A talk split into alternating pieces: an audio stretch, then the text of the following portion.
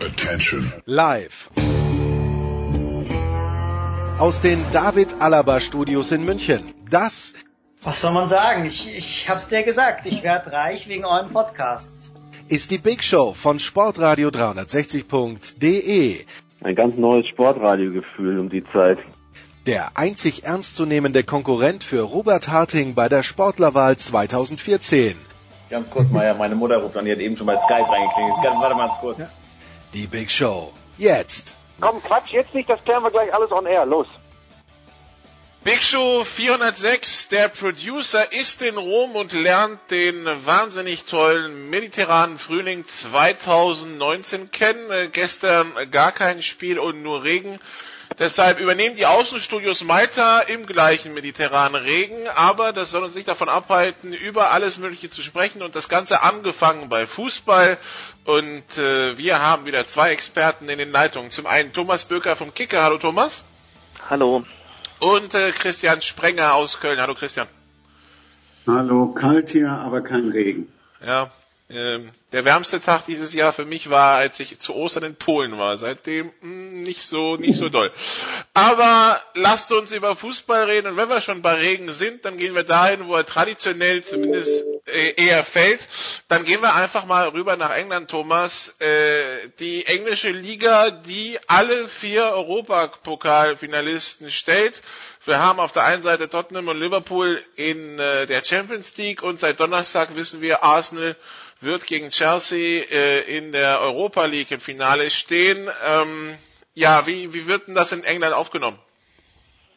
Ja, natürlich äh, hoch erfreut äh, dort, äh, sowohl äh, die Fans als auch die Vereine. Es ist einfach eine Bestätigung ähm, für gute Arbeit, die geleistet wird, die natürlich, äh, das ist ja äh, klar und bekannt, gestützt wird durch äh, viel größere Geldflüsse ähm, und äh, Einnahmen in jeglicher Hinsicht, ob Sponsoren sind, ob TV-Gelder sind etc.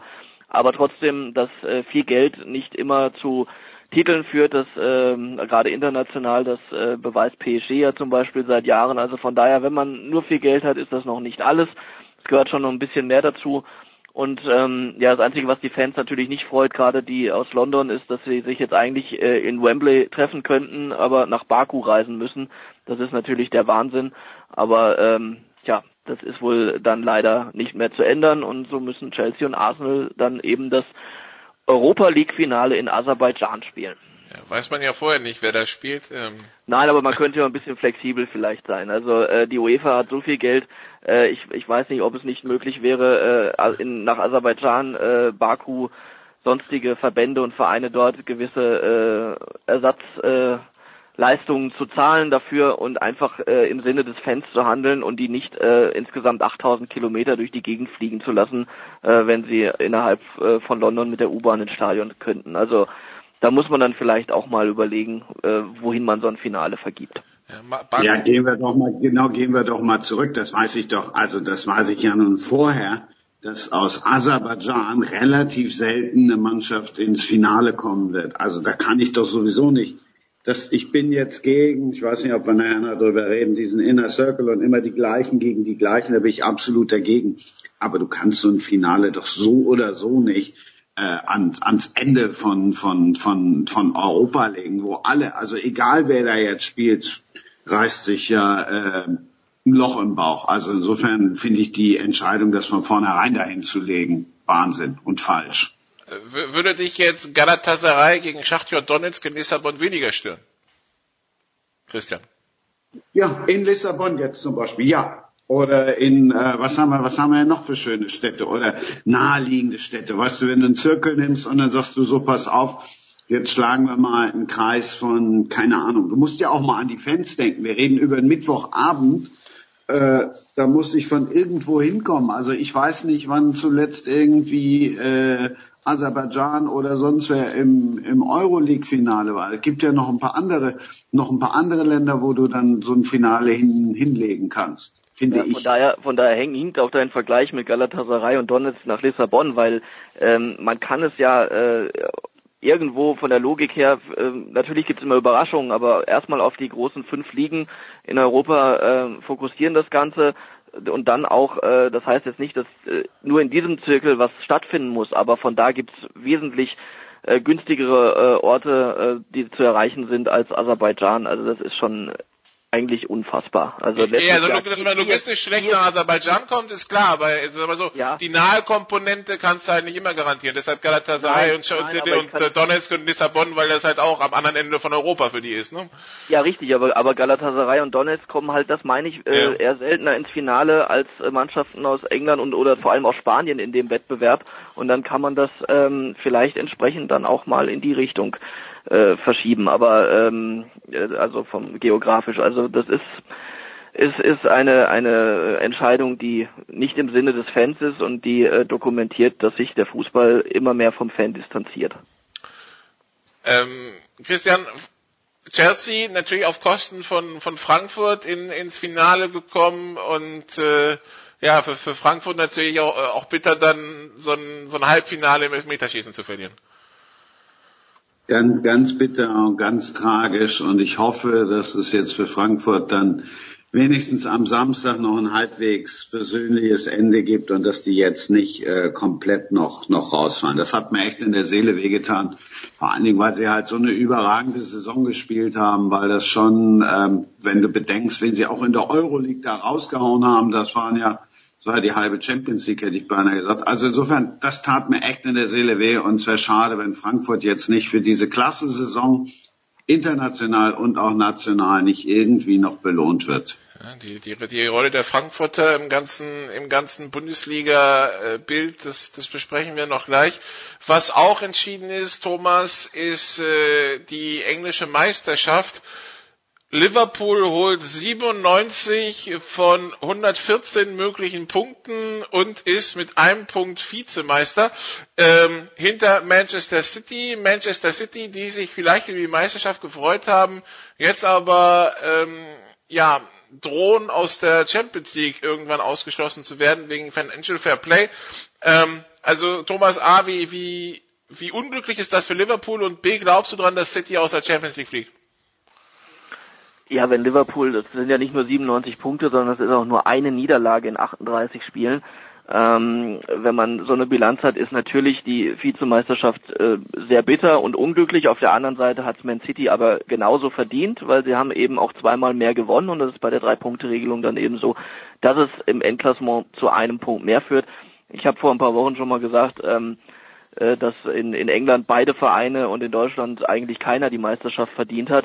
Ähm, aber das geht beides nicht.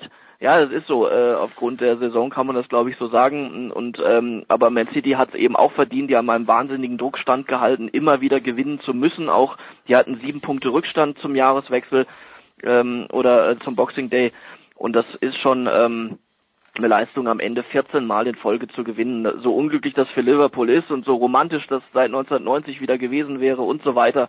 Ähm, sachlich betrachtet hat Man City es ebenso verdient, wie es Liverpool verdient gehabt hätte. Und äh, ich glaube nicht, dass ähm, Man City jetzt schon aus der Champions League ausgeschlossen wird. Das sind äh, Untersuchungen, die ähm, ähm, ja wohl äh, jetzt auch noch nicht hundertprozentig abgeschlossen sind, weil sonst äh, könnte ja auch schon ein Ergebnis verkündet werden. Äh, sollte es denn dann so kommen, dass das verkündet wird äh, mit dem Ausschluss, dann wird äh, City da durch alle Instanzen gehen, das entsprechend ähm, auf, auf Zeit spielen und, und ähm, ja, frühestens denke ich dann zur Saison 2020, 21 nicht mitspielen dürfen. Ähm, ob das äh, dann so ist oder nicht, weiß ich nicht. Ich habe keinen Einblick in, in deren äh, Finanzwelt. Aber ähm, klar, ich meine, wenn die New York Times was schreibt, dann ist das in der Regel äh, nicht erfunden. Und ähm, auf der anderen Seite muss ich sagen, dass wenn Citys Reaktion darauf jetzt ähm, gespielt ist, ein Bluff ist, dann äh, machen sie es wirklich gut, weil sie sind ja wirklich entrüstet und sagen, äh, das, das stimmt alles nicht und so weiter und wie kann sowas überhaupt äh, äh, behauptet werden und also jemand, äh, das kann natürlich jetzt das Pfeifen im Walde sein und und aber ich, ich weiß es nicht. Es wäre schon sehr dreist, wenn sich letztlich das doch als richtig alles herausstellt, was da behauptet wird und der Verein dann so reagiert. Aber wie gesagt, jetzt ab September rechne ich noch nicht mit dem Ausschluss. Christian, wäre das für dich dann ein richtiges Zeichen, einen Verein aus der Champions League zu schmeißen?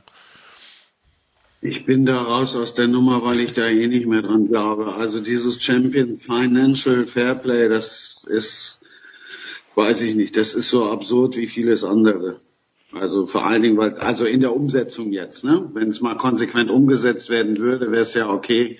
Äh, also da bin ich echt komplett raus. Ich mag da auch nicht glauben, dass das tatsächlich irgendwann da mal einer, mal einer für bestraft wird. Okay, Christian, du hast ja schon gesagt, diese Champions League Reform, die da im Raum steht und über die jetzt der, der, die eine oder andere Agentur, die eine oder andere Zeitung berichtet, ähm, holt dich jetzt auch nicht so ab. Was stört dich daran? Das stört mich daran, was mich, äh, also ich nehme den Vergleich, der natürlich auch wieder hing, aber zwischen Eishockey-Bundesliga und äh, DEL, gut, nun habe ich damals Eishockey-Bundesliga viel moderiert, als es noch Bundesliga hieß. Äh, mich hat das dann, dieses DEL-Konstrukt, da habe ich noch ein Jahr drin arbeiten dürfen. Ich finde es eine Katastrophe, wenn es keinen Abstieg und keinen Aufstieg gibt. Mich, mich nervt das. Also klar, ist es äh, ein Unterschied, äh, das haben wir ja auch schon bei den, bei den bei Länderspielen gesehen, ob jetzt Deutschland gegen Gibraltar spielt oder gegen Andorra oder ob Deutschland gegen Spanien spielt, aber äh, jetzt in dieser Champions League oder Euro League oder Super League oder was auch immer das jetzt sein soll, wenn da immer die gleichen gegeneinander spielen, da habe ich keinen Bock drauf. Also dann mache ich die Fernbedienung noch öfter aus und lese noch mehr, ganz ehrlich. Macht Thomas dann auch den Fernseher aus? Ähm, ja, ich sehe es nicht ganz so drastisch. Ich, ich kann die Argumentation nachvollziehen. Auf der anderen Seite kann man natürlich auch dagegenhalten und sagen, dass die Champions League Gruppenphase in ihrem jetzigen Konstrukt auch nicht besonders spannend ist, wenn da äh, letztlich äh, dauernd irgendwelche Vereine von den Topclubs äh, fünf bis acht Gegentore kriegen, teilweise in den Gruppenspielen oder sogar noch im, im Achtelfinale äh, Schalke von Man City. Sprich, da sind Vereine, die haben einfach dann äh, ja böse gesagt, da gar nichts drin verloren. Die sind halt nun mal da drin aufgrund irgendwelcher Länderkoeffizienten, Fünfjahreswertungen und sonst was. Und weil sie im Vorjahr vielleicht mal Vizemeister geworden sind, auch wenn sie selber nicht wissen, wie sie es geschafft haben. Ähm, aber äh, letztlich würde das andere schon eine höhere sportliche Qualität garantieren. Ich bin aber, äh, aber auf Christian, ich bin, ja, Moment, ich bin aber auf Christians Seite, wenn, wenn jetzt alle drei Wochen, ähm, übertrieben gesagt, ähm, Liverpool gegen Barcelona spielt, dann ist es nicht mehr das Highlight, was es eben ist, wenn sie alle drei Jahre aufeinandertreffen und, und, dann, so, und dann solche Jahrhundertspiele liefern wie jetzt. Ähm, von daher äh, ist das sicherlich dann auch nicht zu Ende gedacht und dann auch nicht im Sinne des Fans. Aber was die reine sportliche Qualität der Spiele angeht, würde ich den Fernseher nicht ausschalten. Aber dann bleiben wir doch mal direkt beim konkreten Beispiel Schalke. Die wären ja, wenn ich das jetzt alles richtig verstanden habe, dann wären die ja jetzt so oder so, wären die auch immer dabei. Ja, also dann insofern, ja, dann wären ja. die auch, ja, natürlich, aber ähm, aber sie haben ja trotz, trotzdem sind die sieben Stück von Man City im, im Achtelfinale sind auch Fakt. Also äh, von daher äh, ja, die sind auch dabei, aber das ist dann halt auch wieder was äh, aus äh, was keine Ahnung, dann auch wieder irgendeiner Wertung geschuldet ist von den letzten Jahren. Ich glaube Schalke und, und Leverkusen werden noch die Vereine drei und vier aus der Bundesliga und äh, wenn dann diese Fünfjahreswertung auch äh, weiter da mitzählt, ähm, dann glaube ich auch nicht, dass das dann immer die gleichen sind wie jetzt äh, in der DEL. Das, das, äh, das weiß ich aber nicht. Die Bundesliga hat sich ja, wenn ich es richtig äh, verstanden habe, auch dagegen positioniert, oder? Die Franzosen auch, ja, kam, kam ja. gestern Abend über die Ticker. Ja, also von daher ohne ohne die Zustimmung der Vereine, der Verbände äh, ist das ganze Konstrukt dann sowieso jetzt, äh, glaube ich, dann irgendwann wieder erledigt. Ähm, und aber das ändert nichts daran, dass die Champions League in ihrer jetzigen äh, in ihrem jetzigen Konstrukt diesen Namen auch nicht verdient hat und damit meine ich jetzt nicht den Tabellenvierten aus aus England, äh, sondern da sind dann teilweise eben eher dann äh, ja teilweise auch Meister dabei. Äh, gut, ähm, die waren früher im Europacup der Landesmeister auch. Ich weiß, die waren dann aber eben in der ersten Runde dabei und das war auch schön für die. Aber jetzt muss man sie sechs Spieltage lang anschauen und ob das besser ist für den Fußball, weiß ich auch nicht. Wenn es heißt, die 24 Besten von 32 bleiben drin, Thomas, ich weiß nicht, ob wir wirklich auch 24 Top-Clubs haben in Europa, ob wir, weil wenn, wenn ich mir jetzt so 24 von 32 wären im Grunde genommen die Tabellen Dritten der äh, der bisherigen Gruppenphase und äh, bei den Tabellen Dritten finde ich geht schon los. Da ist dann da sind dann solche und solche dabei. Ne? Also ähm, das äh, ist jetzt also 24 finde ich, da, da ist immer noch da ist immer noch Luft nach oben bei diesen 24. Das kommt, ja, das kommt ja darauf an. Das kommt ja darauf an, wie die wie die äh, ähm, zusammengestellt sind, wenn jetzt äh, oder beziehungsweise in welcher Form die aufeinandertreffen. Hier ist es ja dann so, dass dass äh, da gebe ich dir recht, dass auch die Tabellen Dritten jetzt nicht alle da so prickelnd sind, aber ähm, wenn jetzt äh, die Tabellen, äh, die ersten vier jeweils aus den Top 5 liegen, dann hast, äh, hast du schon mal äh, 20 äh, richtige Top-Clubs dabei und ähm, dann wird es eben auch mit äh, weniger Schwächeren aufgefüllt. Und ähm, aber wie gesagt, das ganze Konstrukt wird es ja wahrscheinlich dann eh nicht geben und von daher ist es müßig, da jetzt dann äh, groß drüber zu reden. Aber ähm, es ist äh, was die Schere angeht oder für die für die berühmte Schere, die immer weiter auseinandergeht, ist es sicherlich nicht gut, ähm, weil dann die Konkurrenzfähigkeit dann auch national irgendwann nicht mehr gegeben ist oder die Frage ist, wie lange spielt spielen dann diese Vereine überhaupt noch in ihren nationalen Ligen? Das wäre natürlich, das fände ich auch nicht gut, das wäre der GAU, wenn das mal irgendwann eintrifft. Äh, äh, wenn jetzt es heißt, du spielst äh, diese Super League oder du spielst äh, Bundesliga oder Champions League. Ich, und ich glaube auch allein deswegen ist den Vereinen dann das nationale Geschäft äh, immer noch näher. Und vor allem zum Beispiel auch den Engländern ist die Premier League viel, viel wichtiger, hat man jetzt auch in Liverpool gesehen. Da war jetzt, die sind im Champions League Finale zum zweiten Mal in Folge und trotzdem ist die Meisterschaft da der große Traum gewesen. Und ähm, von daher, die Wertigkeit der nationalen Meisterschaften ist schon zum Glück so hoch, dass sie äh, so eine äh, Superliga dann in letzter Konsequenz, glaube ich, nicht zustande kommen lässt. Wir werden es weiter gespannt verfolgen. So viel zum Internationalen. Wir machen eine kurze Pause und dann springen wir nach Deutschland. Bis gleich.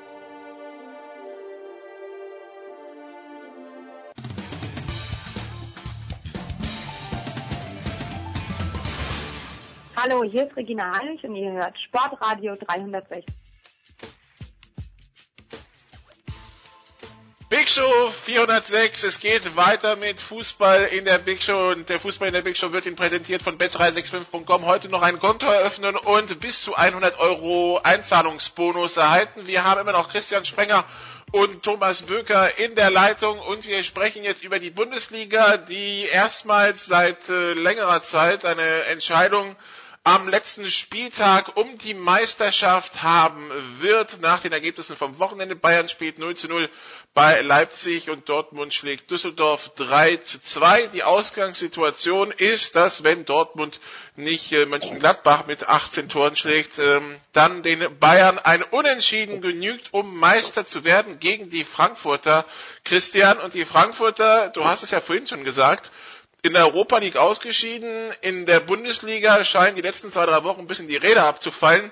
Die brauchen aber dringend Punkte, um nicht aus den Europapokalrennen zu fliegen, aus dem Europapokalrennen zu fliegen. Das heißt, es könnte umkämpft sein. Nico Kovac gegen seinen Ex-Verein.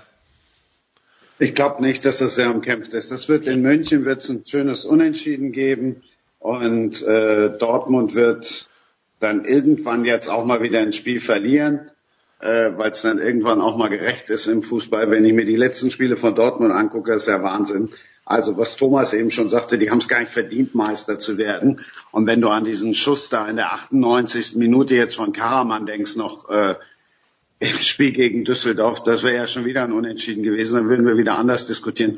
Also ich für mich ist die Meisterschaft entschieden, äh, unabhängig jetzt davon, ob Bayern gegen Frankfurt gewinnt oder nicht. Und für Frankfurt wünsche ich mir einfach, dass es ein Unentschieden ist. Und für Nico Kovac wünsche ich mir ehrlich gesagt, dass es die Meisterschaft ist. Er hat ja nicht, Thomas hat ja nicht gesagt, dass er, dass er, dass Dortmund, also er hat zwar gesagt, dass Dortmund die Meisterschaft nicht verdient hätte, aber das galt für Bayern München genauso, Thomas, ne? Ich habe gesagt, dass keiner verdient, genau. ja, und das, das mache ich halt an dem Saisonverlauf fest, ähm, der ähm, für beide nicht letztlich nicht gut war. Äh, Dortmund hat eine überragende Hinrunde gespielt, hat aber hat aber neun Punkte Vorsprung verspielt. Das ist die eine Seite. Äh, Bayern hatte eine Phase in dieser Saison, die, die es so in den letzten ähm, sieben Jahren nicht gab und die eigentlich auch nicht, ähm, ja, immer noch nicht erklärbar ist, ähm, dass man, dass man äh, Heimspiele gegen, man kann mal ein Heimspiel schlecht spielen oder auch zwei, aber aber vier oder fünf, das ist äh, nicht nicht äh, Bayern-like und vor allem trotz der äh, richtig starken Rückrunde, das muss man sagen von Bayern, waren eben auch Unentschieden in Freiburg und vor allem das in Nürnberg dabei, äh, äh, bei dem sie dann am Ende sogar noch Glück hatten, nicht zu verlieren. Also äh, ich, ich, wie gesagt, ich habe es ja im Kontext mit England gesehen, wo zwei Mannschaften an die 100 Punkte da sammeln und äh, und nur eine Meister werden darf. Und hier ähm, haben beide so viele Schwächen sich eben erlaubt, ähm, dass es unterm Strich dann naja, sagen wir mal, es gab dann so oder so schon verdientere Meister. Aber letztlich wird es natürlich einen geben am Samstag und ähm, die, dieser letzte Spieltag ist ein Spiegelbild für mich der, der Saison. Denn nur wenn Bayern es zulässt, äh, dann wird Dortmund Meister, sprich wenn Bayern patzt und äh, also oder sogar verliert eben. Ähm, an Unentschieden glaube ich jetzt nicht in München, ähm, weil äh, das, das ist nicht Bayern-like, jetzt auch ein Unentschieden zu spielen, äh, sondern die werden äh, gewinnen wollen und müssen eben dabei aber auch aufpassen, äh, wie im Pokalfinale nicht ausgekontert zu werden. Frankfurt wird da nochmal alles raushauen. Dortmund, denke ich, ist für mich klarer Favorit in Gladbach. Äh, die werden, haben äh, Marco Reus wieder dabei. Die haben ähm, natürlich glücklich gegen Düsseldorf gewonnen, aber sie haben gewonnen und Gladbach ähm, hat eine richtig enttäuschende Rückrunde gespielt und da sollten jetzt auch nicht das äh, sollte jetzt auch nicht das 14-0 in Nürnberg als letzter Eindruck äh, täuschen, dass man jetzt daraus schließt, dass, dass Gladbach gegen Dortmund ähm, Favorit ist. Das glaube ich nicht. Ich glaube, dass, dass Dortmund da gewinnen wird und dementsprechend ähm, darf Bayern nicht verlieren. Und ähm, von daher wird das, glaube ich, ein, ein spannender letzter Spieltag. Ich wollte nur eins nochmal festhalten. Es geht jetzt auch nicht ums Verdienen, auch nicht ums Gönnen. Ich würde es Borussia Dortmund von Herzen gönnen. Äh, und ich gönne es bei Bayern Nico Kovac acht Ausrufezeichen und fünfmal unterstrichen. Okay. Der Europapokalkampf ist ja wahrscheinlich auch mit der neben der Meisterschaft das, das, das Spannende, weil der, der Abstiegskampf ist ja entschieden. Äh, also Gladbach 55 spielt gegen Dortmund. Das heißt, da ist äh, sowohl Europapokalimplikation als auch Meisterschaftsimplikationen drin. Bayer Leverkusen spielt bei Hertha, hat auch 55 Punkte. Frankfurt 54, spielt bei Bayern, könnte mit dem Sieg, also theoretisch vielleicht sogar die Champions League erreichen, wenn München, Gladbach und Leverkusen patzen. Ähm, und äh, könnte aber auch rausfliegen, weil von hinten drück Wolfsburg, drück Hoffenheim, Wolfsburg gegen Augsburg, Hoffenheim in Mainz und theoretisch könnte sogar noch Werder Bremen in den Europapokal springen. Christian, ähm, das wird, das wird lustige Live-Tabellen geben am Samstag. Ja, ist was für, für Romantiker. Also wenn mich jetzt einer fragen würde, dann, dann ist klar, wem ich irgendwie was wünschen würde. Frag's nicht, ich sag's nicht. Äh, aber es wird, es wird tatsächlich spannend. Also ich, ich freue mich auch drauf. Ich werde mich dann ins Stadion setzen und immer schön äh, bei Sky gucken oder auch im Kicker mal eben die Live-Tabelle, weil die halt noch schneller ist als jetzt im Fernsehen, geschweige denn, wenn du Sky Go gucken musst. Ähm, ich bin echt sehr gespannt. Also ich bin mir sicher oder ich, ich setze auf Gladbach oder Leverkusen in der Champions League. Leverkusen deshalb, die müssen halt gegen die Hertha dann eben nur öfter treffen. Das kann jetzt nicht so schwer sein, vielleicht. Ja, und dann, also Hoffenheim und Bremen sollten eigentlich raus sein. Lustig fände ich natürlich, wenn Werder das noch schafft, aber da muss dann halt Wolfsburg gegen Augsburg verlieren und Hoffenheim ähm, jetzt in Mainz so spielen wie äh, Frankfurt letzte Woche gegen Mainz ich würde sagen, in dieser Bundesliga-Saison ist ab Platz ab, sechs abwärts Thomas jetzt grundsätzlich vieles darstellbar. Also ich hatte jetzt nicht das Gefühl, dass da so zwischen sechs und zehn besonders Konstanz vorherrscht. Also könnte ja. ich mir auch vorstellen, dass einer gegen Augsburg oder Mainz verliert, wenn ich ganz ehrlich bin. Ja, also gerade die Konstellation in Wolfsburg ist ja ganz witzig, dass Ex-Trainer Martin Schmidt da jetzt mit Augsburg äh, aufkreuzt. Und ähm, da äh, der, der hegt da jetzt keine Rachegelüste gegen Wolfsburg, aber der will halt auch gewinnen, äh, weil es geht auch noch für einige Vereine um richtig viel Geld äh, in der Endplatzierung. Das macht manchmal zwei bis drei Millionen Euro aus, ähm, die da äh, bei den TV-Geldern dann letztlich ähm, vergeben werden oder eben nicht oder an andere fließen. Und von daher hat da keiner irgendwas abzuschenken. Ich glaube rein sportlich, dass ähm, Leverkusen in Berlin gewinnen wird, Gladbach wie gesagt gegen Dortmund verlieren wird, also ist Leverkusen demnach wäre wären sie Vierter und ähm, die Europa League, ja, da liegt es halt an Wolfsburg selbst, wenn sie sich keine Blöße geben gegen Augsburg, äh, sind sie drin und wenn ähm, wenn doch, dann ähm, ja muss man muss man mal abwarten, äh, was was Hoffenheim macht. Äh, aber die Mainzer, die haben es ja auch gezeigt in Frankfurt, haben sie gewonnen und äh, wie gesagt, da schenkt niemand was ab. Mainz erst recht nicht. Äh, äh sehr sehr ähm, gute, gute Mannschaft äh, nach, nach Mittelfeldmaßstäben, also haben sich wieder frühzeitig gerettet und haben mit Sandro Schwarz auch einen richtig guten Trainer. Ähm, und wo wir vorhin bei Gönnen waren, also Mainz, ähm, Düsseldorf und Freiburg, ähm, denen gönne ich es richtig, dass sie so früh die Klasse erhalten haben, weil da mit relativ wenig Mitteln mehr erreicht wurde als äh, manch anderer. Man muss den Blick in der Tabelle nicht weiter, nicht sehr weit äh, von denen wegschweifen lassen. Äh, Schalke und Stuttgart zum Beispiel finanziell ganz anders aufgestellt als die ähm, drei genannten und ähm, haben es richtig verkorkst die Saison.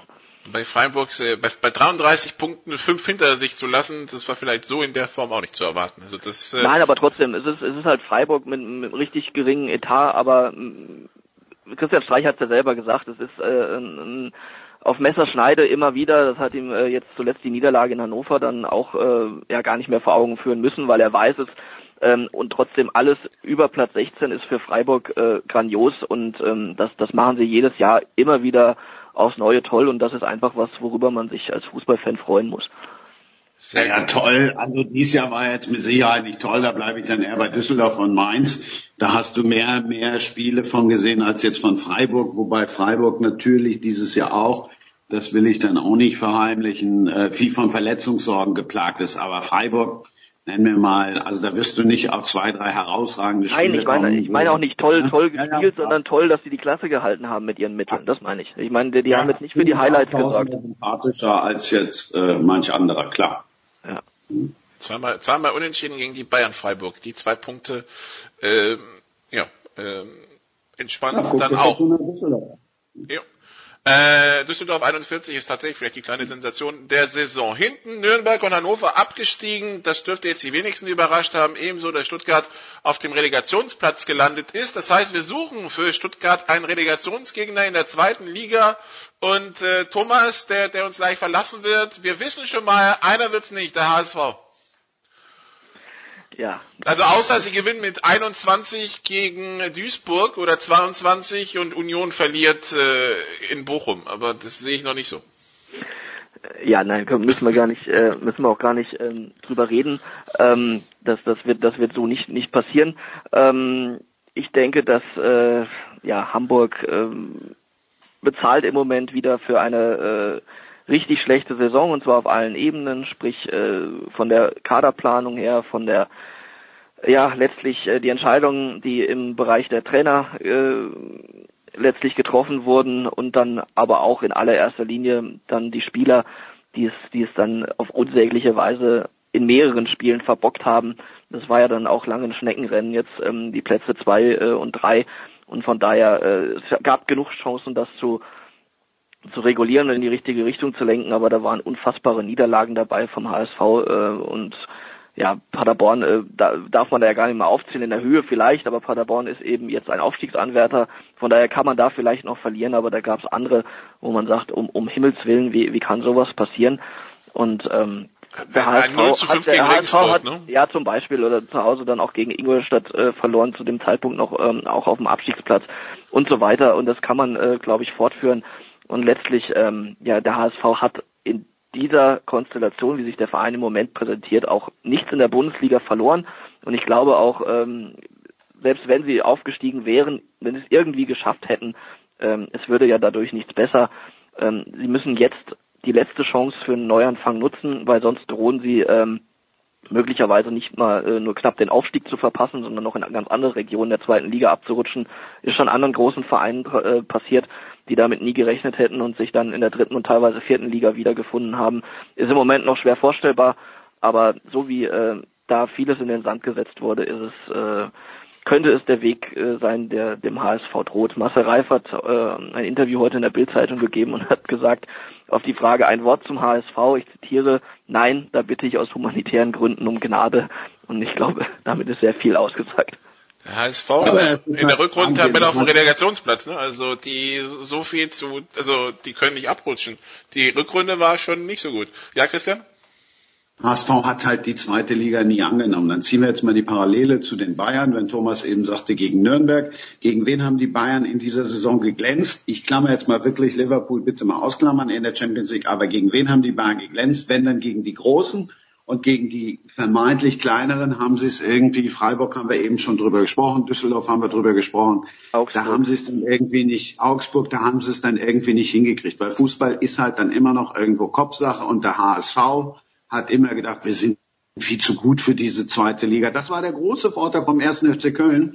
Dass sieben Spieler da diese zweite Liga schon kannten und wussten, was sie da erwartet und wie sie damit, wie sie damit umgehen müssen. Das war, deshalb hat Köln dann letztlich irgendwie den Aufstieg geschafft, weil sie immer zwischendrin, wenn es mal ernst wurde, haben sich dran erinnert, oh fuck, wir spielen ja zweite Liga. Und beim HSV hattest du den Eindruck, die haben es irgendwie nie verstanden, dann kam noch dieses Pokalspiel dazu, wo sie plötzlich mit einem Erstligisten äh, im, im großen Fokus standen, wo alle drüber gesprochen haben, gesagt haben, Mensch, die waren ja auch richtig gut, die können Fußball spielen und unglücklich ausgeschieden. Und ab danach ging es ja wieder richtig bergab, weil sie da wieder nicht begriffen haben, Mensch, es geht nur um die zweite Liga. Tja, und äh, der HSV jetzt auf Trainersuche anscheinend wieder und das gleiche Chaos geht dann von vorne los. Äh, Thomas muss los. Was ist denn das halt am Wochenende bei dir? Äh, das Spiel meiner Mannschaft natürlich und dann äh, schauen wir mal, was in der Bundesliga passiert. Das werde ich dann vom Fernseher äh, verfolgen. Okay, du sitzt nicht im Trikot in der Allianz Arena. Ich bin entsetzt. Nein, du sitzt nicht im Trikot war, in der Allianz Arena. Nein, ich war, ich, ich war, ich, nein, nicht weder im Riberit noch in sonst irgendeinem Trikot. Ich war das ganze Jahr nur einmal da, äh, privat und das ändert sich jetzt am letzten Spieltag auch nicht. Okay, dann danke Thomas, einfach auflegen und wir reden weiter mit Christian. Dankeschön, tschüss. Äh, ähm, über die über die zweite Liga. Ähm, der FC ist durch. Äh, Achim Bayerlotzer wird wohl neuer Trainer. Wie wurde das in Köln aufgenommen? Sehr unterschiedlich. Also es gibt halt viele, die sagen, Mensch, äh, was wollen die mit einem Bayerlotzer? Der kommt ja aus, also er kommt ja nicht aus der RB-Schule, aber er war drei, vier Jahre bei RB Leipzig, hat mit Ralf Rangnick gearbeitet und, äh, und spielt halt ja auch in Regensburg einen schnellen Fußball, hat bei RB einen schnellen Fußball gelernt und gelehrt und äh, schneller Fußball und Köln passt so zusammen wie die Bundesbahn und Pünktlichkeit. Also insofern fragen sich dann schon viele, was willst du mit dem hier eigentlich? Der passt überhaupt nicht zur Mannschaft, weil der schnellste, den wir hatten, Achtung Scherz, war Matthias Lehmann und der hört jetzt ja auf. Nein, das ist ja nun wirklich keine Mannschaft, die für Schnelligkeit steht. Vielleicht bis zwei, drei Spieler und dann war's das auch. Aber dann liest du halt auch, dass äh, Bayer Lorzer ähm, auch anders kann, sich auch umstellen kann. Ich habe ihn persönlich mal kennengelernt, eben noch zu RB-Zeiten. Der macht einen ganz sympathischen Eindruck, auch, auch geerdet und äh, ist jetzt ja auch eher so ein gestandenerer, also jetzt nicht, nicht einer wie, wie Anfang unter 40, sondern halt ein gestandener. Ich, ich bin sehr gespannt, wie das Experiment ausgeht. Gibt halt die Stimmen, die sagen, Mensch, was soll, wollen wir mit dem? Der war noch nie in der ersten Liga. Und dann gibt's halt welche, die sagen, Mensch, komm, äh, der kann sich auf andere einstellen was du so hörst und liest bisher von ihm, macht einen sympathischen Eindruck. Er überlegt, er will jetzt keine Trainer mitbringen, er macht jetzt auch nicht das große Fass auf und äh, fordert jetzt auch nicht so die, die, die Neuzugänge. Also das ist schon äh, so und so. In Köln geht's halt im Moment eher so um das Thema, wer wird jetzt Vorstand und äh, wer wird neuer Präsident und so weiter. Das wird noch für mehr Unruhe sorgen wahrscheinlich. Bayer Lotzer, der letztes Jahr hier bei Sportradio 360 zu Gast war, interviewt von Andreas Renner damals, äh, hat auf mich auch einen sehr sympathischen Eindruck gemacht und ähm, und sehr, also das, was ich von einem Trainer irgendwie hören will, also nicht phasenmäßig, sondern aber einige erzählen dir das Blaue vom Himmel. Bayer Lotzer wirkte da sehr, sehr realistisch in seinen Einschätzungen. Fand ich, fand ich richtig gut. Ähm, also der HSV ist raus aus dem Rennen. Das einzige Rennen, was der HSV noch bestreiten kann, ist das Rennen um Platz 18 der Rückrundentabelle, wenn sie jetzt auch noch gegen Duisburg verlieren. Ähm, Paderborn oder Union. Einer wird direkt aufsteigen und äh, einer wird dann in der Relegation gegen Stuttgart äh, ran dürfen. Du hattest dich ja vor ein paar Wochen auf Paderborn festgelegt. Die haben dieses Vertrauen direkt quittiert mit einem 0 zu 2 in Bielefeld. Wie sieht's zwei Wochen später aus? Da war ich, da war ich echt auch, äh, auch echt überrascht und äh, war dann aber wieder begeistert, wie schnell sie dann trotzdem diesen Schalter wieder umgelegt haben. Vielleicht spielte auch da dann plötzlich der Kopf eine Rolle und du hast gedacht, Mensch, komm Bielefeld, die, die, die hauen wir jetzt mal eben so weg. Ähm, ich bin, ich bin ehrlicherweise zwiegespalten. Ich glaube, dass Paderborn es tatsächlich schafft in Dresden. Ich habe aber gestern lange mit André Breitenreiter telefoniert und der sagte, nee, das wird Union schaffen. Der glaubt zum Beispiel nicht, dass Paderborn das in, dass Paderborn in Dresden gewinnt. Der glaubt aber eher, dass Union jetzt beim VfL Bochum gewinnt. Ich, ich bin sehr gespannt. Also ähm, ich durfte mir jetzt, was heißt ich durfte? Es gab eine Umbesetzung bei uns und dann stand ich vor der Wahl, ähm, ob ich jetzt Bremen, äh, Leipzig und auf dem Rückweg Bochum gegen Union mache oder ob ich Wolfsburg Augsburg mal und auf dem Rückweg oder das ist dann besser gesagt der große Umweg Dresden ähm, gegen Paderborn. Ich habe mich fürs Doppel B entschieden, weil ich gedacht habe, komm, dann guckst du auch mal Union Berlin. Ich bin auch beim Relegationsrückspiel vor Ort und äh, habe dann gesagt, komm, dann lernst du Union Berlin auch schon mal kennen, dann siehst du sie zweimal. Also ich gehe davon aus, dass Union Berlin Dritter wird. Aber wenn es nachher andersrum ist, dann, ähm, dann hat Breitenreiter recht und nicht ich. Das, das Relegationsrückspiel ist beim Zweitligisten, ne? Genau, genau. Das, das Hinspiel ist erst, musste ich aber auch erst nachgucken, ehrlicherweise. Ich habe es nochmal nachgeguckt. Ähm, eine Liga tiefer ist es ja irgendwie andersrum. Und äh, das ist dann an der, in der Försterei, ja. Genau, also, oder, oder, in, oder in Paderborn, ja. Ähm, oder in Paderborn. Duisburg, Magdeburg abgestiegen. Gesucht wird noch der Relegationsgegner von Wien Wiesbaden für, für die Relegation dritte, zweite Liga. Also aus der dritten Liga kommen sicher hoch Osnabrück und der KSC und dann äh, der SVW in Wiesbaden jetzt also auf Platz drei mit vier Punkten Vorsprung auf den Heidischen FC. Ähm, das heißt, Sandhausen gegen Wien Wiesbaden oder äh, die andere Möglichkeit ist Ingolstadt. Das wäre die aktuelle Möglichkeit Ingolstadt gegen Wien Wiesbaden. Wer, wer rettet sich deiner Meinung nach? Ingolstadt muss nach Heidenheim und Sandhausen nach Regensburg. Äh, und wer darf dann diesen Klassiker gegen Wien Wiesbaden spielen? Vor allen Dingen äh, der Klassiker ist ja, das ist ja so geil, das wird ja tatsächlich live im ZDF übertragen. Sandhausen gegen Wien Wiesbaden, wir können es kaum erwarten. Ja, und parallel dazu im Eurosport Player, aber Union Berlin gegen Stuttgart oder Paderborn gegen Stuttgart, das kannst du halt nicht im Free TV sehen, ne? Das ist schon schon schon krass. Aber das nur und das Champions League Finale übrigens auch nicht, trotz deutscher Beteiligung von Jürgen Klopp. Ja, und, ähm, und noch dem einen oder anderen Spieler. Ja. Ne? Könnte man ja auch ja. sagen, der Martip hat doch auch einen deutschen Pass. Warum ja. sind ja noch mehr Deutsche? Aber, aber gut, das, das, das nur nebenbei. Normal ist es ja schon ein Wunder, dass Ingolstadt überhaupt jetzt mit zwei Trainerwechseln, mit, mit ähm, Managerwechsel, was da alles passiert ist, das ist ja schon Wahnsinn, dass die überhaupt noch auf Platz 16 gekommen sind.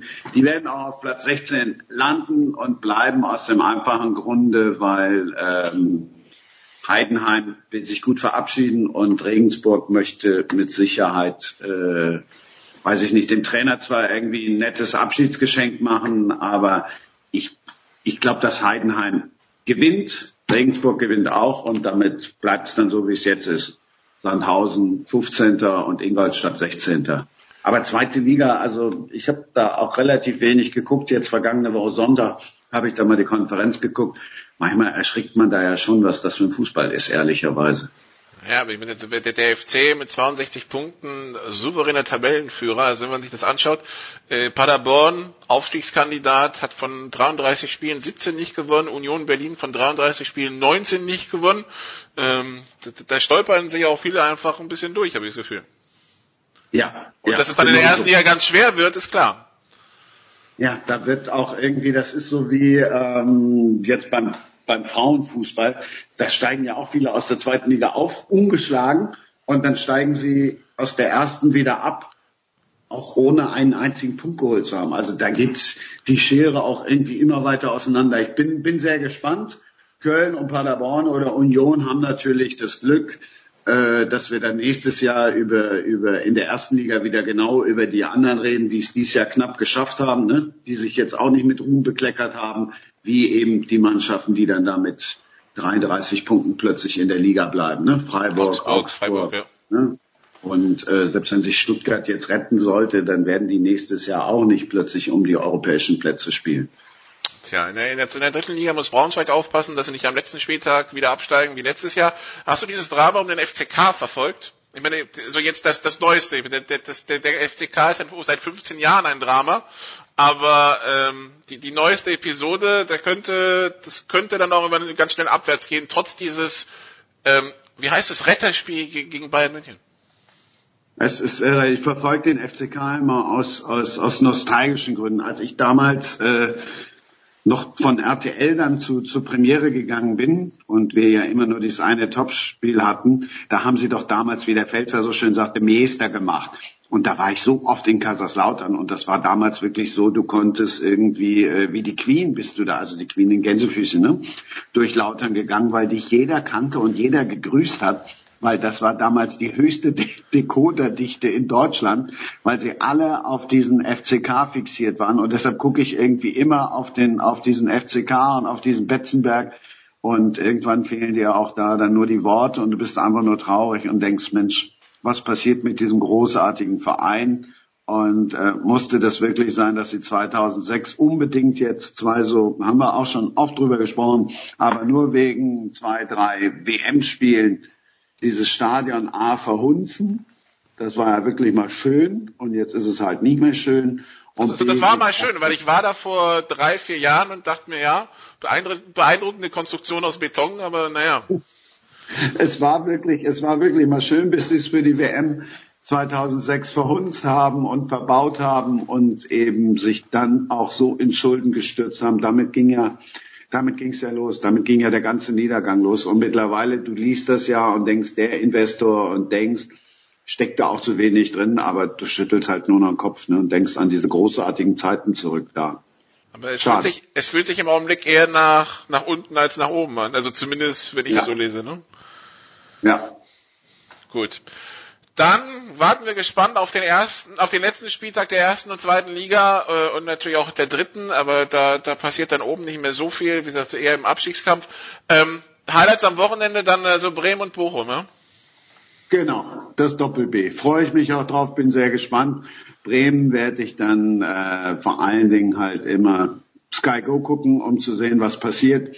Ich war ursprünglich mal in Gladbach, also einen Trainer habe ich da schon vergossen. Aber gut, ist halt kein, kein Ponyhof und kein Wunschkonzert. Bremen gegen Leipzig kann jetzt ja auch ein schönes und ein schnelles Fußballspiel werden. Hm. Da wünschen wir viel Spaß. Das war's für Fußball in der Big Show 406. Wir machen eine kurze Pause und dann geht's ja weiter mit Football.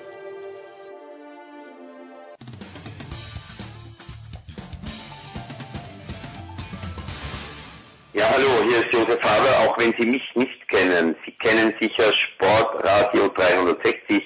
Bleiben Sie dran, wechseln Sie jetzt nicht den Kanal, schrauben Sie nicht am Radio rum oder am Computer, wo auch immer das gesendet wird. Sie hören genau das Richtige, verstellen Sie nur mehr die Lautstärke. Big Show 406, es geht weiter mit Football hier bei Sportradio 360. Die German Football League soll jetzt Thema sein und äh, wir haben zwei Kommentatoren aus der German Football League am Start. Zum einen Andreas Renner von der Sohn. Hallo Andreas. Hallo. Mal nicht beim Fußball dabei gewesen, ganz was Neues. Und äh, Stammgast, wenn es um GFL geht, Christian Schimmel von der Advar.de. Hallo Christian. Schönen guten Tag. Wenn Andreas nicht beim Fußball ist, mache ich mir um die Differenzierung in der Runde etwas Sorgen, aber ich werde es ja hören können. Danke, Christian. Das war wirklich als Kompliment gemeint. Ja, ja. So habe ich es auch aufgefasst natürlich. Schön. Was denkst denn du? Wir kommen also zur German Football League, die an diesem Wochenende sieben Spiele gesehen hat, davon fünf Auswärtssiege.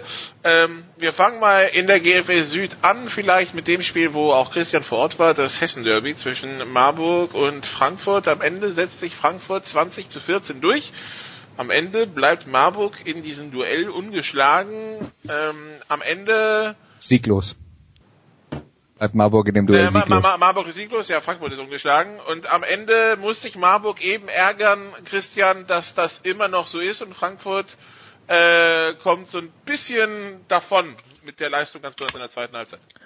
Also ich sag mir so, wenn mir jemand eine Quote angeboten hätte, dass Frankfurt in der zweiten Halbzeit dieses Spiels keine Punkte macht, hätte er mir eine sehr hohe Quote geben müssen, damit ich das genommen hätte. Ähm, denn die Wahrscheinlichkeit war nicht besonders hoch und die Marburger Defense hat gleichwohl Frankfurt einige Chancen hat liegen lassen, das darf man nicht vergessen, ähm, aber sich vor allen Dingen durch Strafen permanent rausgebracht. Marburg, also ich habe lange nicht mehr so einen Touchdown von der Mannschaft gegen Frankfurt gesehen wie den ersten von Marburg, wo sie halt einfach komplett über die Universe Defense drüber sind. Dann muss man auch ehrlicherweise sagen, hat Frankfurt bis zur bis zum vierten Viertel die Tür komplett zugemacht ähm, obwohl Marburg ein paar gute Versuche hatte. Und äh, dann geht das Spiel in die letzten zwei Minuten und, ähm, und Marburg kommt dann nochmal zu einem Touchdown, hat vorher verschiedenste Gelegenheiten, vor allen Dingen durch Turnover versemmelt und kriegt dann nochmal mit zwei Minuten den Ball und ich denke, wenn oder mit 1,50 was es war Und ich denke, Nikola, wenn den Marburgern vorm Spiel jemand gesagt hätte, pass auf, ihr seid sechs Punkte hinten, ihr kriegt mit zwei Minuten den Ball, das nimmst du gegen Frankfurt. Sind dann auch bis, glaube ich, an die gegnerische 30 gekommen. Und dann, ähm, ja, geht das Spiel halt in Turnover zu Ende und das stimmt. Frankfurt hat da vor allen Dingen in der Offense nicht die beste Leistung gezeigt und ist jetzt für mich auch nicht den wesentlichen Schritt weiter, den sie auch gegen, gegen die Comets noch nicht so weit waren. Und äh, da ist vielleicht ein bisschen was im Argen. Aber äh, letztlich werden sie natürlich trotzdem mit dem Sieg rausgehen. Marburg ist 0 und, 0 und 3 und muss sich ärgern, denn das war für mich von den drei Spielen, die sie bis jetzt gespielt haben, das, wo sie am nächsten an einem Sieg dran waren. Und ja, damit waren sie näher an einem Sieg dran als in Stuttgart für mich. Andreas Frankfurt, äh, unnötige Strafen, fallen gelassene Bälle und so weiter, das, äh, das, das setzt sich so über die Woche jetzt gnadenlos fort. Ja, das setzt sich fort und äh, das Strafenproblem ist ja auch kein neues. Ne? In Frankfurt, äh, das waren jetzt wieder elf Penalties in, äh, in Marburg, die sie kassiert haben. Es ist in dieser Offense, man merkt, dass äh, noch nicht alles zusammenpasst. Das, das ist klar. Über die Defense würde ich mir jetzt nicht so viele Sorgen machen. Wenn die haben ein, zwei neue Leute, da gibt es sicher auch mal Abstimmungsprobleme. Christian hat schon gesagt, so ein Touchdown wie diesen kurzen Screen, wo dann der Receiver, ähm, ich glaube, 30 oder 40 Yards in die Endzone läuft, haben die letztes Jahr, glaube ich, keinen einzigen kassiert. Und äh, ähm, ich bin mir sicher, wenn die, äh, wenn die ein bisschen besser eingespielt sind, wird das auch in dieser Saison eher selten passieren. Äh, insgesamt haben die 14 Punkte abgegeben auswärts. Das ist immer noch, ähm, immer noch absolut äh, herausragend. Und äh, wenn die 14 Punkte pro Spiel abgeben, dann werden die nicht viele verlieren. Das äh, ist, glaube ich, äh, ist, glaube ich, allen klar. Aber die Offense ist schon was, worüber man sich Gedanken machen muss. Man wollte die Offensive Line verbessern. Die hatte letzte Woche Probleme im Passblocking. Das war diese Woche gut aus meiner Sicht. Äh, was sie immer noch nicht so geschafft haben, ist das Laufspiel Spiel in die Gänge zu bringen. Der schwedische Running Back, der Oskar Nevermann, der im Training so einen, einen, guten und explosiven Eindruck macht, der, der kann das auch äh, im, im Spiel im Moment noch nicht so umsetzen. Die Receiver, auch das ist ein Problem, sind öfter mal frei und lassen dann die Bälle fangen. Muss man auch sagen, äh, die haben mit äh, Lorenz Regler aus Ingolstadt eigentlich einen Neuzugang, der als deutscher Receiver auf der Außenseite eigentlich auch echt einer ist, der Big Plays machen kann. Äh, der äh, kämpft aber noch mit ein, zwei Problemen und wird wohl äh, auch die nächsten ein, zwei Wochen noch nicht mit dabei sein. Der würde ihnen dann schon qualitativ helfen. Und äh, ja, vielleicht ist ja dann auch die äh, Option, dass die Frankfurter sich in der Offense nochmal umschauen, vielleicht mal schauen, äh, ob, ob man sich auf Receiver noch verbessern kann. Aber das, äh, ja, da, da sind sie wie viele andere Mannschaften, die in eine Saison reingehen und sagen, wir gucken uns mal an, was wir haben. Und es gab kein Saisonvorbereitungsspiel. Insofern ist es nicht so super überraschend, dass da noch nicht alles komplett rund läuft. Und die ersten Spiele in den letzten Jahren für Frankfurt waren auch immer relativ schwierig. Im, Im, Süden kann halt irgendwie keiner laufen im Moment. Also Stuttgart vielleicht ein bisschen, aber auch nur, weil sie eine, eine sehr ausgewogene Offense haben, aber sonst kann im Süden gefühlt absolut noch nicht. Auch Hall, klar, sie haben jetzt irgendwie über 150 Yards gegen, gegen München, aber auch die erst zum Teil spät. Und ich bin echt gespannt, wie sich das entwickelt, weil ich glaube, dass du in den Playoffs zu einem gewissen Maß laufen können musst, sonst das funktioniert sonst nicht. Und das macht mir echt, also auch im Norden strugglen ein paar Teams, aber das ist echt ein Problem. Wir hatten an diesem Wochenende den ersten 100 Yard Rusher in der kompletten Liga. Ja. Muss man auch mal dazu sagen. Ja. ja. Also es fallen mir auch im Norden außerhalb von Potsdam, die es mit ihrem Quarterback ganz gut gemacht haben und von Braunschweig echt nicht viele Mannschaften ein und Braunschweig konnte im Hinspiel gegen Köln auch nicht laufen. Also das, das wird spannend zu beobachten sein. Es ist eine Passing League auch in der, in der GFL, aber ähm, das äh, für mich ist das wirklich, gerade wenn es in Richtung Playoffs geht, echt ein Problem. Und ich meine, im Norden sind wir uns ja einig, da ist ja fast jedes Spiel von diesen Top 6, 7 Mannschaften ein Playoff-Spiel, wo es hart um, um, um Position geht. Also ja, das Laufspiel generell ein Problem. Andreas hat es gerade gesagt, äh, bisher der, also wir haben auf bis Woche 3 warten müssen, bis es mal einen 100 Yard Rusher gab. Äh, wenn wir im Süden bleiben, ja, ähm, Hall 35-3 gegen die Cowboys bleiben ungeschlagen, aber ich glaube für Andreas das Ergebnis äh, in der Dimension vielleicht nicht, nicht so überraschend wie das Spiel Stuttgart gegen Kirchdorf. Die Scorpions jetzt zwei Spiele, zwei Siege, 34 zu 7 gegen die gegen die Kirchdorf Wildcats gewonnen, muss zugeben, hatte ich jetzt im Vorfeld nicht zwingend so deutlich erwartet, aber irgendwie wurde Kirchdorf komplett überfahren am, am letzten Sonntag.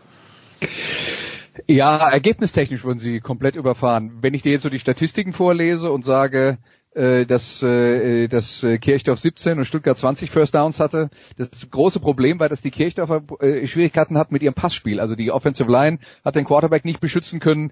Wenn der Plays gemacht hat, war es fast alles Improvisation und das ist natürlich keine gute Basis für, für so ein Spiel. Stuttgart und Kirchdorf sind eigentlich beide ganz erfolgreich gelaufen, wobei die Wildcats dann am Ende des Spiels, als es schon vorbei war, auf äh, ganz viel Laufspiel und auf, auf einen Laufquarterback umgestellt haben und damit ihren einzigen Touchdown erzielt haben. Aber die Stuttgarter, ähm, wir haben vor der Saison darüber geredet, wir erwarten, dass die in dieser Saison besser sind, als sie es in der letzten waren. Das haben sie bis jetzt bestätigt. Insofern ähm, ist es ein gutes Zeichen für die Stuttgarter, dass sie vermutlich nicht so lange um den Klassenerhalt bangen müssen wie in der Vorsaison, wo sie in die Relegation mussten.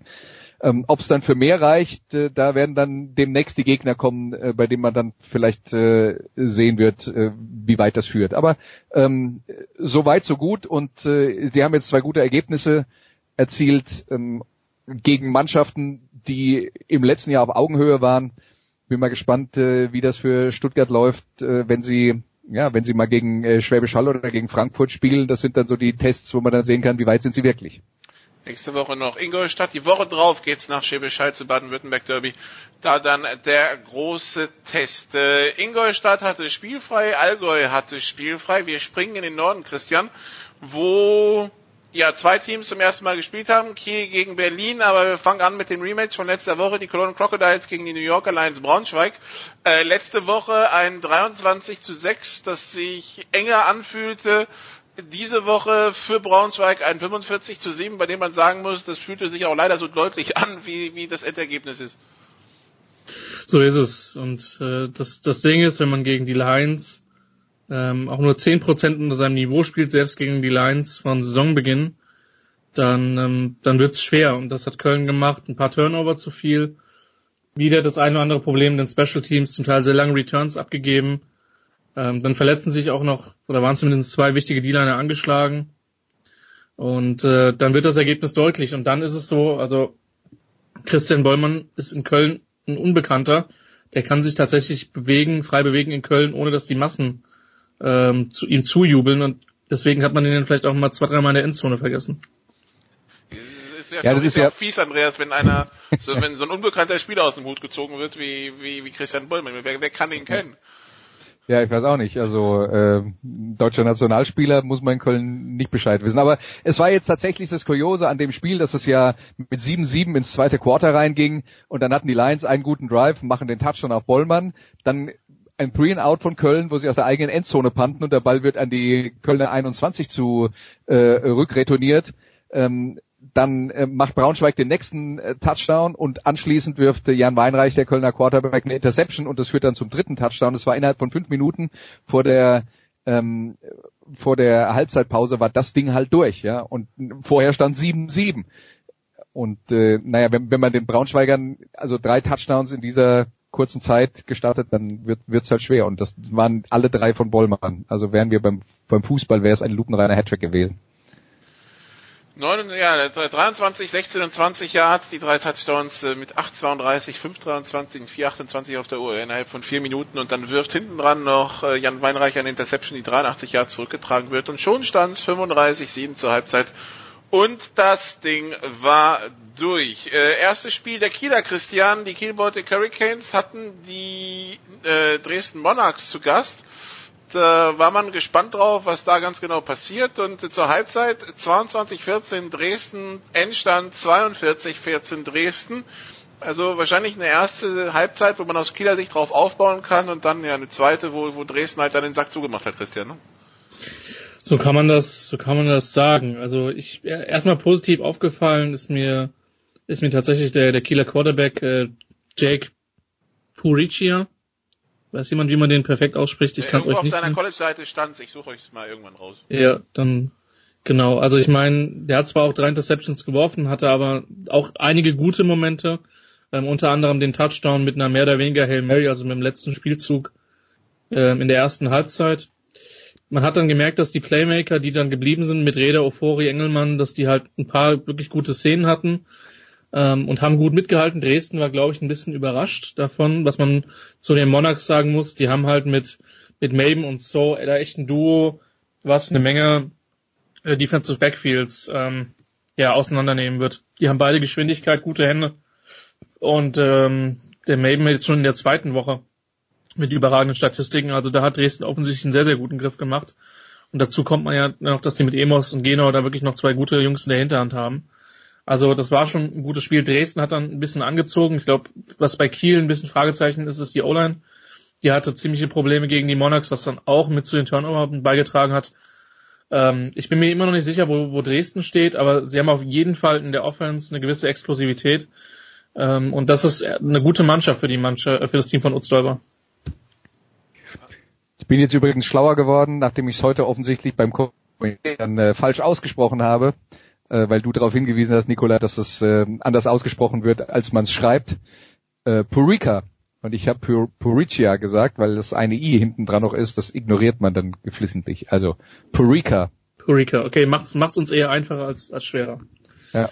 Tatsächlich. Aber wie gesagt, der hat eigentlich einen guten Eindruck gemacht. Wie gesagt, die Frage ist, wie, wie hält die O-Line? Dresden wird auch nicht die schlechteste D-Line in der, in der Nation haben, aber das war dann schon, das war dann schon zu sehen. Dresden, die in äh, drei, die in äh, zwei Wochen die Lions empfangen und dann in drei oder vier Wochen direkt drauf dann nach Hildesheim fahren. Das ist dann vielleicht etwas größeren Test bisher jetzt also mit, de mit den Teams zu tun gehabt, wo wir denken, die werden eher im Tabellenkeller zu finden sein. Dazu gehören auch die Düsseldorf Panther, die hatten die Hildesheim Invaders zu Gast. Ähm, ein Spiel, zu dem es dann übrigens kein Spielbericht gibt, weil es keine Bilder gibt. Äh, am Ende ein 17 zu 49. Casey Terrio wirft sechs Touchdown-Pässe. Ja, Mai, Andreas, ähm, ich, ich glaube, wir sind gespannt auf das erste Spiel gegen, äh, gegen eine gescheite Defense. Ähm, und dann schauen wir mal. Naja, äh, die haben letzte Woche gegen Potsdam gespielt, ich weiß nicht. Also zählt das nicht? Das wissen wir ja noch nicht. Für mich zählt's. Für mich zählt's ja. und das kann einem Sorgen machen im Norden. Ja. Also wenn man für alle Mannschaften, die nicht Hildesheim heißen, kann das einem Sorgen machen. Ja, alle Mannschaften, die nicht Hildesheim heißen, müssen müssen mit äh, Terrio, Mo Morris, Dablé und äh, Avini irgendwie komponieren mit ihrer Defense dagegen. Ja.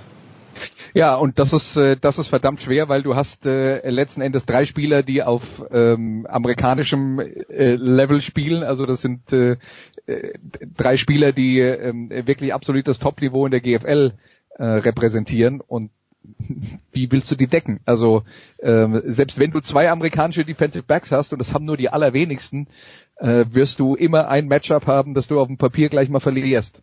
Und das, das ist einfach unglaublich schwer. Und gerade noch, weil Terrio erstmal unglaublich präzise werfen kann und dann auch selber noch eine Gefahr ist als Läufer, auch wenn er das jetzt in Düsseldorf nicht gemacht hat. Ich vermute mal, die Trainer haben ihm dann auch gesagt, du, also äh, wenn wir hier in Düsseldorf äh, schnell in Führung gehen, dann halte ich mal ein bisschen zurück, weil was wir nicht brauchen, ist, dass du dich verletzt, aber da steht ja Mitte vom zweiten Quarter, steht da 20-0 und dann kann man den Fuß auch ein bisschen vom Gas nehmen. Aber das ist, das ist die Herausforderung. Also die, die drei Receiver, ähm, äh, die drei Receiver zu decken und da bin ich mal gespannt, wer das kann. Also äh, oder anders gesagt, wenn du gegen die gewinnen willst, musst du mit deiner Offense aber besser 40 Punkte machen, sonst könnte es nichts werden. Und John Richard also, spielt im Augenblick gar nicht, das heißt, da ja. ist noch eine Waffe. Die, die Defense von Hildesheim ist noch nichts, wo ich sage, das ist, hat jetzt von dem, was ich gesehen habe, Haller, Frankfurter oder Braunschweiger Qualität. Also ich glaube schon, dass du gegen die im Moment auch scoren kannst. Ja, aber 40 ja. Punkte? Fragezeichen? Ja, genau, das ist das Problem. das ist der Haken an der Geschichte. Die ihre German Bulls 53-50 gewonnen haben, ne? Also, ja. oder wie viel war das? Ja, hatten wir nicht auch mal 56, 53, so was in der Preislage. Ja, 56, 53 war es genau, ja. ja. Würde ich, würde ich nicht ausschließen, aber da muss die andere Mannschaft halt erstmal mitziehen. Aber das stimmt, die Combo zu stoppen, und die haben halt noch längst nicht alles gezeigt, was sie mit der Combo machen können. Ja, also wird, wird spaßig. Ähm, play the over. Das heißt, dass die ganze Saison bei Hildesheimer spielen, spielt das over. Ja, ich äh, bin gespannt. Nächste Woche kann ich mir, also nächstes Wochenende kann ich es mir endlich mal selber anschauen. Äh, Hildesheim hat dann Köln zu Gast und schauen wir mal, was Casey äh, so, so zaubern kann beim ersten Pflichtspiel vor, vor heimischem Publikum nach den zwei Vorbereitungsspielen. Ist, ist natürlich auch hammerhart. Die Kölner beginnen ihre Saison mit zwei Spielen gegen ja. Braunschweig. Herzlichen Glückwunsch. Danach kommt Hildesheim. Oh, ja, äh, und ich, also mein Eindruck war ja aus dem ersten Spiel gegen Braunschweig, dass die Kölner Defense da äh, echt einiges richtig gut gemacht hat. Und wir haben ja jetzt drüber geredet, wie, äh, wie die Niederlage jetzt an diesem Wochenende zustande kam und dass da viele Fehler der Offense oder des Special Teams dann eben auch eine Rolle gespielt haben. Ähm, da, da bin ich mal gespannt. Äh, ich, aber selbst wenn die eine gute, selbst wenn die eine, äh, eine gute Leistung in der Defense haben und sie halten Hildesheim bei 35 Punkten, wird's immer noch schwer. Die, die Frage ist halt, wie fit sind Jerry und Furunoku, ne? Das ist halt, das ist halt die Kernfrage. Insbesondere bei Furunoku, die waren ja beide angeschlagen, Nikolane, du warst ja vor Ort. Ja, ähm. äh, Furunoku wird halt bei einem Play abseits des Balles, äh, gerammt will ich gar nicht sagen. Es läuft halt von hinten ein O-Liner in ihn rein und irgendwie Faunoko muss da unglücklich fallen und verhält sich am Knie. Ähm, dumme Geschichte, aber ja, jetzt, äh, jetzt fällt er halt aus und äh, ich meine, wenn du Casey Terrio irgendwie in Bedrängnis Wie lang willst, fällt er denn aus? Sorry. Das, das, wiss, das wussten sie am Samstag noch nicht, weil sie wussten noch nicht, ob Meniskus oder, oder Kreuzband. Also der ist raus, wieder rein, dann wieder raus. Also das sah so, müssen wir mal gucken. Aber äh, wenn du wenn du Casey Terrio unter, ärgern willst, dann musst du Druck auf ihn bringen. Wenn sie natürlich jetzt drei Ausfälle in der D-Line haben, dann wird's schwierig. Ja. Ähm, das, äh, das, das müssen wir dann gucken. Und dann hatten wir das, ähm, wir wissen das, das Berlin-Brandenburg-Derby, wenn man so will. Äh, die Rebels hatten Potsdam zu Gast. Die Potsdamer, die sich noch von ja, von der, von der Schlappe von letzter Woche gegen, gegen Hildesheimer holen mussten, diese, diese 50 Punkte, die sie da abgegeben haben. Die Rebels mit ihrem ersten Spiel 14-7 für die Potsdamer zur Halbzeit, Christian. Endstand 30-17 für die Royals gegen die Rebels und äh, Running Back Adams von den Potsdamern 146 Yards Lauf, drei Touchdowns. Ähm, Habe ich auch schon nicht mehr so in Erinnerung, dass die Rebels mal so überlaufen wurden. Ich kann mich da auch nicht dran erinnern. Ähm, eigentlich auch ein Spiel, was vom, vom Spielverlauf enger war, als es das, die Scoreline jetzt sagt. Ähm, dazu war, kam halt noch, dass es halt geregnet hat und das, man hat das auch gemerkt, dass es für Potsdam das zweite Spiel war, für die Rebels das erste. Die hatten auch ein Freundschaftsspiel, ich glaube in Karlstad in, in Schweden und mehr auch nicht. Und das hat man speziell der Offense extrem angemerkt. Und ähm, sind da echt schwer ins Rollen gekommen. Bei Potsdam war eine etwas größere Sicherheit, da man jetzt mit mit dem Tucker auf den Quarterback jetzt erstmal gesetzt hat, der 2016, als sie aufgestiegen sind, oder 17, ähm, sie dann mit hochgeführt hat in die GFL. Trotzdem ist dann noch die Frage, ob da nochmal der ein anderer A-Quarterback kommt, weil der Tucker eigentlich anders eingeplant war. Ähm, das ist halt, das ist halt wirklich die, die große Frage, ja. Wie, wie kriegen sie es jetzt hin, da eine, da eine konstante Offense auf den Platz zu bekommen? Wie gesagt, in Berlin sah das schon sehr gut aus. Ich habe lange nicht mehr so gesehen, dass jemand so gegen die Rebels laufen konnte. Wie gesagt, Potsdam, wir haben das im Vorfeld gesagt, die haben eine Menge Waffen. Das sah offensiv deutlich besser aus als im ersten Spiel gegen Hildesheim. Von daher auch daran kann das liegen, dass die jetzt einfach schon mal ein Spiel mehr drinne hatten und etwas sicherer gewesen sind.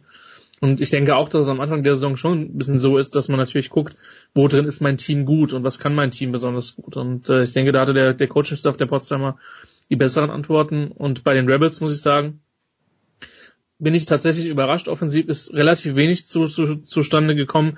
Immerhin, das macht den Kommentatoren einfach. Die Offense an sich hat sich nicht groß verändert. Ähm, die Physis war in der Partie noch nicht so da, wie ich sie von den Rebels kenne. Von daher, da darf man gespannt sein. Aber auch die würde ich nach einem Spiel alles andere abschreiben.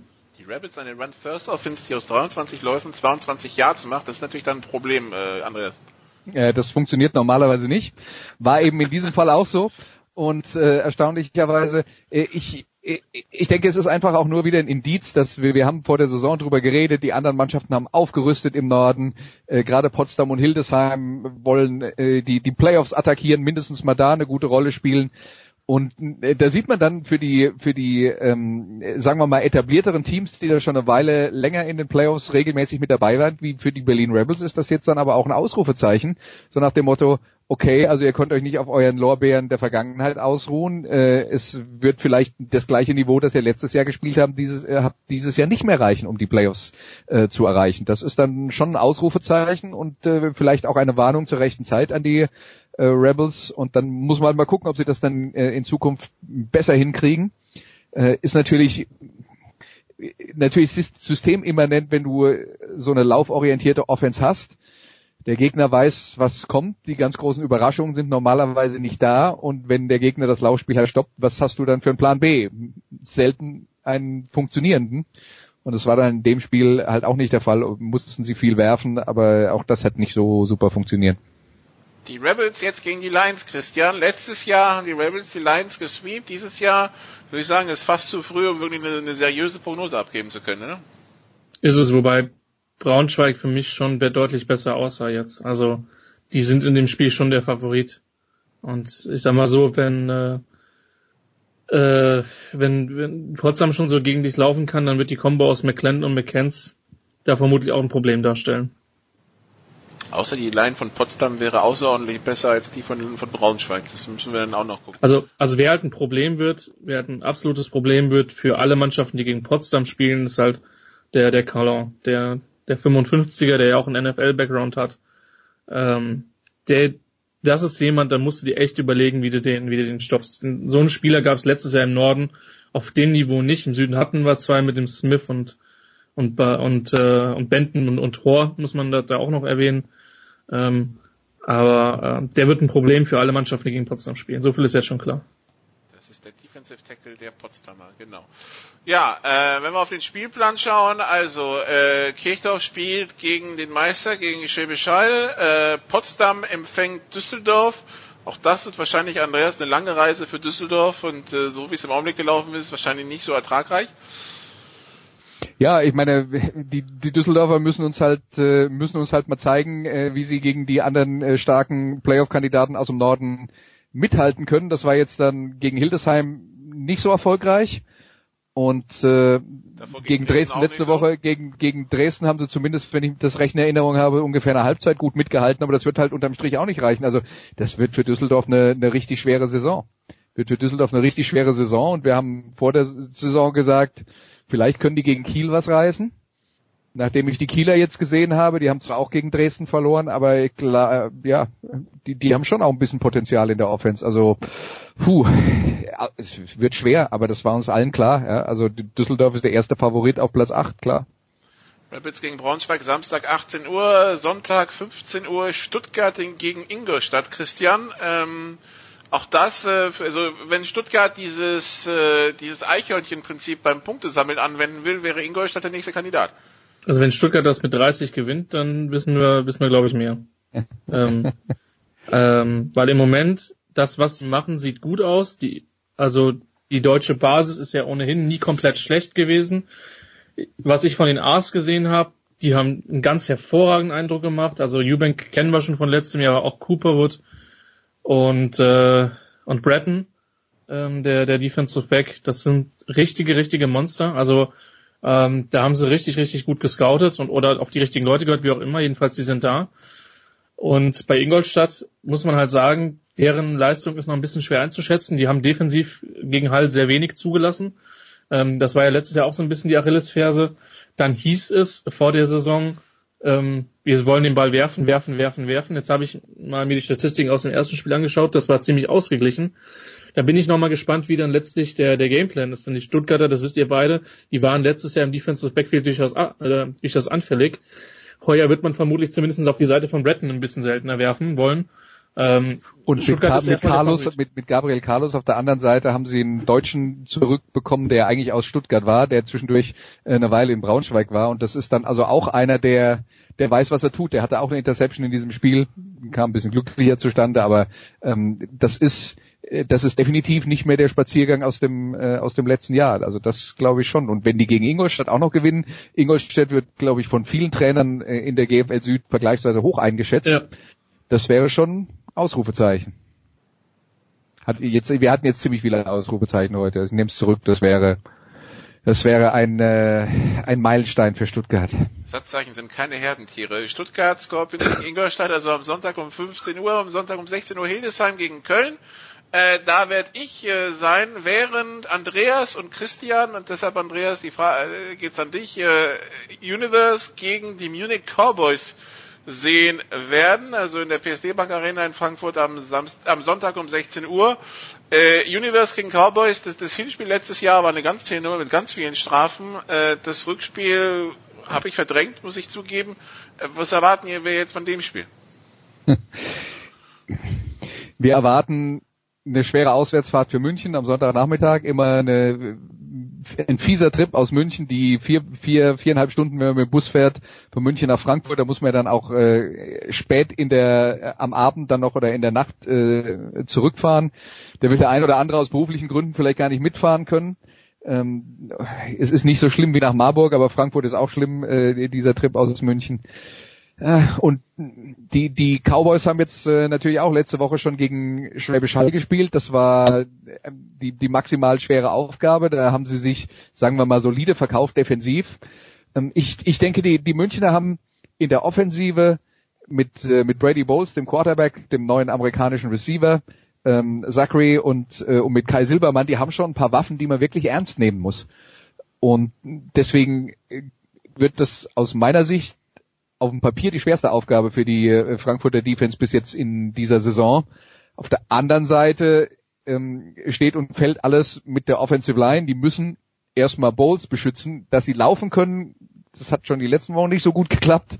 Da bin ich skeptisch, aber die müssen Bowls beschützen. Daran könnte es hapern, weil die Offensive Line in München Verletzungsprobleme hat schon wieder und die sind eh dünn besetzt. Also das, äh, das, das ist so ein bisschen der Knackpunkt. Wenn die Münchner Offensive Line hält, können die vielleicht tatsächlich was reißen. Und für Frankfurt geht es einfach darum, Konstanz in die, in die Offense zu bringen. Wenn man sich anschaut, was die in Marburg und was die in ähm, äh, zu Hause gegen die Allgäu Comets an potenziellen Situationen hatten. Die hatten, haben bestimmt vier lange Touchdown-Pässe äh, entweder knapp überworfen oder wurden von den Receivern fallen gelassen, die aber eigentlich von der Struktur des Spielzugs da waren. Und äh, jetzt geht es dann einfach für Frankfurt darum, die Dinger zu Ende zu bringen und äh, ja das eigene äh, das eigene Laufspiel in, in die Gänge zu bringen, was im Moment auch noch schwierig war. Wir haben ja darüber geredet, das werden sie früher oder später brauchen. Du kriegst der Mann am Sonntagnachmittag, dürfte am Sonntagabend, dürfte dann Maximsen gewesen sein, dass sein Drop gegen, gegen Marburg äh, am Ende nicht spielentscheidend war. Äh, wird ihm trotzdem wahrscheinlich noch äh, den, das, den einen oder anderen Tag begleiten. Ich nehme an, das ist das Highlight am Wochenende, Christian? Das ist mein Highlight am Wochenende. Ja, das kann man definitiv so sagen. Ich bin gerne in Frankfurt. Immer ein schönes Stadion, gute Atmosphäre. Und inhaltlich kann ich Andreas zustimmen. Also wenn, wenn München da, da tatsächlich äh, Bowles protecten kann, der jetzt auch in den ersten Wochen gezeigt hat, dass er kein schlechter Läufer ist, dann kann das schon eine interessante Geschichte werden. Ich bin gespannt und äh, freue mich natürlich auf alle, die dann im, in den Stadien sind ähm, und auch alle, die dann natürlich ähm, ja, im Stream dabei sind und zuschauen. Gut.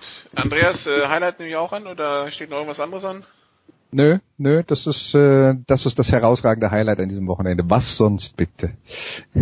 Alles klar. Dann danke euch beiden. Kurze Pause hier in der Big Show 406 und es geht weiter mit Eishockey. Bis gleich.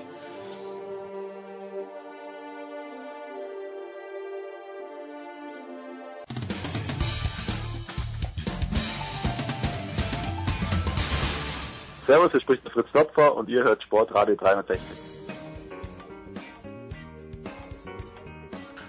Big Show 406 hier bei Sportradio 360. Es geht weiter mit Eishockey, die Eishockey-WM in der Slowakei. Wir sprechen zum einen mit Franz Büchner von der Sohn Sport 1 Magenta, Magenta Sport. Hallo Franz. Moin. Und auch von Magenta Sport Patrick Ehlechner. Hallo Patrick. Servus, hi. Ich nehme mal an, die Stimmung, Patrick, beim deutschen Eishockey-Fan ist gut. Vier Spiele, vier Siege läuft, ne? Ja, also ich glaube, ähm, besser konnte es überhaupt nicht starten für unser Team. Ich freue mich mega, wirklich. Äh, die Jungs spielen richtig geiles Eishockey mit sehr, sehr viel Selbstvertrauen. Das äh, finde ich, was einfach äh, man sehr gut erkennen kann. Und ähm, wir sind zu Recht, würde ich sagen, nach vier Spielen auf Tabellenplatz. Man höre und staune auf Platz eins. Auf Platz eins nach den Siegen gegen Großbritannien, Dänemark, Frankreich und der Slowakei. Franz, wir blicken mal ein bisschen zurück. Am Wochenende ist es losgegangen mit dem Spiel gegen äh, Großbritannien. Ähm, das hat Deutschland mit 3 zu 1 gewonnen, gefolgt von einem Sieg am Sonntag gegen Dänemark mit 2 zu 1. Irgendwelche größeren Erkenntnisse aus diesem Spiel mitgenommen oder waren es einfach Startspiele in ein Turnier, in das man dann rein, gut reingekommen ist? Ja, du weißt natürlich, bei dem Spielplan ähm, war ja von vornherein klar, dass du am Anfang äh, die Sieger einfahren musst. Also in diesen ersten vier Spielen, was jetzt auch glücklicherweise funktioniert hat. Und der Start war noch ein bisschen holprig. Ähm, Gerade das erste Spiel gegen Großbritannien, das ist eben auch so ein Spiel, da kannst du auch einfach nur schlecht aussehen. Weil du bist der große Favorit in diesem Spiel gegen Großbritannien, die zum ersten Mal überhaupt bei einer WM teilnehmen.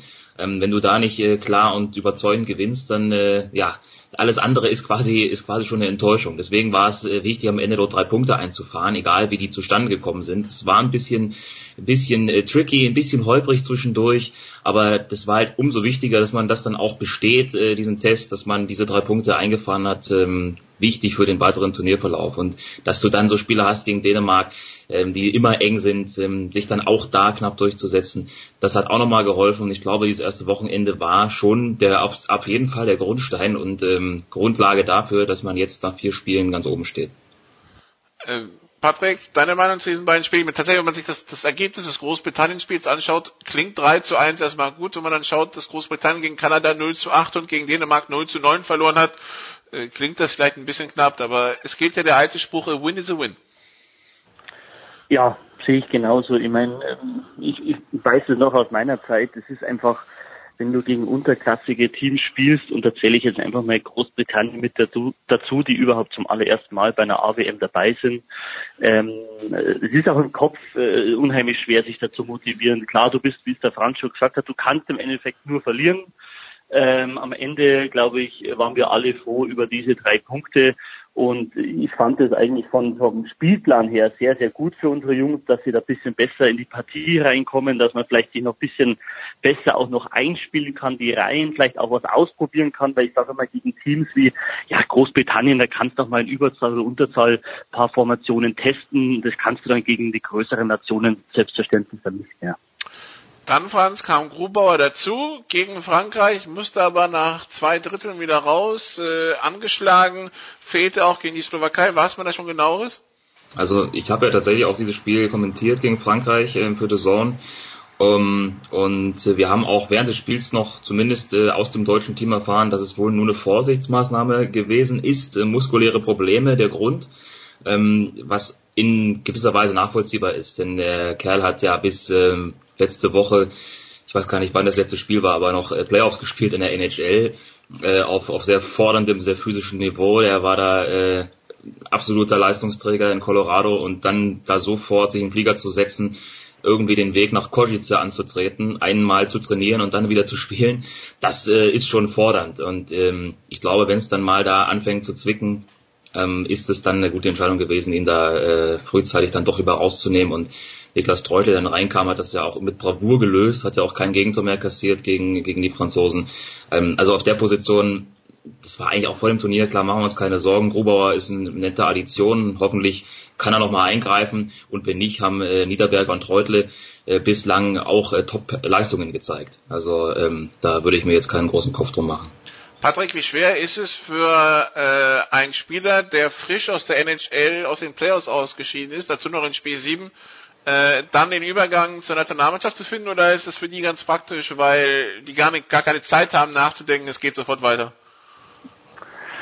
Also ich kenne Grubi sehr gut. Ich, ich weiß, wie seine Einstellung dazu ist und er ist immer brutal stolz, wenn er den Bundesadler tragen darf.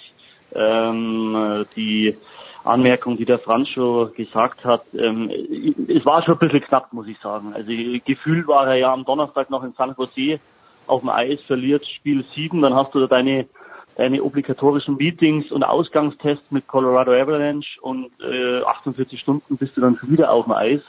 Äh, dass der Körper, das strapaziert unheimlich einen Körper. Also ich denke, vielleicht im Nachhinein, klar ist man immer schlauer, hätte er vielleicht noch das Spiel aussetzen können und dann gleich erst gegen die Slowakei antreten müssten. Aber gut, nein, im Nachhinein ist man dann immer schlauer und jetzt muss man eben abwarten, wie es weitergeht. Also ich weiß aus Insiderkreisen, es ist nichts Schlimmeres, Gravierenderes, sonst wäre er auch schon weg. Äh, nur eben Colorado ähm, ist da jetzt auch eben im Spiel. Die wollen selbstverständlich wissen, wie es um ihren Athleten steht. Und das ist gerade diese, ja, ich sage eben diese spannende Frage, wenn einer muskulär angeschlagen ist, gehst du das Risiko ein, mit dem Hintergedanken, okay, es könnte vielleicht dann noch äh, schlimmer werden. Sagen wir mal, aus einer Zerrung kann dann ein Muskelfaserriss werden. Und ähm, ja, Colorado bezahlt ihn und ist verantwortlich für ihn und deswegen bin ich jetzt da sehr gespannt, wie da die nächsten Tage ausschauen werden. Okay, und dann kommen wir zum vierten Spiel. Das Spiel gegen die Slowakei, das war gestern Abend und Deutschland bis zur 59. Minute 2-1 hinten und dann ähm, schlagen Eisenschmied und, und Dreiseitel zu, dass äh, Patrick äh, dazu führt, dass es 3-2 für Deutschland ausgeht. Also ich habe das Gefühl, generell bei dir als, als deutscher Eishockey-Fan darf man ja eher nicht herzkrank sein. Das Spiel gehört dann wahrscheinlich auch nochmal dazu. ja, es war ein besonderes Spiel, glaube ich, für alle. Ähm, wir waren im Rückstand und man muss auch sagen, mehr vom Spiel hatte meiner Meinung nach die Slowakei, ähm, die da ein bisschen mehr ähm, kreiert haben vor unserem Tor, vor Niederberger. Ähm, aber der Wille ist gigantisch. Äh, der Wille ist brutal. Ähm, wir haben ein hervorragendes Überzahlspiel, würde ich mal sagen. Wir haben mit Plachter, mit Dreiseitel an der blauen Linie des Brain. Ähm, Eisenschmied kennen wir ja schon aus der DEL mit seinem brutalen One-Timer. Also wir haben da wirklich brutal gutes Überzahlpower. Und Eisenschmied hat die, die, die ganzen Spiele zuvor ich sage jetzt mal, kein Glück auf dem Schläger, aber der, der Schuss ist dann halt zum Ausgleich unhaltbar. Der hat eingeschlagen wie eine Bombe. Und dann fand ich wirklich, hat man das schon gemerkt, auch das Spiel zuvor hat ja die Slowakei gegen äh, Kanada ja auch in der letzten Sekunde diesen Sieg, äh, diesen Unentschieden aus der Hand gegeben. Und dann hat man schon gemerkt bei den Slowaken, oh oh, jetzt steht schon wieder Unentschieden. Und da waren die Deutschen mental einfach besser und Dreiseitel, mei, wenn einer halt über 100 Punkte macht in der NHL, dann ähm, dann macht er den einfach. Und das ist äh, typisch Dreiseitel, sau schwer zu verteidigen. Er nimmt da den eigenen Verteidiger als Screen her. Torhüter schaut einmal zu weit rechts an dem Verteidiger vorbei, links schlägt ein. Ähm, äh, also auf der Playstation tue ich mir sogar bei dem Move sehr schwer. äh, nicht wirklich in Playstation-Laune, Franz, war danach äh, Toni Söderholm, der, der, der Bundestrainer. Äh, der war mit zwei Sachen nicht wirklich zufrieden. A, mit der Leistung seiner Mannschaft in den 8, ersten 48 Minuten und zwei, mit der Leistung der Schiedsrichter in Bezug auf den Hit gegen Moritz Seider. Kannst du das beides nachvollziehen? Also Moritz Seider, der Bandcheck kassierte, ich glaube es gibt zwei plus zehn, wo sich Söderholm durchaus fünf plus zwanzig vorgestellt hätte. Hm. Ich kann das auf jeden Fall nachvollziehen, denn äh, hat Petty auch gerade schon gesagt, die Slowaken waren auf jeden Fall in den ersten 40 Minuten die bessere Mannschaft, deswegen dann auch verdient vorn. Das war auch ein eklatantes Übergewicht an Schüssen, das die Slowaken da hatten. Von daher kann ich das auf jeden Fall verstehen, dass äh, Toni Söderholm da nicht ganz so zufrieden war mit dem, wie seine Mannschaft aufgetreten ist. Aber wobei man darf immer nicht vergessen, in so einem Turnier, wo der Spielplan so dicht ist und sich dann auch mal ein bisschen was verschiebt. Die Slowaken haben am Vortag nicht gespielt, die deutsche Mannschaft hat gespielt gegen Frankreich, dass du da am Anfang des Spiels vielleicht ein bisschen schwere Beine hast, dass du da ein bisschen Schwierigkeiten hast reinzukommen, gerade dann auch, wenn du gegen den Gastgeber spielst. Das ist alles irgendwie erklärbar, ja. Und umso besser ist, dass diese Mannschaft dann mit der Moral hinten raus noch dieses Spiel gedreht hat. Ähm, der Hit gegen Seider, ja, kann ich auch natürlich verstehen, denn äh, Moritz Seider, der zeigt bei diesem Turnier jetzt auch auf internationalem Niveau, was der für eine Klasse hat. Mit äh, gerade mal 18 Jahren, der ist äh, im April 18 geworden. Das ist unfassbar, was der, was der spielt. Ähm, der macht wichtige Tore bei diesem Turnier. Ist naja, jetzt schon, muss man wirklich so sagen, eine feste Größe geworden in der kurzen Zeit, in der er jetzt in der Nationalmannschaft spielt. Ähm, und das bringt einen Trainer natürlich auf die Palme, wenn du dann so einen Hit kassierst. Und da äh, hätte ich mir auch eine größere Strafe schon vorstellen können. Ähm, mit dem Hintergrund natürlich auch, dass wenn wir uns äh, an das Spiel gegen Dänemark nochmal erinnern wollen, dieses äh, seltsam aberkannte Tor wegen angeblicher Torhüterbehinderung, ein, ein Witz. Ich äh, weiß nicht genau, ob das tatsächlich international in Regeln so ausgelegt wird, aber das ist ja einfach nur lachhaft. Ähm, ja, kann ich da die, die entsprechende Verärgerung, die dann vielleicht daraus auch nochmal ein bisschen nachwirkt, schon nachvollziehen.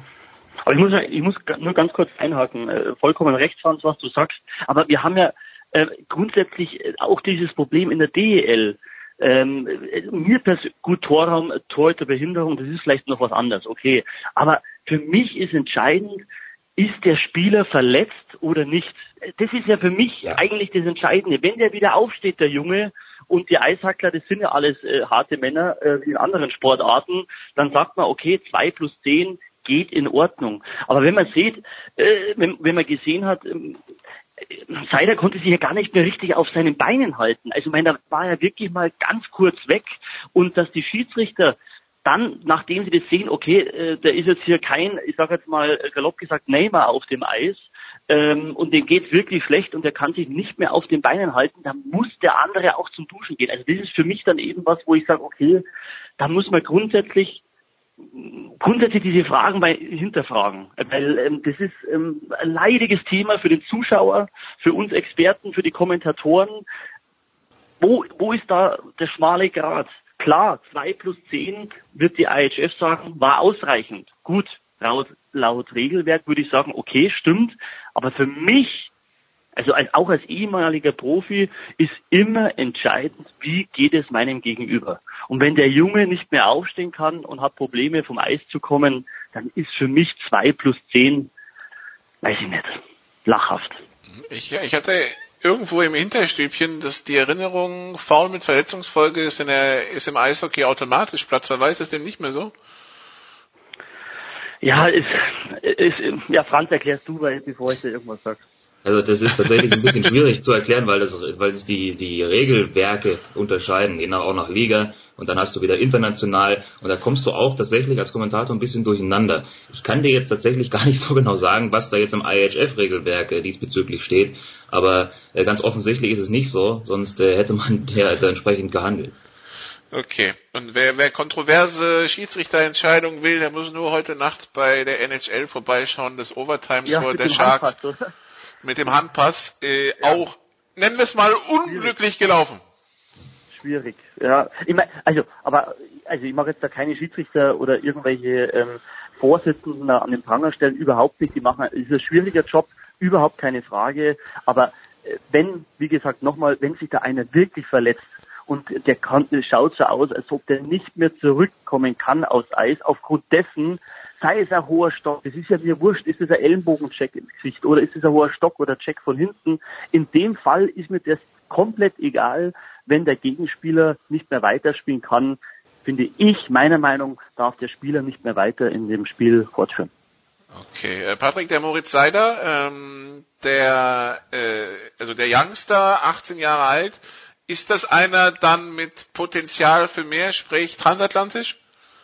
Ja, definitiv. Also ich sage, Moritz Seider äh, ist ja auch Eisenschmied äh, nächstes Jahr in Amerika ähm, spielen, weil äh, brutal gutes Talent. Wir haben das schon in der DL mitverfolgen können, dass ähm, auch unter Pavel Groß hat er nochmal einen unheimlichen Schub nach vorne gemacht. Er ist mit seinen 18 Jahren äh, unheimlich ruhig, ähm, hat ein sehr gutes Auge für den ersten Pass, der sehr, sehr wichtig ist, aus der eigenen Zone überhaupt hinauszukommen, äh, hat eine perfekte Größe. Klar, da müssen vielleicht noch paar äh, Kilo Muskelmasse drauf, aber das, das kommt von selber und ähm, ich glaube nicht, dass wir Eisenschmied und Moritz Seider in der DL halten können. Also leider, wohlgemerkt, leider, aber es würde mich für beide freuen, wenn sie es drüben schaffen würden. Okay, also nach vier Spielen zwölf Punkte, die beste mögliche Punktausbeute. Allerdings hat man auch gegen die Teams auf Platz 5, 6, 7, 8 der Tabelle gespielt. Jetzt gibt's quasi als Hauptgang äh, äh, Franz fürs übers Wochenende. Samstag geht's gegen Kanada, Sonntag gegen die USA und dann am Dienstag gegen Finnland. Ähm, was äh, also das Viertelfinale, ich denke mal, da muss schon viel passieren, dass das in die Binsen geht. Was muss jetzt das Ziel sein für die nächsten drei Spiele, Franz? Das Ziel muss sein, und das ist eben auch die Gefahr, wenn du halt jetzt hinten raus diese drei großen Brocken bekommst, das Ziel muss sein, trotzdem in jedem Spiel dagegen zu halten und ich sag mal so den Schwung versuchen zu transportieren über diese Spiele. Vielleicht geht ja irgendwo eine Überraschung, vielleicht äh, kann man irgendwo den, den Favoriten ärgern, das wäre noch besser. Wichtig ist halt, dass man jetzt da nicht drei Klatschen kassiert, weil dann hast du den ganzen Schwung wieder, das ganze Schwung weg und dann spielst du ein Viertelfinale äh, und äh, hast da wahrscheinlich dann auch keine Chance mehr, weil das dann einfach auch echt schwer ist, sich da wieder reinzufuchsen. Deswegen ähm, muss es einfach die Zielsetzung sein, so gut es geht, äh, dagegen zu halten. Ähm, warum soll es nicht funktionieren? Ich meine, wir haben das ja erst unlängst gesehen, äh, letztes Jahr im Februar, dass auch gegen große Namen was gehen kann, auch wenn diese Mannschaften jetzt natürlich ein bisschen anders bestückt sind, auch von den Spielern her. Aber mein Gott, du hast jetzt so einen Start hingelegt, gegen die drei Nationen hast du eh nichts zu verlieren. Ähm, also von daher muss man halt schauen, dass man einigermaßen locker in diese Spiele reingeht, aber natürlich trotzdem eine, eine konzentrierte Performance da abliefert.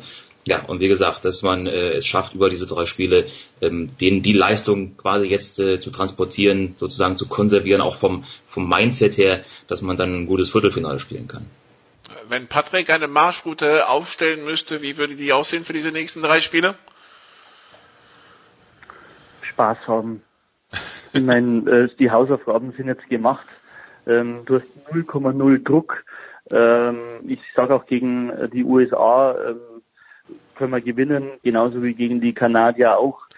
Finnen, finde ich, ist der härteste Brocken meiner Meinung nach, weil sie unheimlich ähm, attraktives, tolles System, finnisches System Eishockey spielen. Es geht von der U16 an bis zur A-Mannschaft zieht sich das durch.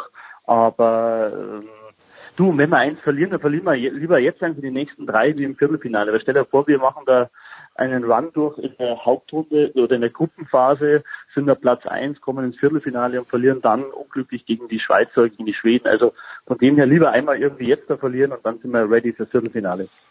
Das hat ja trotzdem auch einen Einfluss auf die Setzliste. Habt ihr denn ein Gefühl dafür bekommen, Franz, für, für die andere Gruppe, also Russland und die Schweiz nach vier Spielen, beide ungeschlagen? Dann kommen Schweden, Tschechien, Lettland, die alle drei Spiele gespielt haben, zwei Siege, eine Niederlage und dann mit Österreich, Norwegen und Italien drei Sieglose am Ende. Ähm, wer ist da das unangenehmste Team deiner Meinung nach im Augenblick? Ja, also ich glaube schon die Russen tatsächlich, äh, auch wenn man bei denen immer so manchmal noch so ein Fahrzeug hintersetzen muss, aber äh, die haben halt einfach einen brutalen Kader, das ist unfassbar, wer da alles rumläuft. Ähm, unter anderem NHL-Topscorer Nikita Kucherov, ein Ovechkin, Kuznetsov, Malkin, wie sie alle heißen. Das ist einfach von der, von der Präsenz her schon was ganz anderes. Die Schweizer haben natürlich auch sehr überzeugend bislang gespielt, haben aber die ganzen großen Brocken noch vor sich. Also da muss man erstmal sehen, sind die tatsächlich konkurrenzfähig, genauso wie das deutsche Team, können die gegen die die großen Namen auch dieses Jahr wieder mithalten. Ähm, und dann werden wir schlauer sein, ob die Schweiz so unangenehm ist. Und logischerweise sind auch Schweden und Tschechien nicht zu unterschätzen. Wobei die Schweden haben noch ein Restprogramm, was nicht so einfach ist tatsächlich. Die haben noch die Schweiz, die haben noch Russland, ähm, die müssen sich noch ein bisschen strecken. Also von den äh, vier Teams, die momentan auf den ersten vier Plätzen stehen, würde ich sagen, Russland, Schweiz äh, sind schon die unangenehmsten Gegner. Wobei wir ja gute Erfahrungen gemacht haben mit der Schweiz in solchen K.O.-Spielen. Von daher wäre das vielleicht gar kein so schlechter Gegner, sollte es dazu kommen. Patrick, dein Bauchgefühl zur anderen Gruppe? Ähm, ja, ich glaube, die, die Russen, Franz hat es ja schon perfekt erklärt, es ist wahrscheinlich das beste Team, auch individuell am besten bestückt. Äh, gegen den Rest haben wir eine Chance, da ganz ehrlich. Also Schweden haben wir bisher noch nicht umkauen. Die Schweizer, das ist immer ein geiles Derby, wenn man gegen die spielen darf. Also wir haben, niemanden brauchen wir Angst haben. Wenn, die, wenn die Russen, wenn die Russen ungeschlagen durchgehen, wäre es vielleicht besser, nicht Vierte zu werden in der einen Gruppe, weil sonst wäre das ja der Aber du, gegen Russen haben wir eh noch eine Rechnung offen. Olympische Spiele. Also von dem her sollen sie uns halt jetzt noch kommen. Das ist auch recht. Gut, okay. Franz, äh, was, äh, wie sieht der, wie sieht der Highlight und Einsatzplan am Wochenende aus? Wie viel Eishockey ist dabei?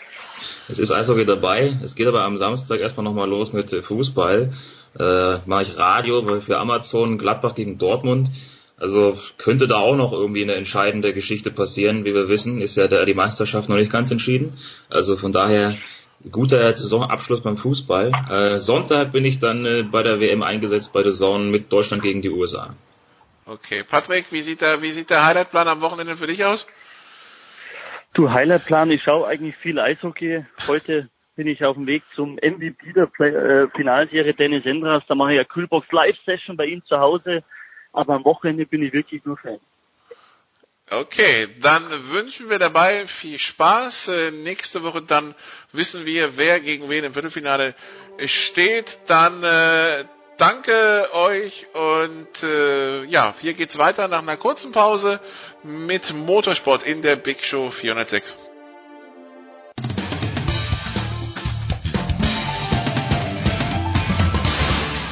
Hoi, ik ben Robin Haase en jullie luisteren naar Sport 360.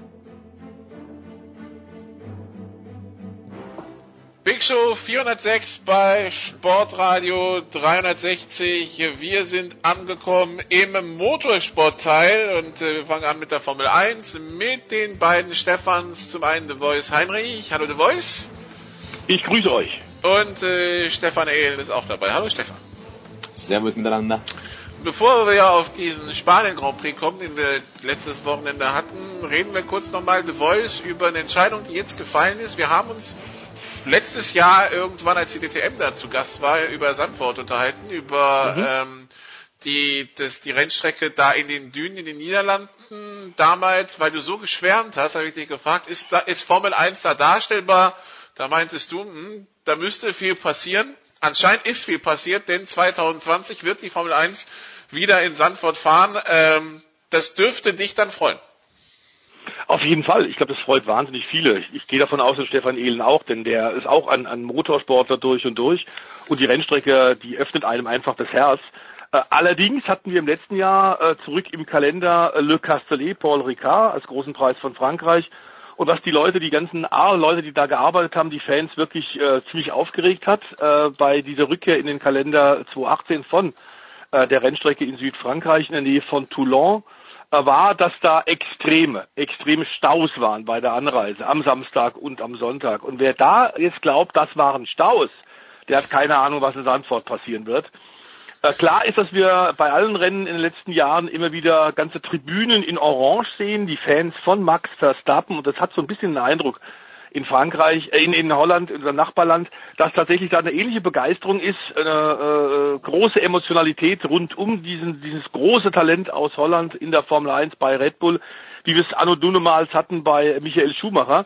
Nun hatten wir auch schon vor Schumacher, Michael Schumacher, deutsche Formel 1 Rennfahrer, aber die waren nicht sehr erfolgreich. Und das gilt im Grunde auch ganz genauso für die äh, Holländer, ähm, die tatsächlich eine wunderbare Rennstrecke haben. Das ist das Naherholungsgebiet von äh, Amsterdam ähm, wunderbar bergauf, bergab, schnelle Passagen. Mit DTM waren wir immer da. Das ist immer eine Rennstrecke, die fahrisch den Unterschied ausgemacht hat zwischen Mittelklasse-Piloten und wirklich guten. Die konnten da sogar bis zum gewissen Grad die Defizite von einem Auto überfahren. Äh, das Problem ist, dass du wahnsinnige äh, Umbaumaßnahmen eigentlich vornehmen musst, um einen Sicherheitsstandard zu bekommen vom Fahrerlager und den äh, Boxengebäuden wollen wir gar nicht reden. Also das, was bei Bernie Ecclestone noch so der Maßstab war, wie eine Formel 1 Rennstrecke aussehen muss, davon ist mit sehr eigenem Charme, aber Sandford, Sandford meilenweit entfernt. Stefan, wie, wie siehst du Sandford? Ich meine, wenn die da nächstes Jahr fahren wollen, was auch immer die da machen werden, muss ja dann schnell gehen. Muss ja dann schnell gehen, das ist richtig. Man hat im Prinzip jetzt ein Jahr Zeit und ich sehe es ein bisschen wie der Stefan. Ähm, es ist klasse, es ist eine Fahrerstrecke, es ist oldschool. Ähm, da steht man drauf, da gibt's Kiesbetten, hurra, hurra. Und äh, das wird sicherlich eine, eine gute Geschichte, weil es auch tolle Bilder gibt. Ja, da gibt's Naturtribünen, das ist richtig Formel 1 Feeling wie vor 30, 40 Jahren noch. Ähm, Problem an der ganzen Geschichte ist, es ist keine gute Strecke für die Formel 1, weil Sandford ist anspruchsvoll, es ist sehr kurvenreich, es gibt zwar durchaus Geraden, aber überholen ist halt unheimlich schwierig. Und äh, wenn man jetzt davon ausgeht, die, die aktuellen Autos, die werden sich bis nächstes Jahr nicht groß verändern, dann wird es eher eine Prozessionsfahrt werden nächstes Jahr. Ja, mit tollen Bildern, sehr wahrscheinlich aus der Cockpit-Kamera, ähm, mit tollen Bildern von außen teilweise auch. Aber es wird wahrscheinlich eher halt ein statisches Rennen sein. Und das ist das so ein bisschen, was ich als Negativpunkt äh, bei Zandvoort dann sehe, so sehr die Euphorie groß ist, auch bei mir, äh, dass so eine tolle alte Strecke nochmal in den Kalender aufgenommen wird, so sehr muss ich einfach sagen, hm, ich glaube, das Rennen wird halt kein Kracher.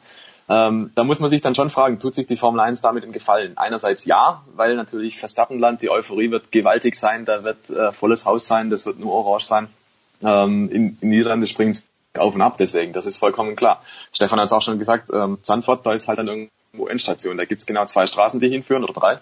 Äh, und das war's halt. Also eigentlich ist das nicht der Anspruch, den die Formel 1 haben müsste an einen Rennplatz. Und ähm, deswegen bin ich mal gespannt, wie man das vor Ort tatsächlich löst. Andererseits wiederum finde ich, das hat durchaus Charme, dass man sagt, man fährt jetzt nicht wohin, wo man für, ich weiß nicht, wie viele Millionen oder Milliarden eine, eine Rennstrecke aufgebaut hat, aus, aus irgendeinem Boden, der vorher ein Sumpfgebiet war oder so, äh, sondern da geht man an einen Ort, wo Rennsportkultur herrscht. Und das ist grundsätzlich, glaube ich, schon zu begrüßen, wenn man dann denkt, dass viele Traditionsstrecken vergessen wurden, zugunsten von irgendwelchen neuen Strecken in Ländern, die keinerlei Rennsportkultur haben. Insofern finde ich endlich mal ein Zeichen von einer internationalen Rennserie, die sagt, hey, wir setzen auf Tradition und äh, da ist Zandvoort natürlich eine Top-Adresse. Und Sie wollen sich irgendwie so eine Kurve hinstellen mit, äh, mit Neigung wie in Interlagos The Voice. Ja, die Schlusskurve wollen sie ein bisschen erhöhen. Ich meine, man kann baulich sicherlich einiges machen, aber wir haben es, ähm, der Stefan war ja auch dabei bei diversen Besuchen der DTM äh, mit langsameren äh, Autos als Formel 1 Fahrzeuge. Wir hatten da ein paar, immer wieder heikle Momente von, von Unfällen, die wirklich haarsträubend waren. Und äh, da wurde vom Veranstalter immer wieder gesagt, äh, vom Rennstreckenbetreiber, ja, das ist alles schön gut, eure Wünsche auch, aber die Rennstrecke ist so wie sie ist, old school, wie Stefan sagt. Ähm, aber wir können jetzt nicht komplette Dünenpassagen hier äh, umsetzen. Ähm, was ich Tausende von Tonnen äh, Sand äh, verschieben, das ist einfach vom Aufwand nicht zu machen. Und ich habe einfach ein paar äh, Bedenken, dass tatsächlich äh, da was passieren könnte. Die Formel 1 ist inzwischen richtig schnell aerodynamisch ausgefeilte Autos. Wir wissen es. Ähm, was wir einfach nicht wollen, ist, wenn tatsächlich im Grunde so ein, so ein Motorsportfest äh, vor, um, vor jubelnden Fans gefeiert werden kann auf einer wirklich äh, tollen Rennstrecke, dann wollen wir eigentlich nicht, dass das da schwere Unfälle gibt. Wir hatten gerade vor kurzem, das haben wir bei euch bei Sportradio ja auch im Motorsport Talk Revue passieren lassen, eine Rückschau auf äh, das traurige Jubiläum des äh, Jahrestags der Tod, der Tod, äh, beiden tote, tote Unfälle von, von äh, Ratzenberger und von Senna. Und was die Formel 1 überhaupt nicht brauchen kann, ist Negativschlagzeilen. Durch Unfälle, Personenverletzungen oder sogar ähm, schlimmer. Das kann man überhaupt nicht brauchen. Ähm, sie werden sicherlich einiges umbauen. Äh, das ist insofern auch ganz gut, dass der Sportdirektor, der momentan der Verbindungsmann ist zwischen Liberty Media und der Sandford Rennstrecke, ein ehemaliger Rennfahrer ist, äh, Jan Lammers, der auch in der Formel 1 mit mäßigem Erfolg gefahren ist, immer nur in schlechten Autos gesessen in den 70er, 80ern. Was er wirklich konnte, hat er im Sportwagen gezeigt, unter anderem dann bei Jaguar die 24 Stunden von Le Mans gewonnen. Das ist ein Topfahrer. Und der weiß natürlich auch heute noch, wie Motorsport geht. Aber ich glaube, man wird da, was Sicherheit angeht, einfach Kompromisse machen müssen. Prinzipiell sehe ich es ähnlich wie, wie Stefan, dass man sagen muss, es ist gut, dass wir nicht wieder auf eine neue Retortenrennstrecke irgendwo hingebaut haben, im Middle of Nowhere, wo dann äh, zweieinhalb Zuschauer sind äh, und nichts passiert, äh, weil irgendein ein Scheich oder äh, irgendein ein, äh, Diktator sich wieder mal meint, er müsse eine, eine, sich einen Motorsport leisten und die Formel 1 einkaufen. Dass das nicht der Fall aktuell ist und da so ein bisschen leichter Gegentrend zu sehen ist, das ist sehr gut. Okay. Ähm, nächstes Jahr soll ja auch die Strecke in Hanoi dann irgendwie in den Kalender kommen. Dafür müssen andere weichen. Und da kommen wir zum Übergang, Stefan, zum Spanien Grand Prix in Barcelona. Barcelona, einer anscheinend der Abschlusskandidaten. Ähm, weiß man da schon Konkretes? Ja, du hast vollkommen recht. Es gibt so ein paar Wackelkandidaten im Kalender. Barcelona ist einer davon. Äh, der andere ist zum Beispiel auch Hockenheim, weil da die langfristige Finanzierung nicht gesichert ist. Hockenheim hat nur noch Vertrag für dieses Jahr. Äh, darüber hinaus muss man schauen. Und äh, Spanien ist natürlich insofern eine schwierige, sehr schwierige Geschichte. Es ist die Strecke, auf der die Pole Position die beste Siegquote hat. Also von Rennstrecken, die mehr als drei Rennen ausgerichtet haben, ist Barcelona die Strecke, auf der im Schnitt am wenigsten passiert. So kann man es, glaube ich, auch formulieren. Ähm, das heißt eigentlich, es ist äh, eine Rennstrecke, die kennt wirklich jeder Fahrer aus dem FF, weil da fährst du pro Jahr 300, 400, 500 Testrunden die fährst du am Simulator rauf und runter, ähm, die kann man quasi inzwischen auch blind fahren. Das ist natürlich auch nichts, ähm, was spannende Rennen garantiert, weil wenn jeder die Strecke perfekt kann, wenn jeder die blind fahren kann, dann passieren auch keine Fehler, dann gibt's nichts Unvorhergesehenes, dann sind die Rennen einfach furchtbar öde.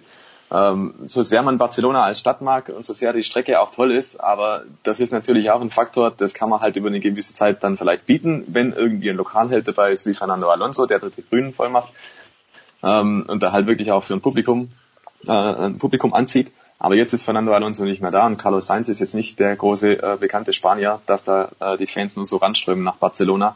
Und dann muss man einfach sagen, sorry, aber die Qualität stimmt einfach nicht vom Rennsport, der da geboten wird. Als Teststrecke mag das wunderbar sein, aber zum Rennfahren ist Barcelona halt leider nicht geeignet.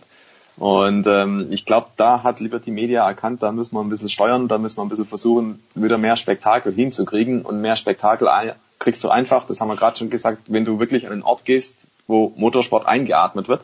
Das wäre zum Beispiel Zandvoort. Oder wenn du halt einfach eine Strecke nimmst, die wirklich perfekt geeignet ist für diese Art von Fahrzeugen. Und ähm, zwischen diesen beiden Extremen muss man sich irgendwo bewegen. Ja, und Barcelona fällt da irgendwie halt leider raus, ne? Weil, ähm, habe es gerade gesagt, die Rennen sind einfach nicht so besonders prickelnd und, und äh, ja, die, die Strecke an sich ist leider halt auch so, dass sie ihren Reiz verloren hat. Viele Fahrer haben gesagt, dass sie angesprochen wurden ähm, auf auf die mögliche Zukunft des Spanien Grand Prix oder die ausbleibende Zukunft. Da haben sie gesagt, naja, also schade ist es nicht unbedingt, weil wie gesagt, wir, wir fahren quasi nichts anderes als, als Spanien. Es wäre mal schön, wir hätten Abwechslung. Und die Abwechslung wird vielleicht nächstes Jahr geboten.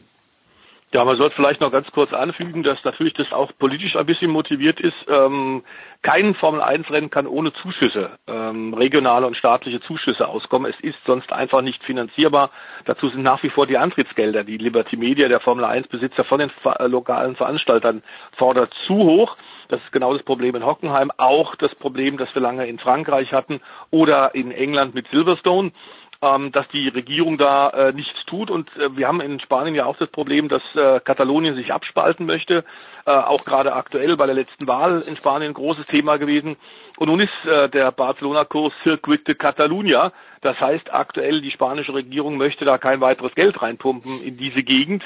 Ähm, und äh, da fehlt einfach schlicht und ergreifend die Kohle. Okay. Das also zum Grand Prix in Spanien zur, zum Austragungsort. Ansonsten äh, The Voice müssen wir sagen, die Formel 1 Saison bleibt extrem spannend. Wer wird Weltmeister Ham Hamilton oder Bottas? Weil, also ich glaube, wenn es so weitergeht, der Konstrukteursweltmeister könnte schon in Österreich entschieden sein und äh, mhm. ja, irgendwie ein Doppelsieg Mercedes ist viel zu selten. Ähm, ich glaube, das ist ein grundsätzliches Problem, was du da in der Tat äh, äh, ansprichst. Ähm, die Formel 1 mit fünf Doppelsiegen jetzt, da wollen wir alle gemeinsam sagen, irre Leistung von Mercedes. Nach so vielen Jahren an der Spitze schleicht sich normalerweise dann äh, eine gewisse Sättigung ein und ein paar Mitarbeiter denken, also es wird auch im nächsten Jahr wieder locker reichen, weil wir dauernd gewinnen. Das scheint bei äh, der Truppe rund um Toto Wolf nicht der Fall zu sein. Sie haben wieder nachgelegt, sie haben sogar Defizite, die man bei den Testfahrten in Barcelona vor der Saison äh, gesehen hat, relativ schnell ausgemerzt. Ähm, es ist nicht das beste und schnellste Auto, aber es ist das mit Abstand beste Team.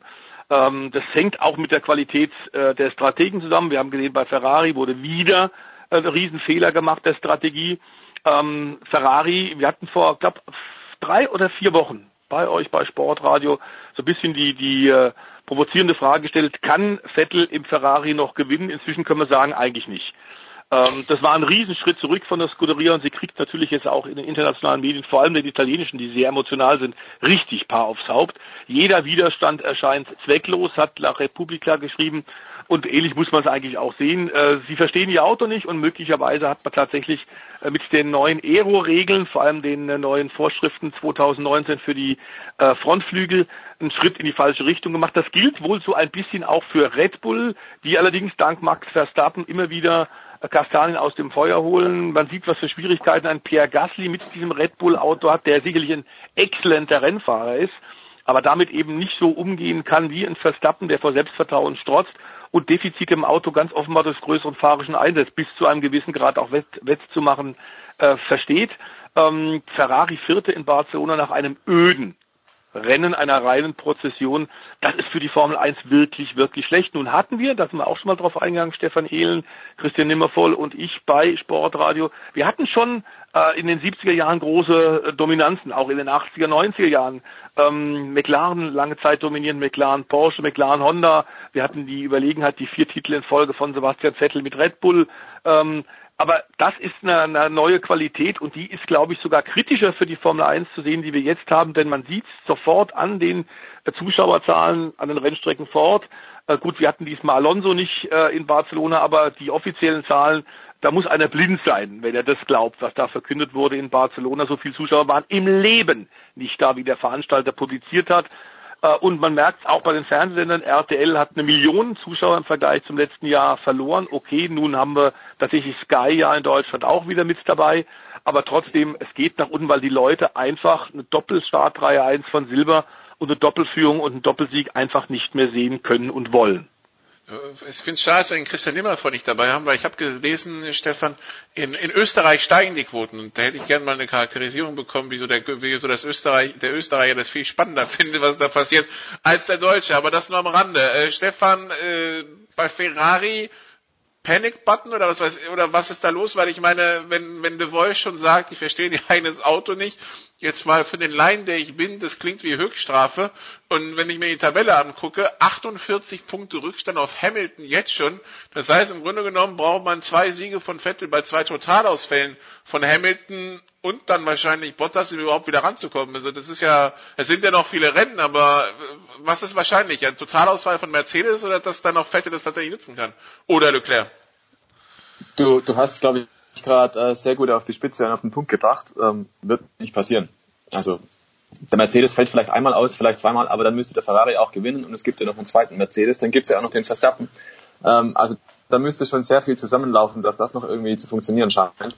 Ähm, ich glaube, bei Ferrari ist man über den Panikmodus schon hinaus und muss nach fünf Rennen einfach, glaube ich, resignativ festhalten, das wird wieder nichts. Also ich kann mir gut vorstellen, dass, dass mein Maranello jetzt nicht irgendwie die Alarmglocken schrillen hat, sondern dass es eher wirklich so ist, die Realität ist einfach, der Mercedes ist vorne und unser Auto ist prinzipiell schnell, aber wenn wir es nicht in ein Einsatzfenster reinkriegen, dass es funktioniert, dann hat die ganze Sache halt einfach keinen Wert. Also ich glaube, man hat schon irgendwo verstanden, dass der WM-Zug abzufahren droht. Wir haben jetzt ein Saisonviertel rum, das heißt, es ist in der Theorie noch sehr viel zu machen. Es kommen noch ein paar Strecken, die spielen vielleicht im Ferrari gut in die Karten. Es kommen aber genauso gut noch Strecken, da ist der Mercedes wieder im Vorteil. Äh, selbst wenn es jetzt ab sofort gleich ausgeht, also wenn einmal Ferrari gewinnt, wenn einmal Mercedes gewinnt, der, der Vorsprung ist da, den holen die nicht mehr auf unter normalen Umständen. Also da, da muss zu viel passieren bei Ferrari, als dass Mercedes da noch äh, Zweiter werden kann. Ich sehe da ehrlich gesagt wirklich schwarz für Sebastian Vettel und Charles Leclerc, so, so leid mir das tut, um den Wettbewerb, den wir ja gern sehen wollen auf der Strecke. Das einzig Positive an der Sache ist nur, dass Valtteri Bottas momentan noch gut mitzuhalten scheint bei, bei Mercedes, so dass wir wenigstens so eine Art Duell an der Spitze haben, auch wenn das wirklich nicht, nicht richtig ausgetragen wird auf der Strecke, sondern so ein bisschen mit Sanfthandschuhen. Ja, und Ferrari, ähm, ich glaube auch, der Sebastian Vettel hätte sich das anders vorgestellt. Der fährt jetzt nun auch schon ein paar Jahre in Rot und äh, ich glaube, sein fünftes Jahr schon. Äh, damals ist der Michael Schumacher dann Weltmeister geworden, im fünften Jahr, endlich mit Ferrari. Und äh, ich glaube, bei, bei Ferrari entsteht halt langsam aber sicher der Eindruck, jedes Jahr mit viel Euphorie, jedes Jahr mit viel Tamtam, dieses Jahr mit sensationellen Testfahrten gestartet äh, und dann fällt man so auf den Hosenboden. Ich glaube, die, diese ständigen Rückschläge, die sind auch einfach nicht gut. Ja? Ähm, da, da kriegst du irgendwann mal das Gefühl, haben wir verlernt, wie man ein Auto bauen muss. Äh, kriegen wir es einfach nicht gebacken und auf der anderen Seite Mercedes schwimmt von Erfolg zu Erfolg. Das ist natürlich auch extrem bitter für die Moral. Und dann kommen solche Sachen dazu, wie der Stefan es gerade geschildert hat, äh, taktische Fehlentscheidungen, die Strategie passt eigentlich nicht, dann ständig Diskussionen über Team oder hin oder her, man hat den Teamchef schon wieder ausgewechselt. Äh, da ist halt einfach auch keine Stabilität und keine Konstanz da und nichts, auf das man sich eigentlich verlassen könnte. Das Einzige, was sich halt über die Jahre immer wieder so einschleicht, ist halt so ein bisschen Chaos-Truppe. Diesen Stempel hat Ferrari ja schon seit einigen Jahrzehnten. Den hat man dann unter Michael Schumacher abgelegt. In der Zeit hat alles perfekt funktioniert. Da waren wir wirklich Klassenprimus in allen Belangen. Aber hin und wieder setzt halt bei Ferrari der Schlendrian ein. Und ähm, ja, sie kriegen es dann halt doch nicht so ganz auf den Punkt und sind halt nicht so perfekt wie Mercedes. Und in der Formel 1, äh, glaube ich, seit spätestens 2014 gilt halt einfach, du musst perfekt sein, sonst hast du keine Chance. Wir haben grad, Jawohl. Ah, da ist er wieder. Ja, wir hatten dich gerade kurz verloren, sorry. Ja, plötzlich wart ihr weg. Ja, also dann, also der der der Stefan hat gerade ausführlich über über äh, Ferrari referiert. Ferrari. Ähm, ich äh, würde jetzt noch äh, ein Thema anschneiden. Äh, The Voice, wir haben äh, nicht nur Ferrari, die sich in den Fuß schießen, anscheinend äh, ein bisschen weiter hinten im, im Feld ähm, bei Haas, äh, Magnussen und Grosjean sind sich dann so ein bisschen in die Parade gefahren. Ist das, äh, also wollen da beide zu viel oder wie kann man das äh, interpretieren und was werden daraus die Konsequenzen sein? Die Konsequenzen werden sein, dass äh, der Herr Steiner, ähm, ein Südtiroler, der da bei Haas äh, dem Team aus den USA in Amt und Würden ist und es hervorragend macht seit dem Einstieg dieses amerikanischen Teams in die Formel 1 viel besser als in den letzten Jahrzehnten andere Versuche von US-Rennsportmannschaften, die Formel 1 zu erobern. Man arbeitet sehr eng mit Ferrari zusammen. Das wird von allen in der Formel 1 diese enge Zusammenarbeit nicht äh, unbedingt gutiert, aber es ist erlaubt und die machen das sehr clever. Das Auto scheint gut zu sein. Besser auch als die ersten Rennen, bis äh, Spanien es gezeigt haben. Da gab es nämlich noch keine Punkte in Spanien stand man sich gegenseitig wieder so selbst bisschen im Weg.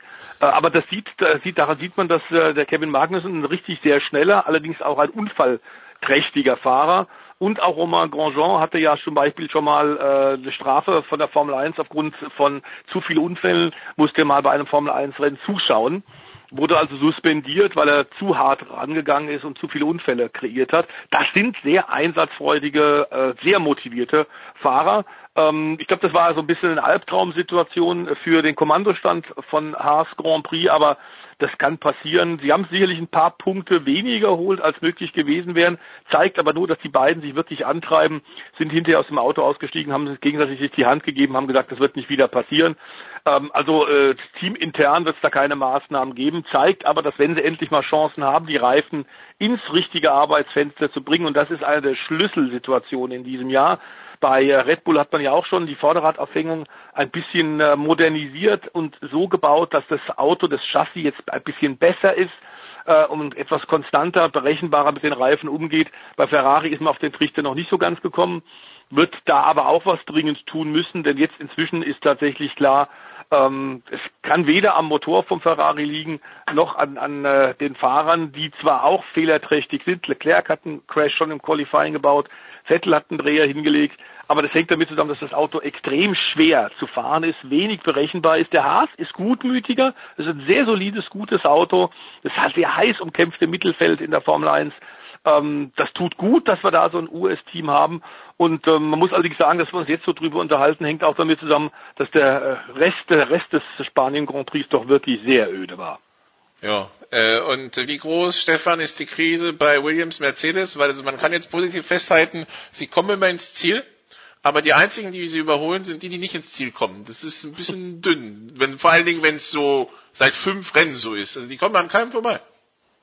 Die kommen an keinem vorbei und das ist ja nicht nur dieses Jahr so, sondern das ist ja die Fortsetzung von eigentlich jetzt einigen schlechten Saisons, war letztes Jahr nicht anders.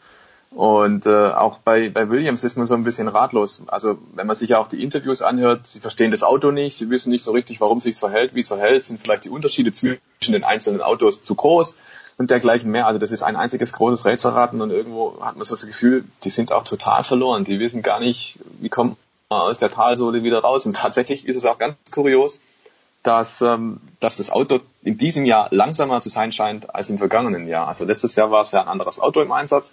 Dieses Jahr hat man ja ein neues gebaut und wenn man sich die Rundenzeiten anguckt, dann sind die teilweise einige Zehntel langsamer als 2018, obwohl der Rest komplett zugelegt hat. Also es gibt Teams, Toro Rosso beispielsweise, die haben äh, an manchen Strecken über 1,5 Sekunden zugelegt. Und Williams verliert halt eine halbe Sekunde auf die eigenen Zeiten aus dem Vorjahr. Also das ist schon sehr kurios und zeigt eigentlich, da läuft so gut wie gar nichts zusammen bei Williams. Und äh, auch da kommt einfach keine Ruhe ins Team. Man hat es zwar über den Winter ja mit äh, Robert Kubica einen neuen Fahrer geholt und hat auch mit George Russell wirklich einen patenten Kerl. Die können definitiv Auto fahren, ja. Aber das Material passt auch einfach nicht. Und äh, da hat man wohl über viele, viele Jahre hinweg Fehler gemacht im Management. Das wird jetzt allmählich so ein bisschen klar. Immer mehr Interviews kommt dann raus. Naja, man ist da ziemlich verhaftet in alten Strukturen, hat da auch von Mitarbeiterführung vielleicht nicht unbedingt die neuesten die neuesten Infos abgeschnappt und äh, ist da halt führt das Team im Prinzip noch so ja ein bisschen diktatorisch wie in den 80ern halt üblich und da hat's ja funktioniert. Da war Williams eines der Spitzenteams bis in die 90er rein. Ja, und inzwischen ist es halt leider so, über Jahre hinweg hat da nichts mehr richtig funktioniert, es läuft einfach nicht zusammen.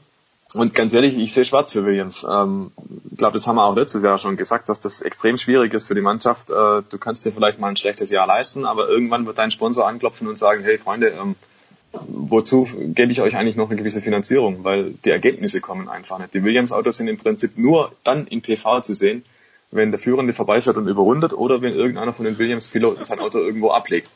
Und äh, das ist halt auf die Dauer eigentlich zu wenig. Und da muss man dann schon irgendwo die Sinnfrage auch stellen, wozu machen wir eigentlich Formel 1? Weil Platz 10 in der Gesamtwertung mit null Punkten, das kann jetzt nicht unbedingt der Anspruch sein.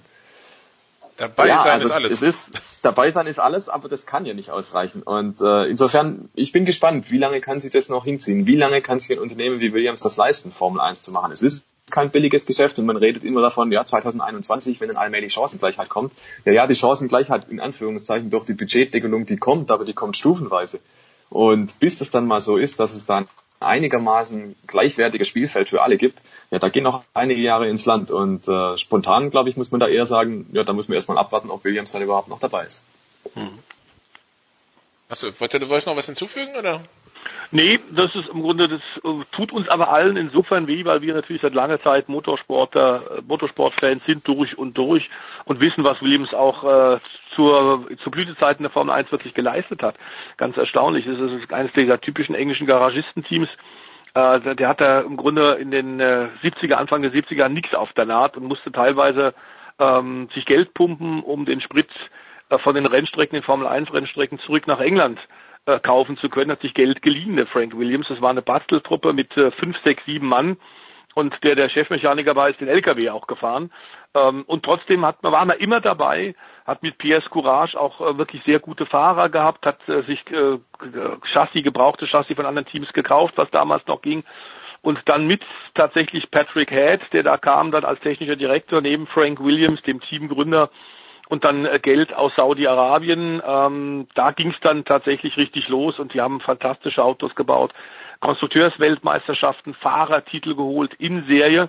Also es ist bitter, sowas zu beobachten. Ähm, und klar ist auch Claire Williams, äh, Stefan Ehlen hat es gerade gesagt, gibt jetzt inzwischen auch zu, dass sie in der Vergangenheit ähm, als äh, Nachfolgerin, wenn man so will, ihres ja im Rollstuhl äh, sitzenden Vaters als Teamchefin tatsächlich ein paar Personalentscheidungen falsch getroffen hat. Paddy Lowe hat man von Mercedes weggeholt, hat ihn äh, tatsächlich mit dem Know-how auch der silbernen der Mercedes-Leute hat ihn da geholt mit äh, dem Köder, dass er Anteile am Team kaufen kann und Teammitbesitzer bei Williams wird. Den hat man inzwischen schon vor die, äh, vor die Tür gesetzt und hat ihn wieder rausgeschmissen, weil das auch nicht funktioniert hat. Dass der weiß, wie man Rennautos baut, steht völlig außer Frage. Aber dass auch so einer sich dann mit der Erfahrung ähm, nicht durchsetzen kann, zeigt schon, da ist vieles im Argen. Und man hat offenbar auch im vergangenen Winter, trotz des, der, der Desaster Saison 2018, leider nicht die richtigen Weichenstellungen getroffen, nicht die richtigen Entscheidungen. Okay, dann soll es das gewesen sein zur Formel 1. Nächster Grand Prix übernächstes Wochenende. dann in Monaco der Heim Grand Prix für Charles Leclerc. Dann werden wir natürlich hier bei Sportrat 360 auch wieder drüber sprechen. Stefan Ehlen verlässt uns. Wir sprechen gleich noch mit The Voice über, über Rallye Sport und Co. Stefan, Highlight am Wochenende? Highlight am Wochenende, ich habe frei, aber am Samstagnacht, also in der Nacht von Samstag auf Sonntag, werde ich wieder Nesca kommentieren bei Motorvision TV. Es steht an das sogenannte All-Star Race, also das einzige Rennen, das nicht in die Punktewertung eingeht während der Saison und äh, da heißt, da darf man frei geballert werden, darauf freue ich mich und ansonsten denke ich mal, dass wir den Grill anwerfen und ein bisschen Wetter genießen, sofern es auch ein bisschen Sonne gibt. Ich habe gelesen, Gewitterwarnung in Deutschland, ganz besonders im Süden, fürs ganze Wochenende. Aber, äh, also passt auf, aber natürlich sonst viel Spaß beim Grillen. Dann danke Stefan, kurze Pause, dann geht's hier weiter mit Rallye Sport bei Sport 360.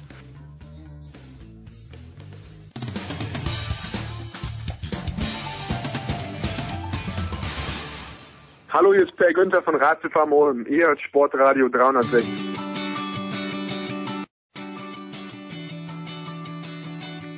Sportradio 360, die Big Show 406 hier bei Sportradio 360. Motorsport ist immer noch Thema und wir sprechen jetzt also mit äh, Stefan de Voice Heinrich über die Chile Rallye in, im, ja, in der Rallye WM. Mhm. Und äh, Thierry Neuville wollte ja eigentlich äh, seine Tabellenführung ausbauen. Irgendwer hätte ihm dann vielleicht noch sagen müssen, The Voice, dass das die Chile Rallye ist und nicht Demolition Derby. Ja, das stimmt. Ähm, wobei natürlich die äh, Kollegen von Eurosport zeigen die Bilder immer wieder während der WM-Läufe, und zwar hochaktuell abends, ich glaube 22.30 Uhr. Den Hinweis an die äh, geschätzten Kollegen kann man durchaus einflechten da sieht man, was für ein Ritt auf Messers Klinge, auf Messers Scheide das wirklich ist. Das ist eben nicht wie beim Rundstreckenrennen, zum Beispiel bei der Formel 1 oder beim Indie-Rennen oder bei äh, Desca oder DTM, wo du Rundstrecken hast, die du tausendmal abfährst, dann hast du äh, in Fleisch und Blut und weißt genau, was du machen musst, sondern das ist freie Wildbahn ähm, abgesperrte Straßen und da geht's dann zur Sache. Du darfst die vorher natürlich dir erkunden, darfst den Aufschrieb machen, aber da musst du mit Serienfahrzeugen fahren, mit Serien-Pkw, mit Straßenzulassung, die natürlich völlig anders reagieren als diese Rallye-Monster, diese Rallye-Autos, diese Spezialkonstruktionen. Und das ist schwierig, das dann richtig umzusetzen. Dazu kommt, die Chile Rallye war neu im WM-Kalender. Man hat in Südamerika doppelt gemacht aus Logistikgründen. Zuvor war man in Argentinien, jetzt also in Chile. Ähm, und die Rallye hat es wirklich in sich gehabt, absolut, obwohl Debütveranstaltung, absolut WM-tauglich und WM-reif. Ähm, wirklich schwierig zu fahren und hat tatsächlich äh, der Sieger, der Doppelsieger der ersten beiden, der Läufe beiden zuvor, nämlich Korsika und Argentinien, der Vize-Weltmeister der letzten drei Jahre, jeweils immer nur Vize-Weltmeister geworden. Da wollte Thierry Neville natürlich jetzt endlich als WM-Spitzenreiter noch eine draufsetzen und die WM-Führung ausbauen war auf dem Weg zum Hattrick, lag auf Platz zwei hinter dem führenden Ottenak und hat dann einen Fahrfehler gemacht. Eine Kuppe äh, offenbar überschätzt, ist da voll gefahren und das ging einfach nicht. Da hatten ein paar andere Leute auch Probleme, unter anderem Jari Matti Latvala, der erfahrenste Rallyefahrer mit fast 200 Starts. Auch der hat da richtig Glück gehabt, dass er nicht abgegangen ist. Aber der Hyundai war dann Kernschrott und das einzige Gute ist beim Durchatmen und du hast die Bilder angeschnitten, die überall in sozialen Netzwerken zu sehen waren, auf den Webseiten und auch im Fernsehen. Ähm, da muss man sagen, die Rallye-Autos sind extrem stabil gebaut. Äh, sechseinhalbfach Überschlag, äh, da war am Ende nur noch Kernschrott übrig. Gut, dass tatsächlich bis auf eine Platzwunde äh, und ein paar Prellungen dem Thierry Neville nichts passiert ist. Damit ist seine WM-Chance in diesem Jahr nicht im Eimer. Allerdings da war es natürlich eine Nullrunde, hat Glück im Unglück gehabt und der WM-Spitzenreiter ist der Weltmeister der letzten Jahre, wieder einmal der sechsfache Champion Sebastian Ogier, der allerdings immer wieder hadert mit dem Auto. Aktuell muss der wirklich zeigen, was er kann und warum er sechsfacher Rallye-Weltmeister ist, weil der Citroën, den er fährt seit Anfang dieses Jahres, er ist ja zu den Franzosen zurückgekehrt, der Citroën ist nicht richtig konkurrenzfähig. Das haben wir deutlich gesehen. Das hieß da auch an den Sonderprüfungsbestzeiten. Der muss da echt zaubern und äh, tatsächlich über die Möglichkeiten des Autos gehen, was er immer wieder schafft. Und er kommt eigentlich fast immer an, diesmal als Zweiter nach 16 Prüfungen, hat damit die WM-Spitze wieder übernommen, macht aber Druck auf Citroën-Team, dass die ihm endlich dann auch mal ein konkurrenzfähiges Autos hinstellen. Das sind sechs von 14 WM-Läufen absolviert. Die Deutschland-Rallye kommt ja auch noch in der Mosel gegen den Weinbergen dort. Auf der Panzerplatte legendär, da kommen normalerweise 1,5 bis 2 Millionen Fans, auch aus dem benachbarten Frankreich, aus Belgien nach Deutschland. Das immer wieder im Sommer Da wird er auch antreten. Also der, der, der Kampf an der Spitze ist deutlich spannender als in der Formel 1. Ed Tenak, der Erste, ist der schnellste Mann im Toyota, aber er macht A, relativ viele Fahrfehler immer noch und B, ist der Toyota nicht sehr zuverlässig. Man hat da noch Probleme mit der Haltbarkeit. Das Auto ist schnell, aber fällt dann doch öfter aus. Es gibt Probleme, geht sehr stark auf die Reifen, die Felgen sind schon mal kaputt gegangen, es gibt Elektronikschwierigkeiten bei Wasserdurchfahrten, wie zuletzt in Argentinien gesehen. Also bei Toyota müssen die Techniker in die Hände spucken, wollen die ihre WM-Chance in diesem Jahr noch halten. Tenak ist stark, hat am Ende also die Chile Rallye gewonnen. Äh, aber es ist unglaublich eng und äh, keiner kann momentan sagen, wer der Weltmeister wird. Es ist mindestens ein Dreikampf. Die erwähnten Sebastian Ogier, Citroën, Ott Tenhag also, der Este im Toyota und Thierry Neuville, der bei der nächsten Rallye zwar ein bisschen geschüttelt und gerührt, aber in jedem Fall nach dem wilden Abflug wieder wird antreten können und der will endlich Weltmeister werden. Wie, also hast du mal in so einem Rallye-Auto gesessen bei voller Fahrt? Oder? Oh ja. Oh ja. Das wie, wie muss also man sich das vorstellen? Als, wie muss man sich das vorstellen? Weil wenn ich die Bilder sehe, ich frage mich, ich frag mich immer, wieso, ich frage mich, ja, ja, aber äh, die Kamera ist das eine, ähm, Selbsterleben ist ja nochmal was anderes. Ähm, wie, ich, ich wundere mich immer, dass so wenig passiert, dafür, dass sie über unbekannte Strecken mhm. in einem mit äh, aufgeblähten Kleinstwagen äh, mit so einem Mörderzahn rüberpacen. Ja, da hast du recht. Das spricht einfach ganz schlicht und einfach für die unglaubliche Qualität dieser Rallyefahrer. Wir haben ja immer wieder seit Jahrzehnten unter Motorsportfans die schöne Diskussion, die auch immer sehr belebend ist, weil völlig unterschiedliche Gesichtspunkte und Ansichten aufeinanderprallen. Wer ist der beste Autorennfahrer? Ist es tatsächlich ein Rallye-Pilot? Oder ist es ein Formel-1-Pilot? Ist es einer aus der DTM? Wir hatten zum Beispiel auch ja Matthias Ekström schon mal, der einer der besten Allrounder ist, der Rallye und Rundstrecke gut kann, was in der aktuellen Zeit eher ungewöhnlich ist. In den 70er, 60er, 70er Jahren war das üblich, dass die wie Rallye Monte Carlo gefahren sind, dass die Langstreckensport wie Le Mans gefahren sind. Einige haben sich dann auch Rallye-Piloten in der Formel 1 versucht. Das ist heute im Spezialistentum völlig anders ähm, ein, ein, äh, tatsächlich Matthias Ekström aus Schweden, der ja auch DTM-Champion geworden ist, der hat alles Mögliche probiert, unter anderem auch schon mal NASCAR. Also die Leute gibt es.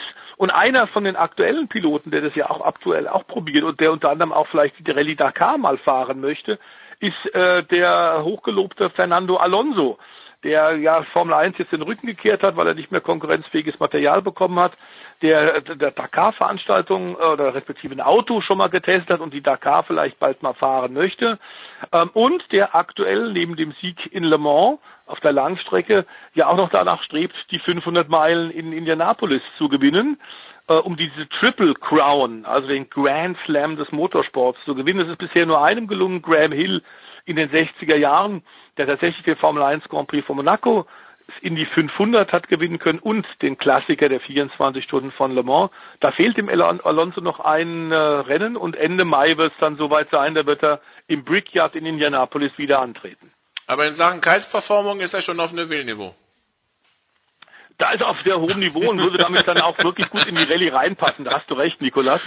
Ähm, aber das gehört dazu. Es gibt einen wunderbaren Spruch von Nigel Mansell, der in den 80ern als amtierender Formel 1 Weltmeister sich dann mit Frank Williams zerstritten hat, ähm, auch mit dem damaligen FIA-Präsidenten Jean-Marie Ballester, einem Ex-Nazi, äh, die kamen überhaupt nicht miteinander aus. Und hat Nigel Mansell gesagt, so, jetzt könnt ihr mich alle am Arsch lecken. Ich gehe als amtierender Formel 1 Trete hiermit zurück und gehe nach Amerika, weil er genau wusste, das ist die Konkurrenzrennserie. Damit ärgert er sowohl Balestre wie auch Frank Williams. Er ist zum IndyCar-Sport, zu den Champ Cars gegangen und hat da gleich beim ersten Test in Phoenix ein zwei Meter Quadratmeter großes Loch in die Mauer, die Außenmauer geschlagen und kam dann mit dem wunderbaren Spruch, es gibt genau zwei Arten von Rennfahrer im Ovalsport. Die, die schon in der Mauer gelegen haben und die, die noch reinfliegen werden. Nee. Und äh, ja, Alonso, also jetzt bei den Tests von Indy in die Mauer gefahren, aber äh, alles gut, nichts passiert. Ne? Also wir müssen genau so ist es. Okay. Keine, keine ähm, kann man auch auf äh, YouTube äh, wunderbar nachvollziehen. Das ist äh, Teil des des Geschäfts, wenn man so will. Vor zwei Jahren ist er ja schon mal in Indy angetreten äh, mit relativ wenig Vortests, hat das hervorragend gemacht und ist da nicht in die Mauer geflogen. Es war also jetzt Zeit relativ heftiger Unfall, aber es war ein klarer Fahrfehler. Am Auto war nichts ge gebrochen. Er hat es auch sofort zugegeben, hinterher komplett mein, mein Fehler. Ich habe die Haftung in der Kurve 3 unterschätzt. Äh, bei Reisegeschwindigkeit von 330 kannst du dir vorstellen, das ist natürlich auch ein klitzekleiner Fehler. äh, dann doch relativ große Auswirkungen hat. Ähm, wir haben ja da die Safer Barriers, wie sie schön heißen, also verformbare Wände außen und innen in der Rennstrecke. Er hat mit seinem McLaren, äh, Indy McLaren da Ping-Pong gespielt und ist unverletzt rausgekommen. Ich gehe davon aus, dass er heute sogar auch schon wieder weiter testet. Okay, wir haben eine Änderung in der DTM. Die DTM, die ja nach, die ja letzt, also vor zehn Tagen im Grunde genommen mhm. mit äh, mit äh, einer runden Zahl in die Saison gegangen ist, wechselt jetzt zurück nach nur einem Rennen auf Wunsch der, der übertragenen TV-Sender auf eine Zeit äh, für ein Rennen, also sprich auf ja, der, 15 der Modus, Minuten plus eine Runde. Genau. Genau, der Austragungsmodus. Wobei das einfach damit zusammenhängt, dass natürlich Fernsehsender, die live übertragen, eine gewisse Berechenbarkeit brauchen. Wir haben es in Hockenheim ja auch gesehen. Es war Beginn der neuen DTM-Ära mit äh, stärkeren Autos, mit abgerüsteter Aerodynamik. Ähm, Gerhard Berger als verantwortlicher ITR-Präsident ähm, trifft da Entscheidungen, die wir uns auch in der Formel 1 wünschen würden. Ähm, dass tatsächlich der Fahrer, das Fahrertalent wieder mehr zum Tragen kommt, wenige Aerodynamikkosten runter, damit tatsächlich auch mehr äh, Teams und mehr Fahrer vorne mitfahren können. Es ist eine Zäsur, es ist ein Neuanfang in der DTM. Gleichzeitig aber, und das ist genau das, worauf du anspielst, am kommenden Wochenende eine Rückkehr an historische Städte, nämlich dort, wo die Ursprungs-DTM tatsächlich ihr allererstes Rennen hatte, der allererste DTM-Lauf in den 80er Jahren. Und ich muss es im Kleingedruckten sagen und nicht so laut unterstreichen, ich war bei dem Rennen damals schon vor Ort, als Harald Groß im BMW 635 CSI da gewonnen hat. Äh, Im Übrigen eine Rennstrecke, äh, auf der wir ja auch Formel 1 Rennen lange hatten, Zolder in der Nähe der deutschen Grenze. Äh, wir erinnern uns, da ist Gilles Villeneuve tödlich verunglückt, also auch eine Rennstrecke mit durchaus Dramen, die allerdings für die Tourenwagen der DTM sicherlich gut geeignet ist. Ähm, eine ganz besondere Rückkehr, nämlich wirklich auf historisches Terrain. Dazu wird es ein bisschen im Dreiländereck, also auch für viele Fans gut zu erreichen, aus Deutschland, aus Holland eben auch ähm, Zolder in äh, Belgien. Und interessant ist es, dass das natürlich diese Rennstrecke jetzt seit langen, langen Jahren nicht mehr befahren wurde. Keiner der aktuellen DTM-Piloten ist ja jemals mit dem DTM, mit dem Tourenwagen schon gefahren. Auch ein Timo Glock nicht, der nun auch schon lange genug dabei ist. Ähm, insofern fangen da alle wieder bei Null an und dieser Dreikampf zwischen Audi, BMW und äh, dem Neueinsteiger Aston Martin ist da besonders spannend, weil keiner große Erfahrungen hat. 1973 bis 84 Formel 1 Strecke, ja, letzter Sieger Michele Alboreto, da weiß man mhm. schon, dass es ein bisschen länger hier ist. ähm, ähm, ja, also die DM am Wochenende, sonst irgendwelche Highlights, habe gesehen, es gibt das Qualifikationsrennen für die 24 Stunden vom Nürburgring, die sind erst in vier, in vier Wochen.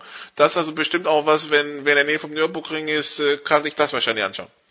Ja, auf jeden Fall. Ähm, aber klar ist, dass das natürlich auch das Warm-up äh, ist. Zwar auch ein Qualifikationsrennen, einige werden hinterher am, an der Eifel mit langen Gesichtern dastehen. Das hat natürlich mehr Bedeutung als jetzt ein normaler VLN-Lauf. Aber klar ist, ähm, das schaukelt sich hoch zum größten, zumindest zahlenmäßig, was die Fans angeht, größten Rennen in Deutschland pro Jahr. Und es ist das 24-Stunden-Rennen. Ähm, es ist eine Menge los. Wir sind natürlich jetzt im Mai auch in der Zeit, wo tatsächlich überall in, im deutschsprachigen Raum gerannt werden kann. Äh, es ist auch die Motorrad-Weltmeisterschaft äh, findet statt. Nächste Station auf dem Circuit Bugatti in Le Mans. Also an, am kommenden Wochenende ist es gibt sehr sehr viel Motorsport ähm, und äh, insofern haben wir da alle ordentlich zu tun. Okay, dann äh, dein persönliches Highlight am Wochenende wird was sein? Also ich werde auf jeden Fall äh, selber auch äh, ein paar Artikel natürlich schreiben, ein paar Beiträge schneiden. Ähm, aber klar, was mich am meisten aktuell interessiert, was macht Herr Alonso in Indy? Denn wenn einer einen Grand Slam schaffen kann, dann sicherlich er. Plus, ganz klar, ich bin ein Riesenfan der Motorrad-Weltmeisterschaft. Äh, nun ist es natürlich so, Gerhard Berger hat es auch sehr flapsig gesagt, ähm, zweirädrige Fahrzeuge sind natürlich bedeutend schmaler als Autos und damit ist dann das Überholen mit äh, Motorrädern per se etwas leichter. Aber die Show, die momentan da äh, Marc Marquez, Valentino Rossi, ähm, Andrea Dovizioso und Co. bieten in der Motorrad-WM, in der MotoGP-Klasse ist atemberaubend, eine irrsinnige Show. Und das auf dem kleinen Kurs in äh, Le Mans, auf dem Circuit Bugatti, äh, ist schon atemberaubend und das werde ich mir auf jeden Fall äh, dann passiv als Zuschauer reintun und äh, wenn es irgendwie geht, dann auch noch ein bisschen Zeit mit der Familie verbringen. Auch da möchte man sich nicht vorstellen, auf welcher Fläche die noch sind, wenn die um die Kurven pacen beim Motorrad. Aber ja. Das stimmt. Äh, das ist dann nicht mehr so viel, darf man nicht drüber nachdenken. Dann danke äh, The Voice äh, soweit. Das war's auch von mir in der Big Show 406. Wir schalten vom verregneten Malta jetzt rüber ins verregnete Rom zum Producer. Wünschen viel Spaß mit Jens, mit Jens Huber und äh, ja, bis zum nächsten Mal hier in der Big Show. Danke The Voice, danke liebe Zuhörer.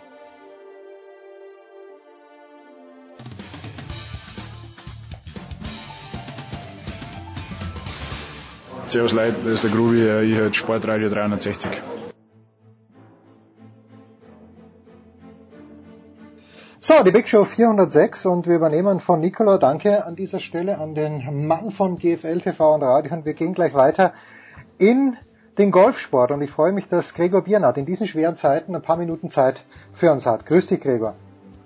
Grüß dich, Jens. Schwere Zeiten für einen HSV-Fan. Ich denke, darauf spielst du an. Ja, ich wollte das Thema eigentlich nicht anschneiden. Vielleicht kommen wir ja später noch dazu. Gregor, ich bin gerade in Rom. Ich trage es ja wie eine Monstranz vor mir her die letzten Wochen. Und äh, jetzt, äh, wo ich mit dir spreche, ist es nicht so, dass äh, in Italien schon bald der nächste Ryder Cup ausgetragen wird? Wenn ja, wo? Jetzt, wenn ich mich in ein Taxi setzen würde, hier aus dem fast Zentrum von Rom, da müsste ich nicht wahnsinnig lang fahren, wenn ich richtig, wenn ich das richtig in Erinnerung habe, oder?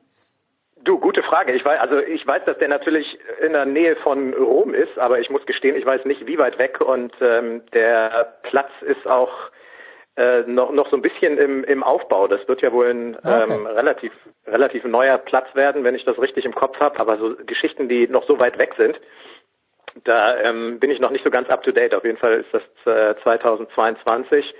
Ähm, in der Region Latium, Marco Simone Golf and Country Club, da wird dann gespielt werden. Na, dann schau ich mal vorbei. Vielleicht stehen auch ein paar Bagger herum.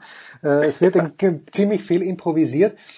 Hier, ähm, Gregor, wir wollen aber natürlich sprechen über die PGA Championships, die am Donnerstag beginnen, äh, und zwar auf einem Kurs, wo ich immer ganz in der Nähe gewohnt habe. Damals aber habe ich das irgendwie versäumt auf Long Island, nämlich Bethpage Black Course, eine Legende. Die Frage, die ich aber nicht habe, die erste Frage, Gregor, eigentlich waren die PGA Championships doch immer jenes Major, das als letztes des Jahres stattgefunden hat. Warum hat man das jetzt zwischen Masters und äh, The Open gelegt?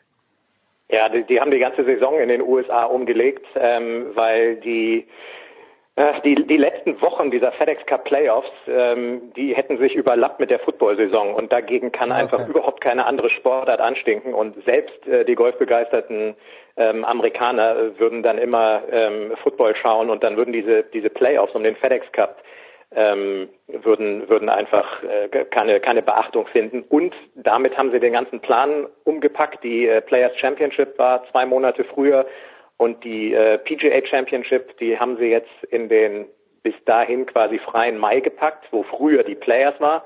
Und jetzt haben sie Players März, Masters April, PGA Championship Mai, US Open Juni, U, U, nee, Open Championship im Juli und im August dann schon die FedEx Cup Playoffs. Das sind auch ja. mittlerweile nur noch drei statt vier Turnieren. Ähm, also alles komplett ähm, umgelegt und eingekürzt und hängt alles damit zusammen, dass ähm, die Saison ein bisschen früher zu Ende geht, damit sie nicht mit dem ähm, mit der Football-Saison korreliert in den USA. Das heißt aber, die Golfer müssen dann nicht darben im August und September. Es gibt dann schon noch kleinere Turniere, wo größere Summen ausgerufen werden. Oder ist dann wirklich Schluss nach dem Cup? Nee, absolut, ja. Ich, äh, ich weiß nicht genau, wie lang Schluss ist äh, nach dieser laufenden Saison ähm, ich würde sagen maximal eine Woche und dann ah, okay. geht auch die neue Saison schon wieder los. Äh, das ist dann eine sogenannte Wraparound Season. Das haben, machen die Europäer schon seit längerem. Die Amerikaner haben damit vor ein paar Jahren angefangen. Ähm, das ist dann ähm, der, der, die Fall Series. Äh, das sind schon wieder Turniere. Da geht es ganz normal um, um sechs, sieben Millionen Dollar hier und da um, um ein paar weniger. Aber das ist dann schon im September ähm, Oktober die neue Saison 2019, 2020. Da spielen dann viele von den Großen erstmal nicht mit, weil die das dann im Zweifel äh, wirklich anstrengende Monate hinter sich haben.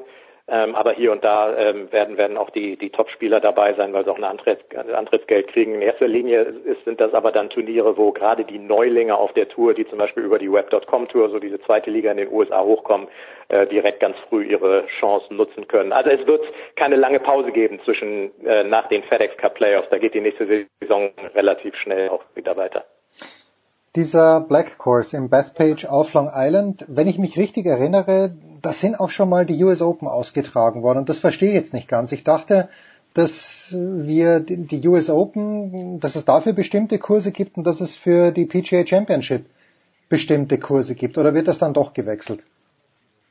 Das wird gewechselt. Ähm, das ist also nicht zum Beispiel so wie bei der bei der Open Championship, wo du so eine so eine Open Course Rota hast, also wo du, wo du zwischen ähm, da zwei knapp zwei Handvoll Plätzen ähm, hin und her wechselst. Ähm, die, die suchen sich die, die bestmöglichen, anspruchsvollsten Plätze aus, die sich letzten Endes auch bewerben, bewähren. Ähm, du musst natürlich auf solche Plätze auch ein, ja, allein bei den Majors diese, diese Mediabereiche und du musst äh, ja auch mal 40.000 Zuschauer auf dem Platz unterkriegen. Du musst die hin und her bekommen und äh, dafür, da kommen immer nur so eine, auch dafür kommen nur so ein paar Plätze ähm, in, in Frage und von daher ähm, es ist völlig egal, ob das jetzt eine US Open oder eine PGA Championship ist. Die äh, 2002 haben sie die US Open dort gespielt und die hat passenderweise auch noch Tiger gewonnen. Das ist mhm. natürlich, um gleich mal den äh, den kleinen Sprung ja, ja. zu dieser ja, Woche zu kriegen, ähm, ist das natürlich das große Thema. Alle sagen, nachdem Tiger das Masters gewonnen hat, wow, äh, und jetzt kommt er auf den Platz, da hat er schon mal die US Open gewonnen, auch wenn das 17 Jahre her ist. Aber äh, in der aktuellen Form und mittlerweile als Weltranglisten Sechster ist, ist Tiger natürlich äh, klar wieder äh, Titelkandidat. Wenn ich mich richtig erinnere, dann hat Tiger damals, 2002, wo ich wirklich noch jeden Schlag von ihm gesehen habe, kein einziges Mal den Driver ausgepackt. Ist das immer noch so, dass auf diesem Kurs äh, tatsächlich das lange Eisen viel wichtiger ist als der Driver? Ja, du musst, äh, du musst da die Bälle tatsächlich einfach auf der, auf der Bahn unterbringen. Das heißt, auf dem Kurzgemähten, wenn du da irgendwo im Rough liegst oder in, in den Hindernissen, die sind ähm, klasse positioniert und ähm, PGA Championship hat auch traditionell immer ganz ordentliches Rough. Das werden sie da sicherlich auch wieder fein wachsen lassen. Ähm, da hast du gar nichts davon, unter Umständen deinen Abschlag mit dem Driver irgendwie 50 Meter länger zu hauen, wenn du dann aber im, im Rough liegst. Also da spielst du wirklich auch auf die schwierigen Grüns, spielst du am besten vom Fairway aus, weil mhm. du da die größtmögliche Chance hast, die Bälle natürlich äh, ja bestmöglich zu platzieren. Und aus dem Rough ähm, hast du das logischerweise nicht. Also ich bin gespannt, wie die Strategie ist. Ähm, ich werde mal mir die nächsten Tage auch mal angucken, was die, was die Spieler so sagen, bis es dann am Donnerstagabend losgeht ähm, und wie die, wie die Strategie auch bei Tiger sein wird. Das ist natürlich echt spannend, den dann auch schon in den Proberunden mal zu beobachten. Da wird ja mittlerweile wird ja jeder Schlag dokumentiert, den der selbst in den Proberunden vorher spielt. Das ist also unfassbar. Sie sind wieder im absoluten Tigerfieber da drüben.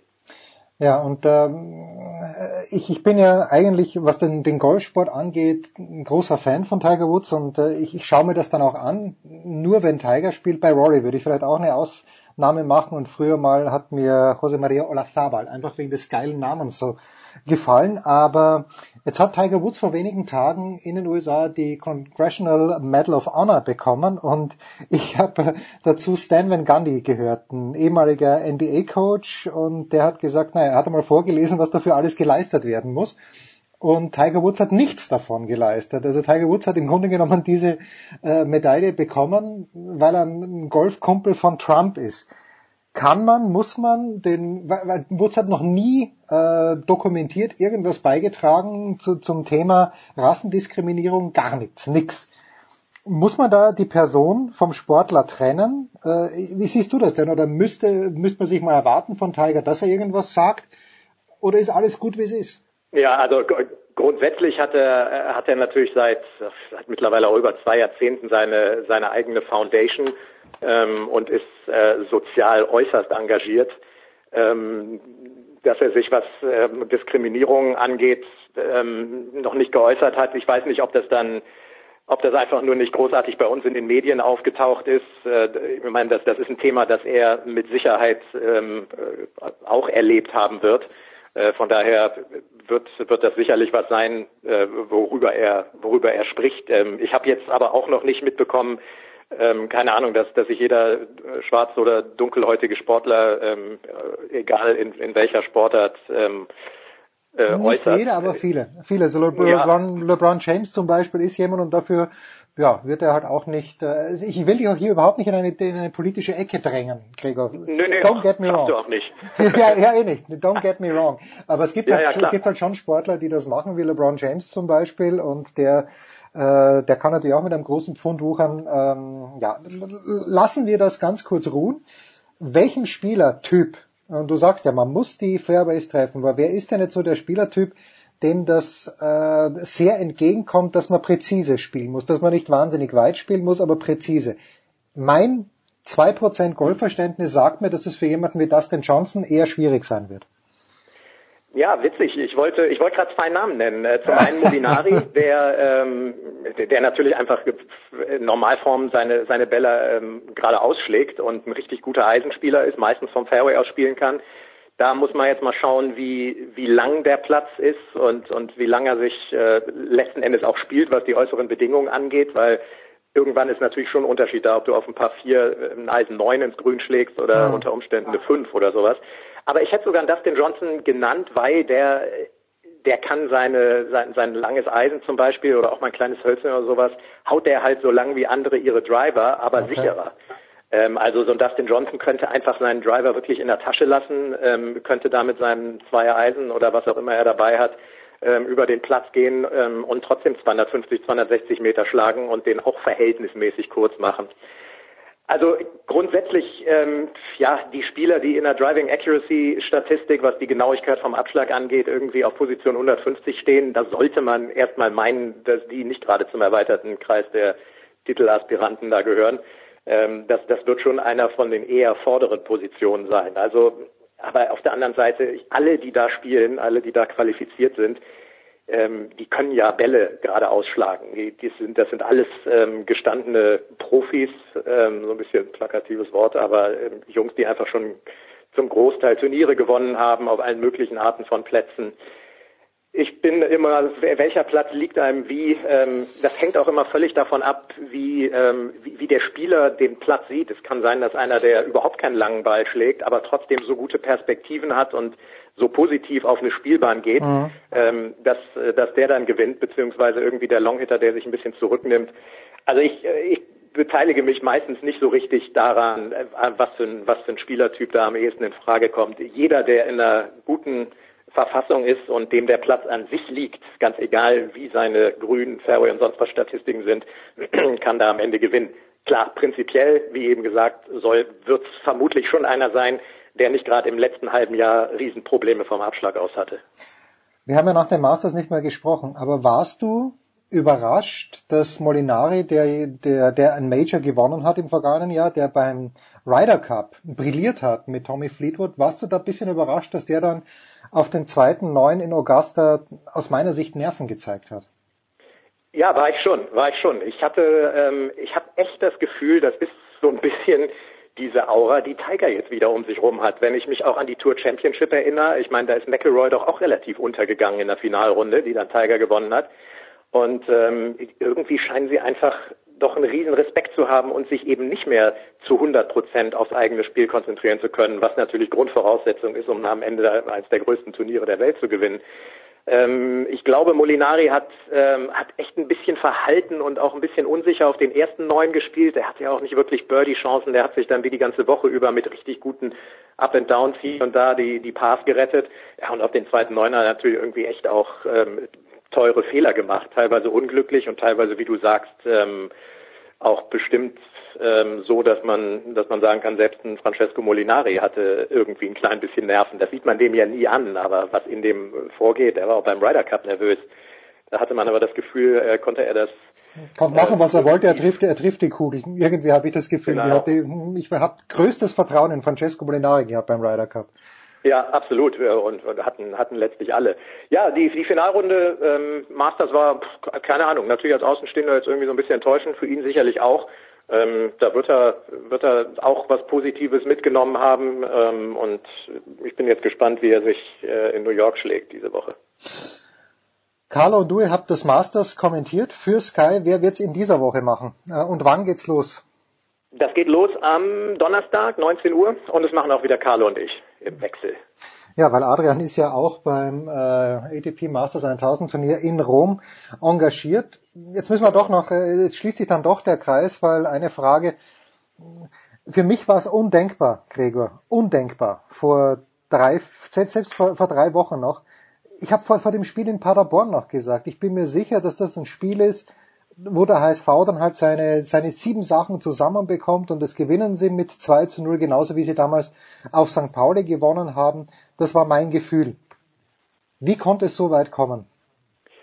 Tja, das fragen sich jetzt natürlich irgendwie alle. Also Hoffmann und Becker müssen immer noch ein bisschen das auslöffeln, was die letzten zehn Jahre beim HSV schiefgelaufen ist. Also ich habe auch noch nie ähm, und ich bin jetzt irgendwie, ja, seit wann bin ich eigentlich HSV-Fan? Seit 40 Jahren oder so, so knapp würde ich sagen. Ähm, ich habe noch nie so eine so eine Mannschaft gesehen, die so wenig Truppe ist. Und ein paar von meinen ähm, Journalistenkollegen und Kumpels, die auch deutlich mehr Ahnung von Fußball haben als ich, die haben das erstaunlicherweise äh, schon ganz zu Beginn der Saison gesagt, dass sie, als der HSV noch Erster war vom FC, äh, dass sie glauben, dass der FC an sich bessere Truppe hat und dass der der HSV ist zusammengewürfelt. Ich halte auch einfach nichts davon, zu viel geliehene Spieler zu haben. Die wissen doch, die wissen doch von der ersten Minute an, dass sie am Ende der Saison sowieso wieder weg sind. Ich meine, ich unterstelle denen nicht, dass es denen egal ist, ob der Verein aufsteigt oder nicht. Natürlich wollen die aufsteigen. Aber die letzten paar Prozent des wirklichen absoluten Willens aufzusteigen, weil du selbst in der ersten Liga spielen willst, die haben die Spieler doch gar nicht. Wo, wo sollen die herkommen? Weil sie wissen, dass sie wieder zu ihren anderen Vereinen gehen, wo, wo auch immer das ist, Salzburg, äh, Stuttgart und so. Also das ist das ist schon mal die eine Sache. Dann haben sie natürlich echt viel Jungen, was ich eine super Idee fand, die jüngste Mannschaft. Ähm, und dann hast du einen, der die ganze Truppe führen sollte und der ist die halbe Saison verletzt mit Aaron Hunt. Ähm, Holtby, da, dauerhaftes Talent, ähm, einer, der es kann, aber der es auch einfach zu wenig abrufen kann. Und ansonsten hast du überhaupt kein, keine, kein Bindeglied zwischen ähm, zwischen den, den Jungen und den etwas Erfahrenen. Du hast überhaupt keinen echten Beißer. Also, weißt du was, so ein, ja. so ein Rick van Drongelen in fünf Jahren könnte ich mir total cool vorstellen. Als äh, der Spielmacher wird er nicht werden, aber als mhm. einer, der die Jungs irgendwie, der die, der die anpeitscht, so ein Papadopoulos oder sowas. So einen brauchst du aber auch im Mittelfeld. Aber die hatten ja überhaupt keine Ideen. Ich meine, das Spiel, für mich war das tatsächlich auch, das sagt sich danach immer so leicht, aber für mich war das Ganze schon vor ein paar Wochen gelaufen. Denn die haben, glaube ich, vier Abstiegskandidaten. Zu dem Zeitpunkt waren das Abstiegskandidaten zu Hause gehabt, glaube ich, wenn mich nicht alles täuscht, und haben einen Punkt geholt. Hm. Die haben ja auch gar keine Tore geschossen und ich weiß gar nicht, woher die Leute den Glauben genommen haben, dass die plötzlich in Paderborn gewinnen. Da, da sprach wirklich gar nichts ja. für, überhaupt nicht. Ja, der Mythos des HSV, ich habe wirklich gedacht, okay, die, die, das ist immer noch eine Mannschaft, eine Erstligamannschaft, die sich dann zusammen, was es zusammenreißt. Sie haben sich wahrscheinlich eh bemüht, haben sich stets bemüht, aber es hat halt nicht gereicht. Nee, ähm, ja. ja, stets bemüht. Ich meine, keine Ahnung. Äh, das ist der Job, dass die grundsätzlich äh, laufen und versuchen, irgendwie Tore zu schießen, okay. Aber wenn am Ende 20 Prozent fehlen oder beim einen oder anderen sogar noch mehr, dann, dann reicht das einfach nicht. Und ähm, ja, also nach der Rückrunde ist das ja so hoch hochgradig verdient. Und wenn die nicht wirklich so viel Dusel-Siege eingefahren hätten in der ähm, mit, mit Last-Minute-Toren und einfach echt Spielen, die sie gewonnen haben, wo sie es gar nicht verdient hatten in der Hinrunde, dann, dann wären die auch von mir aus nur Achter oder Neunter geworden und hätten sich auch nicht beschweren können. Also ich hoffe, dass sie jetzt ein weiteres Mal extrem ausmisten. Ähm, wir müssen uns sowieso darauf verlassen, jetzt wo wahrscheinlich Emirates auch noch abspringen wird als Hauptsponsor, dass Herr Kühne weiterhin ein bisschen bei der Stange bleibt. Ansonsten ist der HSV nächstes Jahr halt finanziell platt. Muss man einfach mal ganz pragmatisch so sehen. Die haben von vornherein gesagt, Sie können auch ein zweites Jahr zweite Liga ähm, hinbekommen und dann kam aber das große Aber. Und mhm. ich wüsste im Moment auch beim aktuellen Stand, ähm, Trainer muss jetzt auch wieder einer von den paar, die auf dem Markt sind, äh, den wollen sie kurzfristig verpflichten, weil sie auch gar keine Zeit haben. Das heißt, da sind sie auch wieder angewiesen auf Leute, die andere Clubs nicht wollten. Also irgendwie so ein super Geheimtipp ist da jetzt auch nicht bei, bei allen, um die es da geht.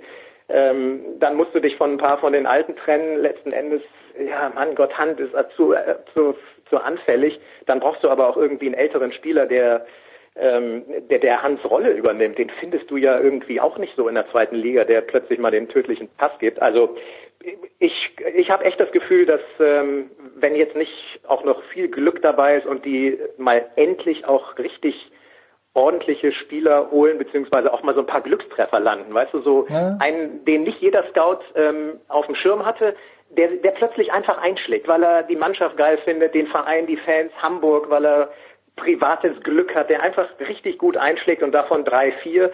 Und wenn wir die nicht bekommen, dann spielen wir, dann spielen wir auf jeden Fall noch drei, vier Jahre in der zweiten Liga. Ich wollte gerade als Königsweg Bruno Labbadia vorschlagen, aber ich sehe gerade, der war ja schon zweimal in Hamburg und ist nicht, immer, ist nicht immer im Guten geschieden. Der ist, ähm, der wird hochgehandelt. Ich habe heute Morgen noch eine, einen kleinen Mopo-Artikel zugeschickt bekommen von einem Kumpel aus meiner kleinen HSV-Gruppe. Und ähm, ich, da dachte ich eher, dass das hätte was mit Postillon zu tun. ähm, aber scheint, scheint tatsächlich im Gespräch zu sein, Dieter Hecking. Ähm, ich bin, ich bin, keine Ahnung, Fan von Leuten, die, die auch mit den Medien cool umgehen können. Und ähm, ich bin einfach ein Peter Stöger-Fan, muss ich gestehen. Da kann ich mich mal outen, äh, weil ich den beim, beim FC, ähm, ich fand ich, ich, ich finde den einfach irgendwie cool. Ich, äh, ich respektiere am ehesten Leute, oder mit denen kann ich am besten was anfangen, die, ähm, die auch souverän Interviews geben können, äh, weil ich natürlich das aus journalistischer Sicht sehe und ähm, der Typ ist schlagfertig, der Typ hat Witz, den kriegst du niemals so in die Ecke gedrängt, dass er reagiert wie ein was weiß ich was, wie ein Uli Hoeneß oder sowas. Ähm, der ist einfach lässig. Äh, ich habe keine Ahnung, wie er als Trainer ist, da müsste man die Spieler fragen, aber vom Typ her könnte ich mir den noch am ehesten vorstellen ähm, vielleicht sogar ein kleines bisschen vor Dieter Hecking und ähm, über die restlichen Kandidaten will ich persönlich lieber nicht reden. Also wenn ich es richtig verstanden habe, Peter Stöger äh, ist im Duo am besten mit, äh, heißt, ist er, heißt er Andreas Schmid, der Co-Trainer, der in Köln auch war, ich weiß es nicht, aber das ist eine sehr interessante Idee, die wir weiterverfolgen werden, weil der Stöger ist wirklich ein cooler Hund. Da hast du natürlich Völlig recht. Gregor, ich danke dir herzlich. Wir werden, also ich werde die ersten zwei Tage noch hier in Italien anschauen, denn Sky Italia überträgt die PGA Championship auch und ihr schaut es bitte alle in Deutschland an. Gregor Biernat am Donnerstag ab 19 Uhr gemeinsam mit Carlo Knaus PGA Championship. Mal schauen, was Tiger in dieser Woche macht. Wir machen eine kurze Pause in der Big Show 406.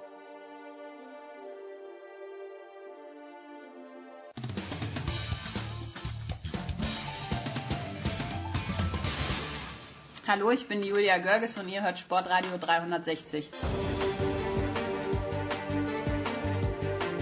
So, und wir wollen gleich weitermachen in der Big Show 406. Wer kosmisches Rauschen bei mir im Hintergrund hört, das ist, äh, weil hier im Pressezentrum in Rom die Klimaanlage angemacht wurde. Keiner weiß warum, weil es minus 24 Grad hat. Aber in München ist es schön und ich freue mich, dass im Tower, möchte ich sagen, der Süddeutschen Zeitung, Johannes Knut ein paar Minuten Zeit für einen Satz. Servus Johannes. Ja, guten Tag. Ja, in München ist es schön, dafür ist, äh, das liegt das ähm, öffentliche Nahverkehrsnetz der derzeit völlig äh, flach. Ich ähm, hatte ja in Nepal so mal das Gefühl, da funktioniert eigentlich gar nichts und irgendwie doch funktioniert alles mit dem Verkehr. Und hier ist es, München ist es gekehrt, äh, habe ich das Gefühl, ist andersrum. Da funktioniert scheinbar alles und dann doch irgendwie nichts. Aber gut, genug gejammert. Ja, da äh, läuft er einmal nicht in seinen fantastischen Laufschuhen in, in die Arbeit und schon wird er dafür bestraft, der Johannes. Danilo Hondo, Johannes, ist für mich, ich meine, no jokes with names, aber der, einer der größten Namen generell, die im deutschen Sport jemals unterwegs waren. Aber Danilo Hondo äh, ist, ist leider in Erfurt vorstellig geworden bei Dr. Marc Schmidt und jetzt hat er den Salat, ähm, darf nicht mehr in der Schweiz trainieren. Ähm, ja, was gibt es zu Danilo Hondo zu sagen? was mir halt auffällt, ist, dass ähm, wir, dass, dass halt immer erst der Druck vom, von der Polizei kommen muss, bis irgendwas passiert. Wie beurteilst du die Sache? Ja, das kann man schon so sehen. Das ist ja ähm, auch jetzt das Geständnis ist ja auch erst erfolgt, nachdem er dann auch nochmal eine Nacht äh, drüber schlafen müssen. Die, der erste Reflex war wieder erstmal, äh, nee, ich hatte damit überhaupt nichts zu tun und das war ja äh, erstmal völlig äh, falsch, wie wir jetzt wissen. Und zweitens war ja auch äh, dieses Geständnis äh, eines, dass gut, man weiß es jetzt nicht genauer, aber es war ja natürlich schon auch so nach dem Motto, das war jetzt ein einmaliger Fehler und ich bereue das und es war auch nur dieses Jahr und bei diesem Doktor und wenn wir wissen, in welcher Ära ähm, Danilo Hondo unterwegs war, bei welchen Teams er war, ähm, dann ist das schon, kann man da schon vielleicht auch den einen oder anderen Zweifel haben. Äh, er es ist jetzt, steht mal nur so, wie er es sagt. Und da, da muss man auch davon ausgehen, dass es erstmal so war. Aber ähm, natürlich seine Glaubwürdigkeit, äh, nachdem er ja auch zum 2005 schon ein äh, Dopingverfahren hatte, das allerdings sehr umstritten war, so dass da selbst äh, Doping, äh, anerkannte Dopingfachleute gesagt haben, naja, das ist schon, das war wahrscheinlich eher eine verunreinigtes, falsch dosiertes Nahrungsergänzungsmittel, aber natürlich 2005 war das schon relativ ähm, undurchsichtig, aber er hat dann nachher auch beteuert, danach war nichts mehr, nachdem er ja auch für, für den Schweizer Verband dann als Trainer angestellt wurde und sie ihn gefragt hatten, ist es wirklich die ganze Geschichte und auch das war nicht die ganze Geschichte, also ähm, kann man jetzt schon davon ausgehen äh, oder hat, hat darf man schon, glaube ich, auch gesunde Zweifel haben, ob das wirklich die ganze Wahrheit war und äh, ja, da kann sehr gespannt sein, was da jetzt auch noch von, von der Staatsanwaltschaft weiter rausgefunden wird in den Ermittlungen. Ja, also jetzt äh, hat er, glaube ich, in der Schweiz die Junioren betreut, wenn ich es richtig auf dem Zettel gehört habe.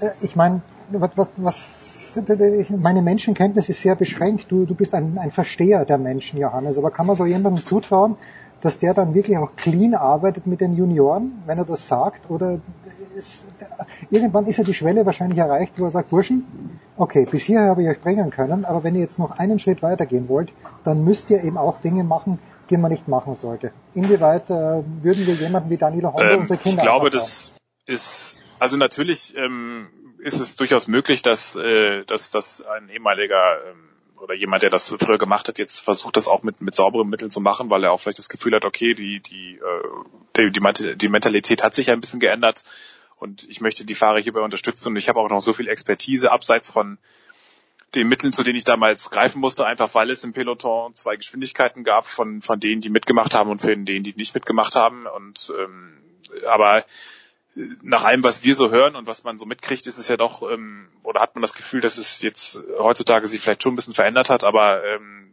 diese, diese, diese Systematik, die es vor noch vielen Jahren gab, auch zu Zeiten als Hondo aktiv war, auch bei Telekom, bei seinem Team, auch wenn er da angeblich nichts äh, mitgekriegt haben will, war ja so, dass es tief in den Teams mit äh, eingenestet war und auch die äh, die Frage ähm, war dann immer nur, das haben uns ja Grundzeugen wie Jörg Jaksche ausführlich berichtet, äh, die Frage war immer nur als erstes, wenn du dich da vorgestellt hast beim Team, ja, zahl ich's oder macht es das Team oder wie läuft hier die, äh, das, die Bezahlung für den Stoff?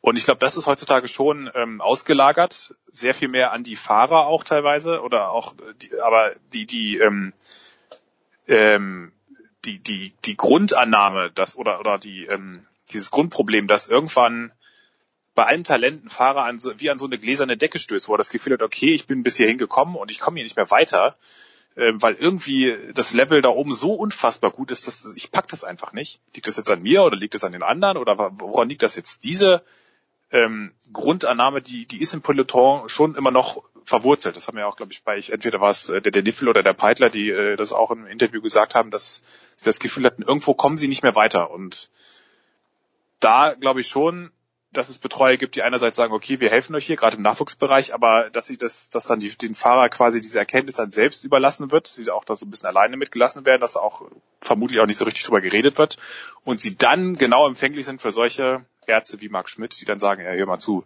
schön und gut, aber anders läuft's halt nicht, das machen doch alle so und ähm, das ist halt so ein bisschen diese ähm, unausgesprochen. Ich glaube, da, da, da bleibt vieles im Wagen, im, im Ungefähren, im Unausgesprochenen und da muss man gar nicht äh, großartig ähm, darüber reden. Da kann man äh, immer vorgeben, äh, wie Danilo Hando, der sagt, okay, ich betreue euch jetzt hier so sauber und dann gucken wir mal. Alles andere müssen sie quasi selbst rausfinden. Ich kann jedem nur empfehlen, dass er das Buch von Tyler Hamilton liest. Ähm, ich habe jetzt den Titel natürlich nicht parat, aber da ist es eben auch drinnen, äh, diese sehr gut dargestellt, äh, wie weit eigentlich jemand geht, wie viel riskiert dann Johannes auch, weil das ist ja, Ja. diese Geschichte, auch wenn man das von Johannes Dürr äh, liest, der Autobahnraststätte, das ist nicht der, Ja. nicht, nicht der Ort, wo ich mein Blut austauschen möchte. Also die, die Frage ist ja wirklich, welches Risiko gehe ich ein und was ist mein Reward dafür? Weil klar, wenn du gewinnst, Lance Armstrong ist damit reich geworden. Ob er seine Kohle abgeben muss, ist wieder was anderes. Aber das ist für mich eben diese Abwägung, wie viel riskiere ich bei meiner Gesundheit und wie viel, äh, wie viel kriege ich dafür, das ist die große Frage, oder?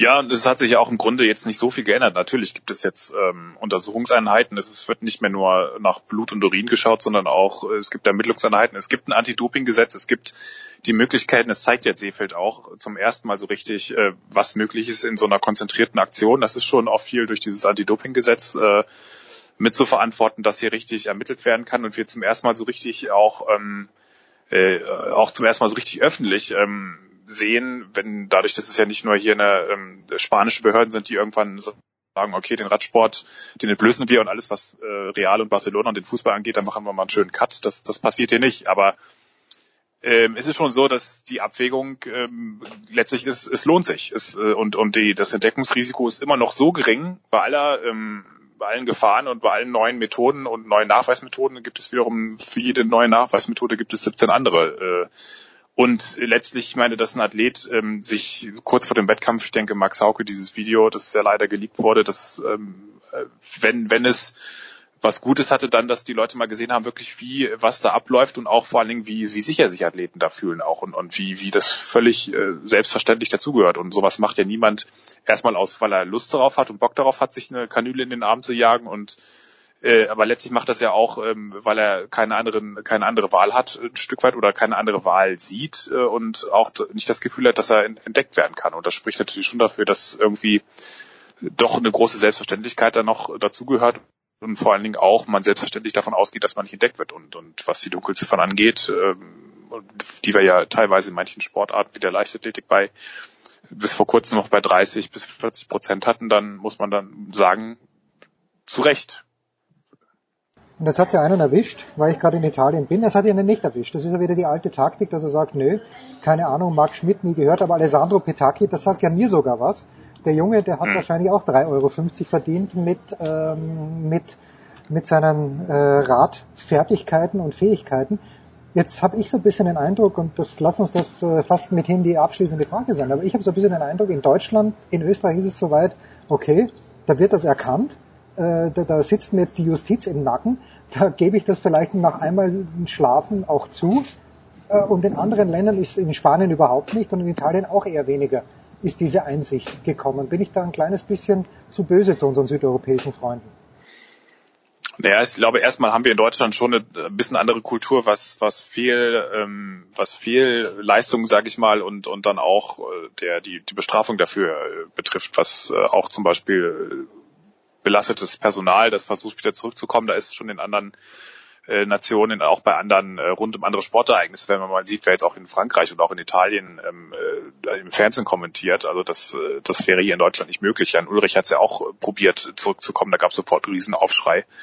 Auch nicht ganz so unrecht, wie ich finde. Ähm, und in Italien jetzt, wenn Petacchi ähm, abgesetzt wird, dann kommt gleich der nächste ähm, belastete ähm, Co-Kommentator, der, der nachrückt. Also das ist schon ein bisschen andere Mentalität, auch was äh, das, das, das einfach weiß ich nicht, dass, dass viele dann auch denken, na gut, es gehört irgendwie auch ein bisschen dazu und machen doch eh alle und das, das merkt man ja auch, kriege ich, äh, habe ich auch so das Gefühl, das ist auch schon auch so ein bisschen das Feedback von, von Radsport-Anhängern, ähm, die dann unsere Berichte lesen, die ja doch im, im Grundton deutlich kritischer sind und äh, die dann immer sagen, naja, jetzt nicht, also mal ganz salopp gesagt, nicht immer nur auf den Radsport und das ist doch überall so und was soll das denn? Und also das ist schon eine bisschen andere, ich glaube, das ist dann auch wirklich dann in den anderen Ländern schon ein bisschen mehr verankert, dass man das einfach als äh, so ein bisschen auch notwendiges Übel Teil des Spektakels mit akzeptiert und dann auch im Zweifel den Fahrern das äh, ein Stück weit nachsieht, was ja auch im Kern jetzt insofern nicht ganz falsch ist, weil sie ja wirklich oft die Letzten in dieser Kette sind. Und, und es ist ja nicht so, dass sie, das ist ja auch das ganz große Missverständnis oder auch die ganz große Fehlinterpretation auf das dann immer reflexartig nach jedem Dopingfall gesagt wird, ja, wir sind enttäuscht und das hätte ich nie von ihm gedacht und immer ein paar schwarze Schafe werden wir nie wegkriegen und genau das ist es ja nicht. Es ist ja eher genau andersrum, dass, dass die Fahrer auch ein Stück weit dort reingedrängt werden durch die Erwartungen, durch die, die hohen Leistungen, wo, wo sie einfach dann das Gefühl haben, ich komme da nicht mehr weiter. Und ähm, durch so Ärzte, die äh, sagen, naja, du, du musst halt das mitmachen, weil es alle irgendwie mehr oder weniger machen. Und das ist ja nicht so, dass der Fahrer das für sich entscheidet, sondern dass da ein, auch ein großer Dopingdruck, dass er auch mit in diese diesen Betrug reingetrieben wird, weil von sich aus, äh, wie gesagt, will keiner sich eine äh, Kanüle in, in den Arm jagen oder hat Lust, sich auf irgendeiner schummrigen Autobahntoilette, ähm, salopp gesagt, da irgendwie das Blut äh, reinfundieren zu lassen. Also das ist schon auch auch solche ähm, Reflexe tragen dazu bei, dass dass dieses, diese Problematik oft auch so ein bisschen äh, immer noch äh, falsch aufgegriffen wird und ja, das ist äh, man, man kann nur hoffen, dass jetzt diese Ermittlungen äh, München da auch wirklich äh, die der deutsche-österreichischen Ermittlungen da wirklich auch mal dieses ganze Bild zeigen, um auch äh, wie gesagt dieses ganze System äh, dahinter zu zeigen und diese ganzen Abhängigkeiten und Druck und dass sowas dann auch zum Verständnis beiträgt. Ähm, erstmal, wie groß das Problem ist und ähm, dann aber auch, wie, wie die Fahrer da reingetrieben werden. Und das äh, ist, glaube ich, schon ähm, dadurch, dass es ja auch jetzt zeigt, dass es eben nicht nur ein Sport ist, sondern auch umspannend, äh, wirklich ein globales Problem ist, ähm, trägt das hoffentlich auch zur Sensibilisierung noch weiter bei. Hast du belastbare Zahlen oder kennt man irgendwelche Zahlen? Was kostet denn so eine Behandlung bei, bei einem Arzt, der dir das Blut austauscht? Weil der macht das ja auch nicht weil er sich denkt, mal schauen, wie das funktioniert, sondern der macht das ja auch aus finanziellen Erwägungen. Ja, das ist, äh, ich glaube, bei, bei Marc Schmidt äh, hatten wir jetzt ja auch, äh, da die Law dort davon mindestens 30.000 Euro geredet. Das war jetzt für ein, dafür, dass es angeblich drei, vier Mal Rückführung war, wirkte das schon sehr hoch, aber das sind schon drei bis vierstellige Summen, so, ein, so eine, ein, ein Zyklus, sage ich mal. Und das, das muss sich ja auch so ein so ein, äh, so ein Langläufer oder Radsportler, der bei Bahrain Merida irgendwie ähm, der, der, der dritte Helfer für Nibali oder der vierte, vierte Helfer für Nibali ist, muss sich das erstmal leisten. Und das, das wird dann ja auch oft an die Fahrer abgeschoben. Also früher hat es das Team organisiert, heute wird das, hat man das Gefühl, wird das Risiko auf die Fahrer abgewälzt und die Teams schauen weg und geben sich dann ganz entrüstet und enttäuscht, wenn sie Du meinst, das rauskriegen. du meinst, dass damals Johann Brunel für US Postal, äh, der musste sich keine Sorgen machen. Da hat äh, die amerikanische Post unwissentlich oder vielleicht äh, nicht ganz unwissentlich dafür Sorge getragen, dass auch der vierte Helfer von Lance Armstrong versorgt war. Ja klar, also das, äh, das ist, ähm, das ist auf jeden Fall. Ähm, es gab ja auch äh, genug Indizien, dass Telekom davon wusste, auch wenn sie das immer ähm, abstreiten. Aber äh, das ist äh, ähm, wurde das sicherlich mitgetragen und heute wird wird das ähm, ist das sicherlich äh, wissen da auch äh, ahnen vielleicht viele oder oder geben sich unwissend, aber ich glaube auch schon, dass dass bei manchen Sponsoren auch da auch teilweise wieder auch so ein bisschen Mentalitätswandel, was wir so gehört haben, dass bei manchen äh, Radsportsponsoren, die sagen, naja, das ist halt so ein bisschen, gehört halt dazu. Ähm, und, und wenn, wenn Leute darüber reden, dann ist es eigentlich nicht gut, die sollen ihre Klappe halten und, und nicht den Sport beschädigen. Also man hat schon das Gefühl, dass sich da auch wieder so ein bisschen so diese alten, diese alte Mentalität wieder ausbreitet teilweise. Und ähm, das ist, äh, ist schwierig. Und, und ähm, vor allen Dingen jetzt erwischen wir oder sehen wir ja auch viele Fahrer, die eher hintere Rollen begleitet haben. Gut, Pitaki ist kein kleiner Name, aber es sind auch, werden im Kern ja doch eher, der Kundenstamm ist ja doch eher so, ich sag mal, zweite Reihe, äh, Mittel, Mittelschicht des, des Hochleistungssports. Jetzt nicht Ja. der absolute ähm, Geldadel, hätte ich fast gesagt. Und das wirft natürlich schon die Frage auf, wenn die alle mit Blutdoping sich das reinjagen müssen, um überhaupt, äh, weil sie das Gefühl haben, sie haben sonst überhaupt keine Chance. Und vorne äh, fahren, fährt Sky angeblich nur auf wegen weicheren Matratzen, weniger Nutella zum Frühstück und Fleiß und Talent ähm, und halt ab und zu mal einer Überdosis Salbutamol davon. Das, das fällt mir auch schwer, so ähm, äh, das, das äh, so äh, anzunehmen. Und ich glaube, da stellt sich schon auch die Frage, was, ähm, ob das da vorne dann wirklich allein reines Talent ist oder was da für Methoden noch angewandt werden. Und ähm, das sind also Fragen, äh, die, die werden, glaube ich, uns die nächsten Monate noch beschäftigen. Wahnsinn. Jetzt habe ich heute in der Früh mir Nutella auf mein Brot geschmiert im, im Hotel. Jetzt Ja, deswegen klappt's auch nicht jetzt. Ja, genau. Das, das, ich dachte mir noch, also ich bin eigentlich davor laufen gegangen, bevor ich gefrühstückt habe. Fantastisch, Johannes. Ich bedanke mich ganz herzlich. Entschuldige mich, für die, entschuldige mich für die Umstände und äh, wir machen weiter in der Big Show 406.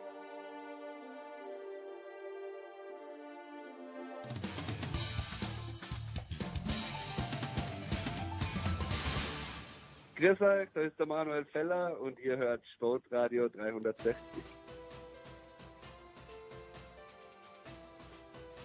So, weiter geht's in der Big Show 406. In Rom hatten wir am Mittwoch eine sechsprozentige Chance, dass es nicht regnet und diese sechs Prozent sind nicht eingetreten. Aber warum ein Team, das eine sechsprozentige Chance hat, tatsächlich den höchsten Preis möglicherweise gelandet hat in der NBA, das wollen wir jetzt gleich besprechen. Ich bin semi vorbereitet, wie immer, freue mich aber, dass André Vogt zu 100 Prozent vorbereitet ist. Moin Dre. Mahlzeit Jens. Und äh, Sepp ist auch mit dabei. Servus Sepp, Sepp Dumitru. Hi Leute. Ähm, ja, ihr beide habt sicherlich schon stundenlang über den oder die Draft gesprochen, aber es ist äh, New Orleans geworden. Ich sag, würde ich es aushalten, ohne dass ich jemals dort gewesen bin, aber alles, was ich gehört habe, spricht eigentlich für diese Stadt. Wird Zion Williamson dort happy werden, Dre, oder gibt es noch ein Schlupfloch, dass er vielleicht nicht nach New Orleans kann, muss oder darf?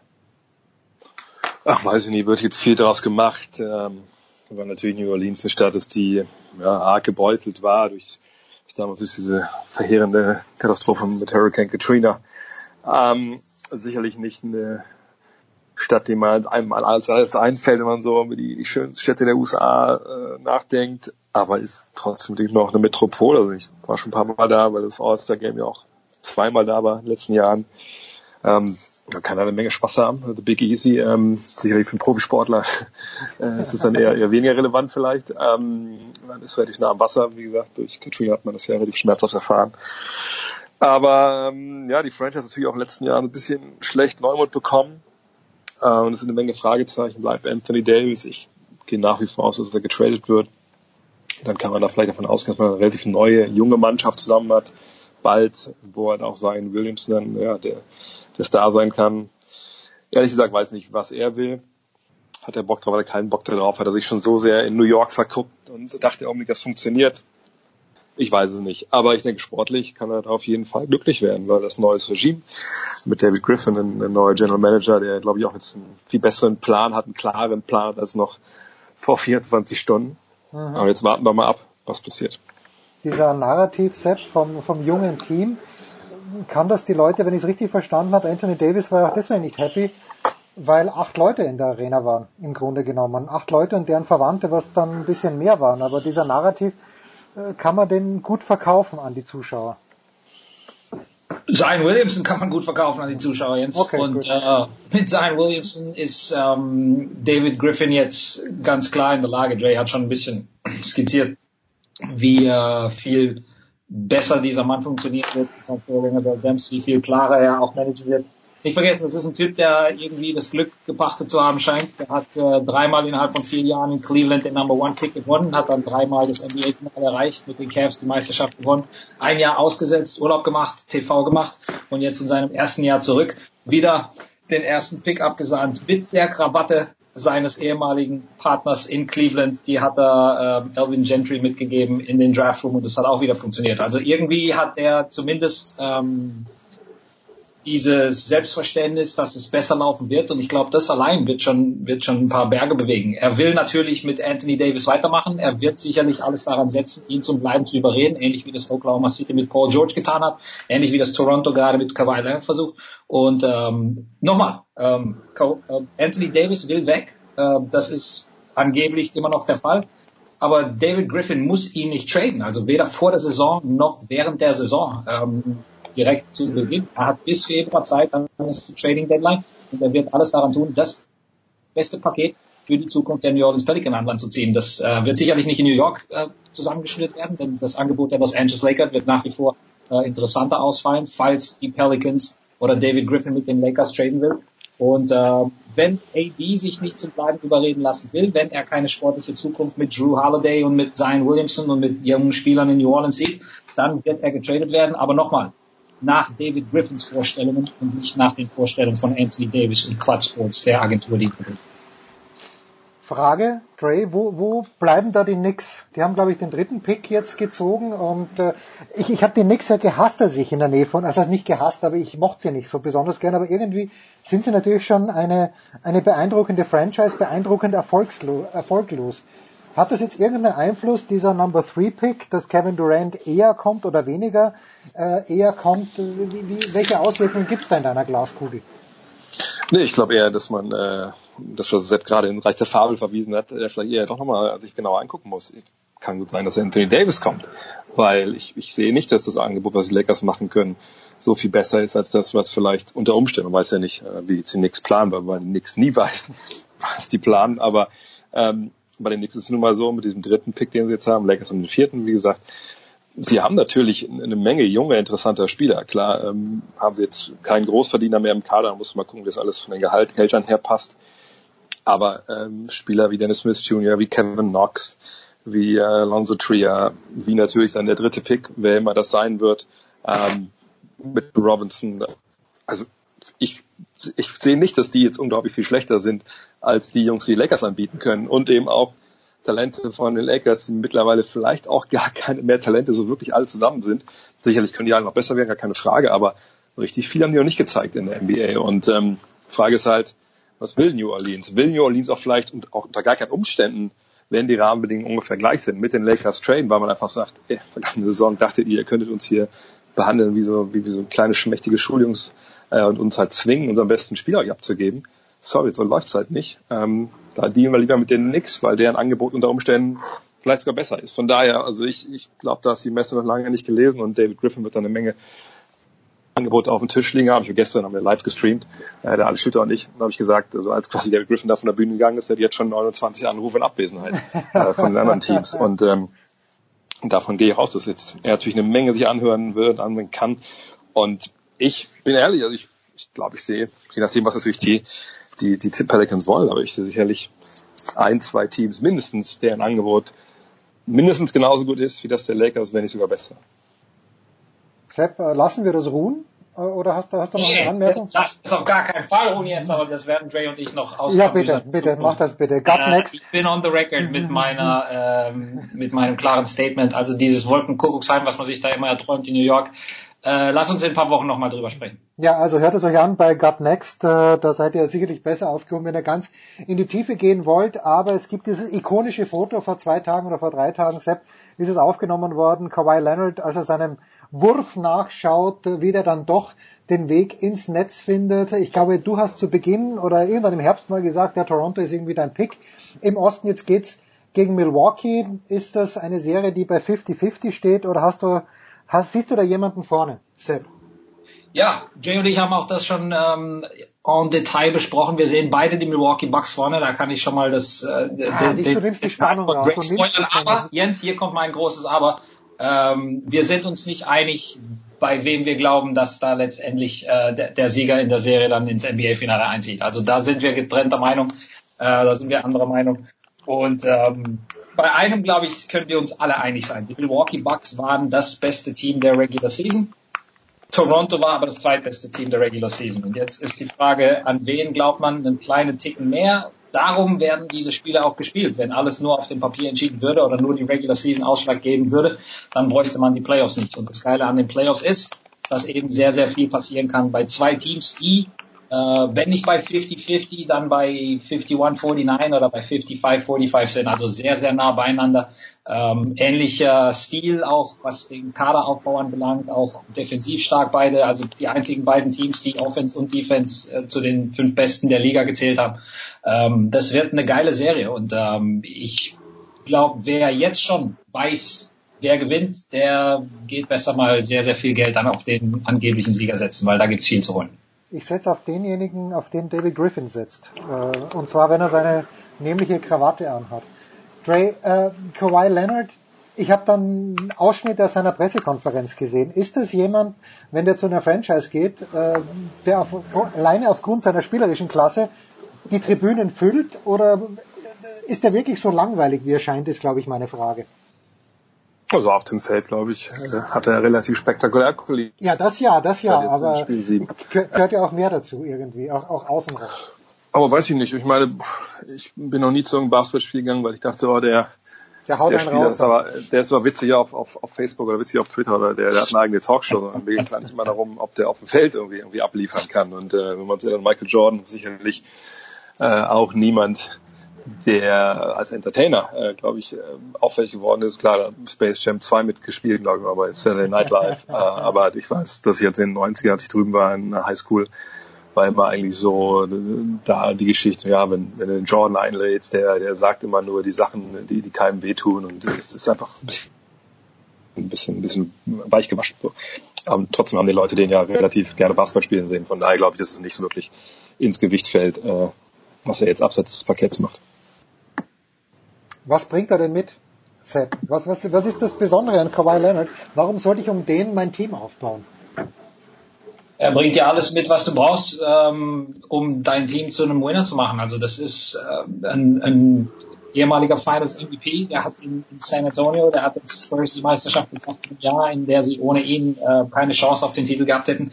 Ähm, ist vielleicht der beste Two-Way-Player der Liga oder zumindest einer der zwei, drei besten, offensiv, defensiv, ohne Schwächen in seinem Spiel. Und ähm, Dre hat gerade Michael Jordan erwähnt. Also auf dem Parkett sind die Parallelen schon sehr, sehr bezeichnet. Natürlich ganz andere Ära, glaube ich auch ähm, ganz, ganz anderer ähm, ja, äh, Typ so, was, was seine Vermarktungsfähigkeit anbelangt. Da ist niemand auch nur auf ansatzweise auf einer Stufe mit Air Jordan, aber ähm, was seine Professionalität und was seine Herangehensweise und auch was seine Effektivität im Spiel an beiden Enden anbelangt, ist Kawhi Leonard, äh, wenn nicht der beste Spieler in diesen Playoffs und momentan weltweit, dann zumindest einer der zwei, drei besten. Und ähm, das genau das willst du in einem Franchise-Player.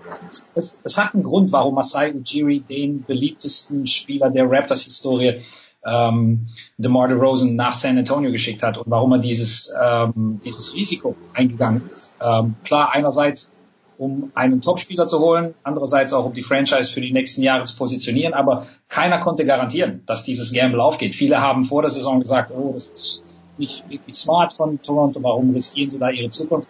Ja, Kawhi Leonard zeigt gerade, warum es für diese Spieler sich immer lohnt, Haus und Hof zu verkaufen. Die gibt's einfach nur vier, fünf Mal weltweit und Toronto hat einen dieser Typen. Und deswegen sind die Raptors auch in der Konversation drin als möglicher Titelgewinner. Das ist einfach so. Die Golden State, Milwaukee, das sind, glaube ich, die drei Teams, die so diesen absoluten Megastar haben. Ähm, in jedem anderen Jahr wäre Toronto vielleicht favorisiert mit einem Typen wie Kawhi Leonard. Die Bucks auf der anderen Seite haben aber, aber ihren Megastar und äh, das ist Janis. Deswegen wird's auch so gut Ja, ähm, wir nehmen Mittwochabend auf, Römerzeit, das heißt, wir wissen noch nicht, wie das erste Spiel zwischen Toronto und Milwaukee ausgegangen ist. Ähm, wir nehmen später auf, ich möchte nicht viel länger quälen, Dre ganz kurz nur noch. In welcher Art und Weise könnte, wenn überhaupt Portland Golden State gefährlich werden? Das erste Spiel ist es sehr, sehr glatt an die Warriors gegangen zu Hause. Wenn so ein Schild um vor die Halle stellen mit Umleitung und das von den Warriors dann ist, es, ist es so schlimm? Ist es ein Sweep? Ja, ich meine, gestern, man darf bei Spiel 1 immer nicht überreagieren. Die Trailers hatten relativ wenig Zeit natürlich, um sich äh, auch auf diese Serie vorzubereiten. Aber man muss schon sagen, das war schon erschreckend, stellenweise gestern, wie sie das defensiv gemacht haben. Trotzdem war es ja lange knapp, ähm, aber auch sicherlich, weil die Warriors eine Menge freie Würfe haben liegen lassen, wie sie es eigentlich schon die ganzen Playoffs machen. Ähm, aber das war jetzt nicht eine Mannschaft auf, auf Seiten der Trailblazers, wo man dachte, oh krass, die haben Blut geleckt, die sehen, dass nicht nur Max Cousins natürlich immer noch fehlt, sondern auch äh, Kevin Durant erstmal fehlt, die wird dann ihre Chance vielleicht gleich in Spiel 1 den richtigen Schlag zu setzen und äh, dann wirklich den Meister so ein bisschen an die Wand zu stellen und dann vielleicht wirklich überraschen zu können.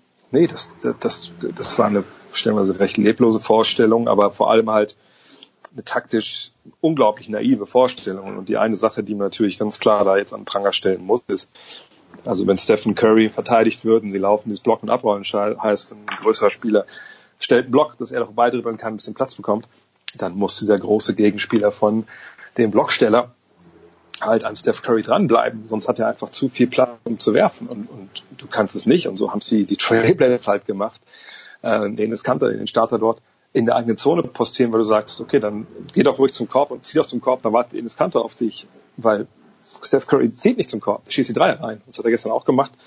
Ähm, und das war nur eine von mehreren defensiven wirklichen Todsünden, die man da gesehen hat. Äh, und eigentlich können die Trailers froh sein, dass Spiel 1 noch so lange knapp war. Eigentlich hätte das viel früher außer, außer Hand geraten können. Und ich bin echt gespannt, was sie in Spiel 2 machen. Aber ich habe da echt relativ wenig Hoffnung, weil das war wirklich zum Teil wirklich desaströs gestern Nacht.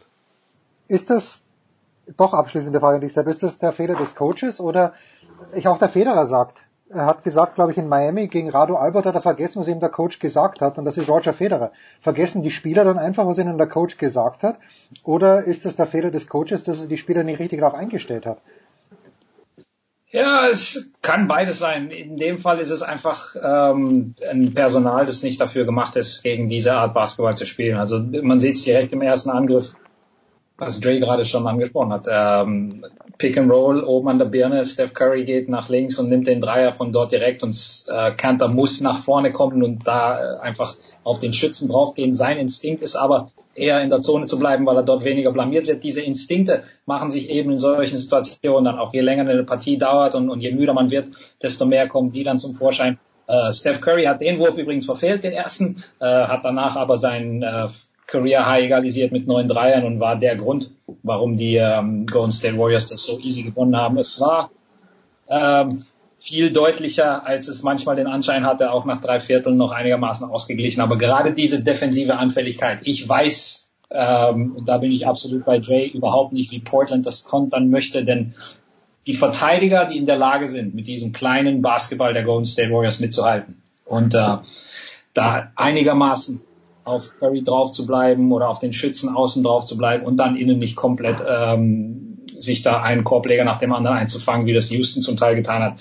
Da sehe ich bei Portland ähm, kaum eine Chance. Also da müssten schon, keine Ahnung, ein junger Zach Collins da völlig über sich hinauswachsen. Und da bist du dann auch als Coach irgendwo machtlos. Da bist du dann personell einfach an die Jungs gebunden, die du hast. Die haben ihre Schwächen.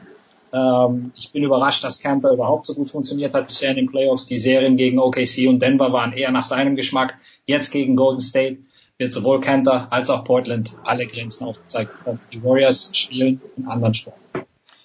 Und André Vogt wird es kommentieren. Oder Dre, oder hast du die andere Serie? Wann? Also äh, werden wir dich gehört haben? Oder hören? Ja, ich denke schon. Also, äh, also ich will jetzt gerade schon beide sagen. Ähm, heute mache ich das erste Spiel im Osten, dann bin ich morgen nochmal hier, mache das zweite Spiel, äh, der Western Conference Finals, dann habe ich, glaube ich, einen Tag Pause oder zwei und dann komme ich nochmal wieder. Also ja, ich mache eine Menge von den Conference Finals und äh, wird sicherlich auch nochmal die Serie äh, Warriors gegen äh, Portland verarzten. Tja, und das Ganze jetzt natürlich ab jetzt gibt's, es gibt keine Nachmittagsspiele mehr, jetzt sind wir immer in der Nacht. Immer ja. 8.30 Uhr Zeit. Ja. Fantastisch. Der große André Vogt, der große Sepp Dumitro, danke euch beiden. Wir machen eine kurze Pause und dann geht's weiter in der Big Show 406.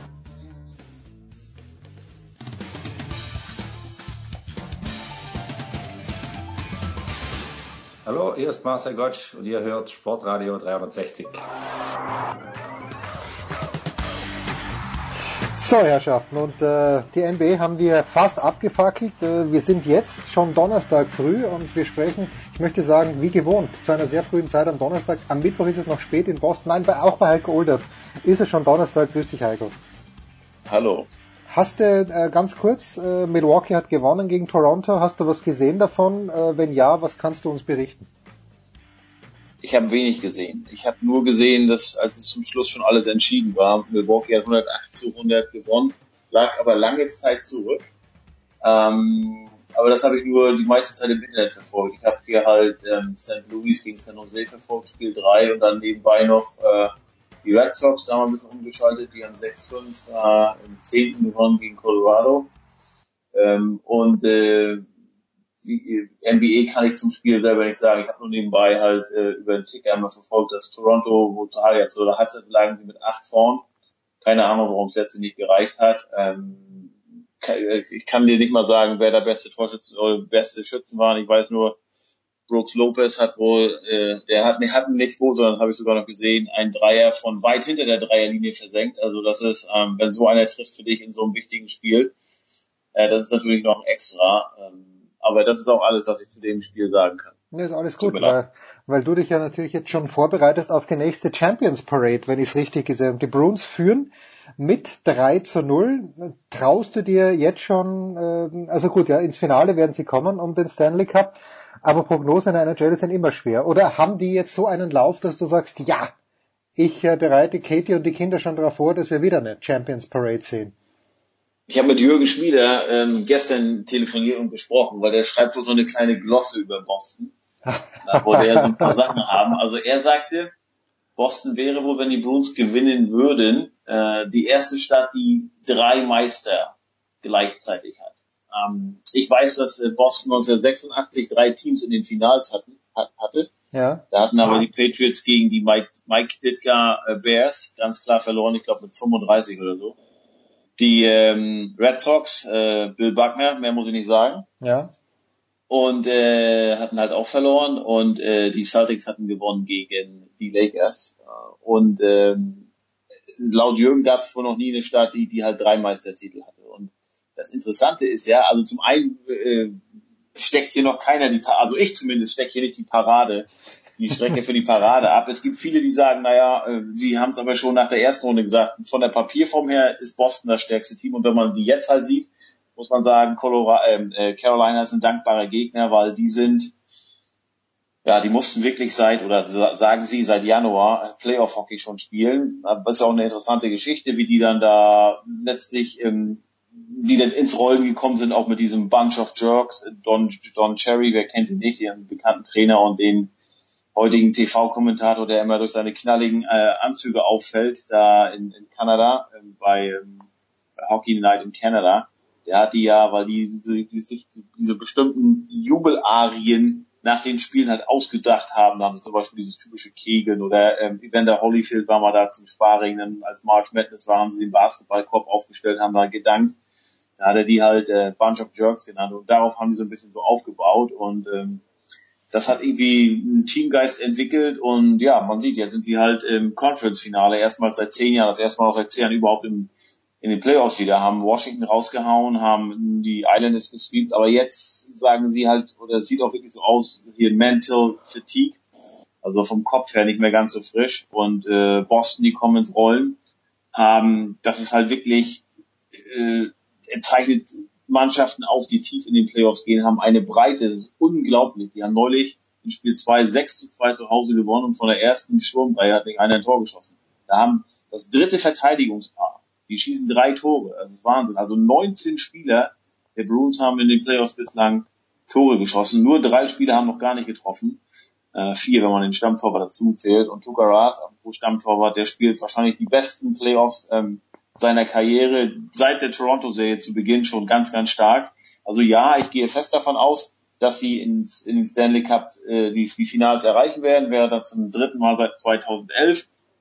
Ähm, aber nein, ich äh, sehe sie noch nicht als Champion, weil egal wer kommt aus dem Westen, das wird auf jeden Fall eine andere Aufgabe als Carolina. Ähm, ähm, die San Jose Sharks führen nach drei Spielen 2-1, haben sich heute gerade oder vor wenigen Minuten von der Stunde das Heimrecht zurückgeholt durch einen Auswärtssieg nach Verlängerung in, in St. Louis. Aber San Jose ist mindestens, wenn es ein San Jose wird, mindestens so erfahren äh, wie, wie Boston. Die haben halt ganz, ganz viele Leute, die schon so lange dabei sind, aber noch keinen Titel gewonnen haben. Und das wäre natürlich auch eine super Serie. Ich weiß nicht, wir hatten das vergangene Woche schon mal angesprochen.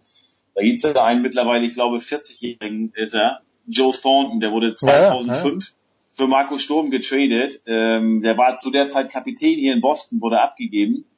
Äh, Boston wollte neu starten und auch San Jose wollte neu starten.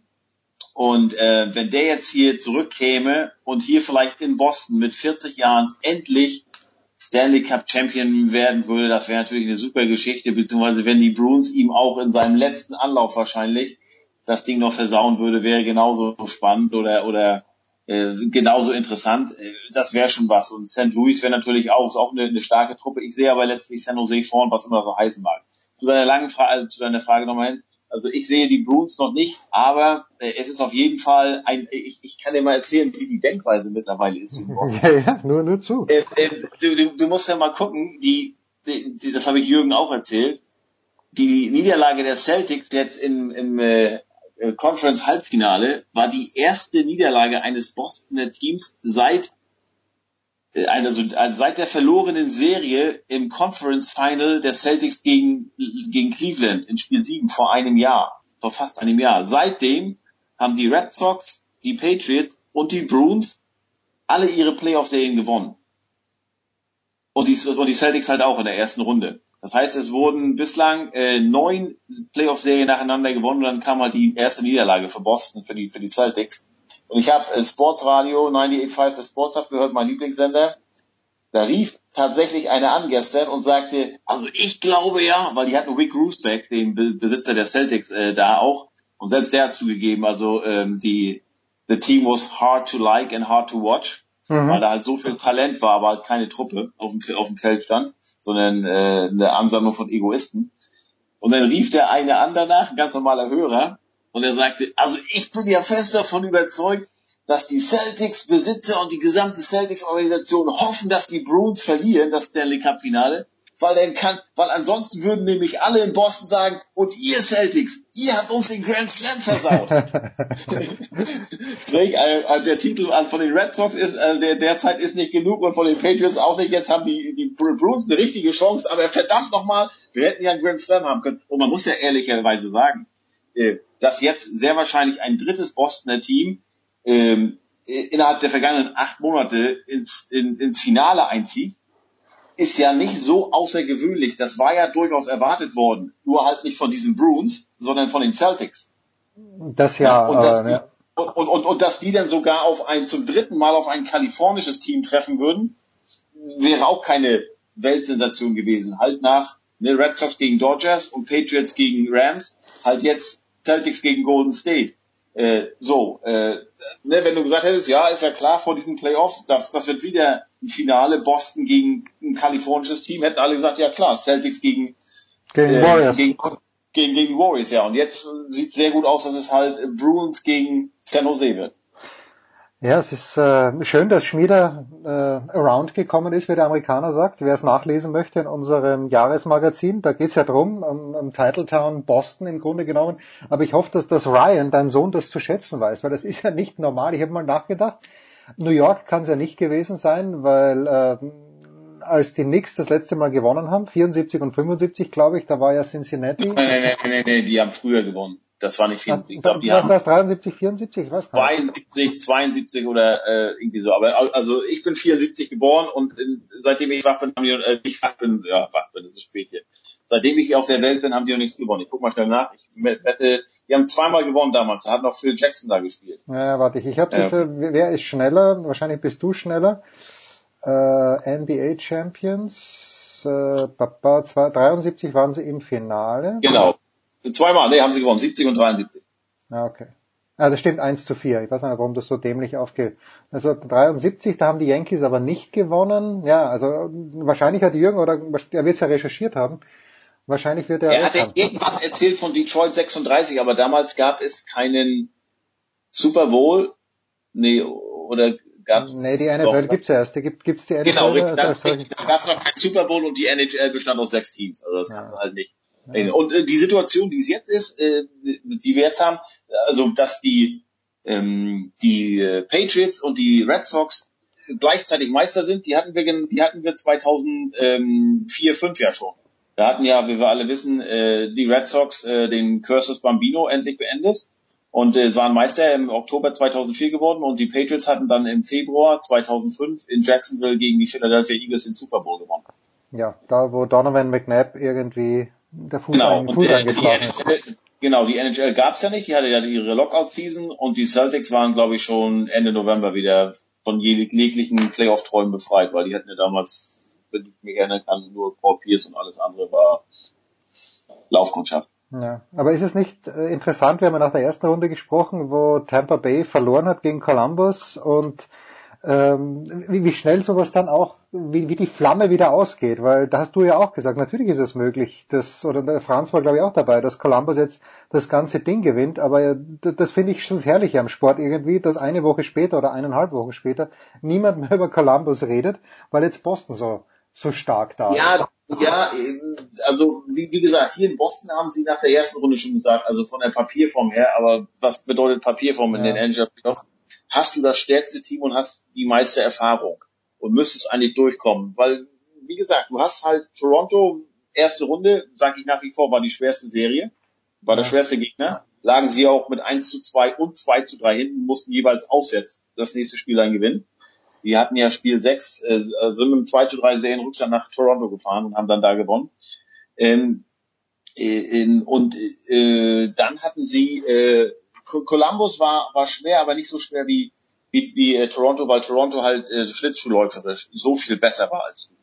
Und ähm, das ist halt immer so, du hast viele ältere Leute jetzt hier, ältere Spieler, die haben da Probleme, wenn da so ein, so ein Fast-Skating-Team auf dich zukommt.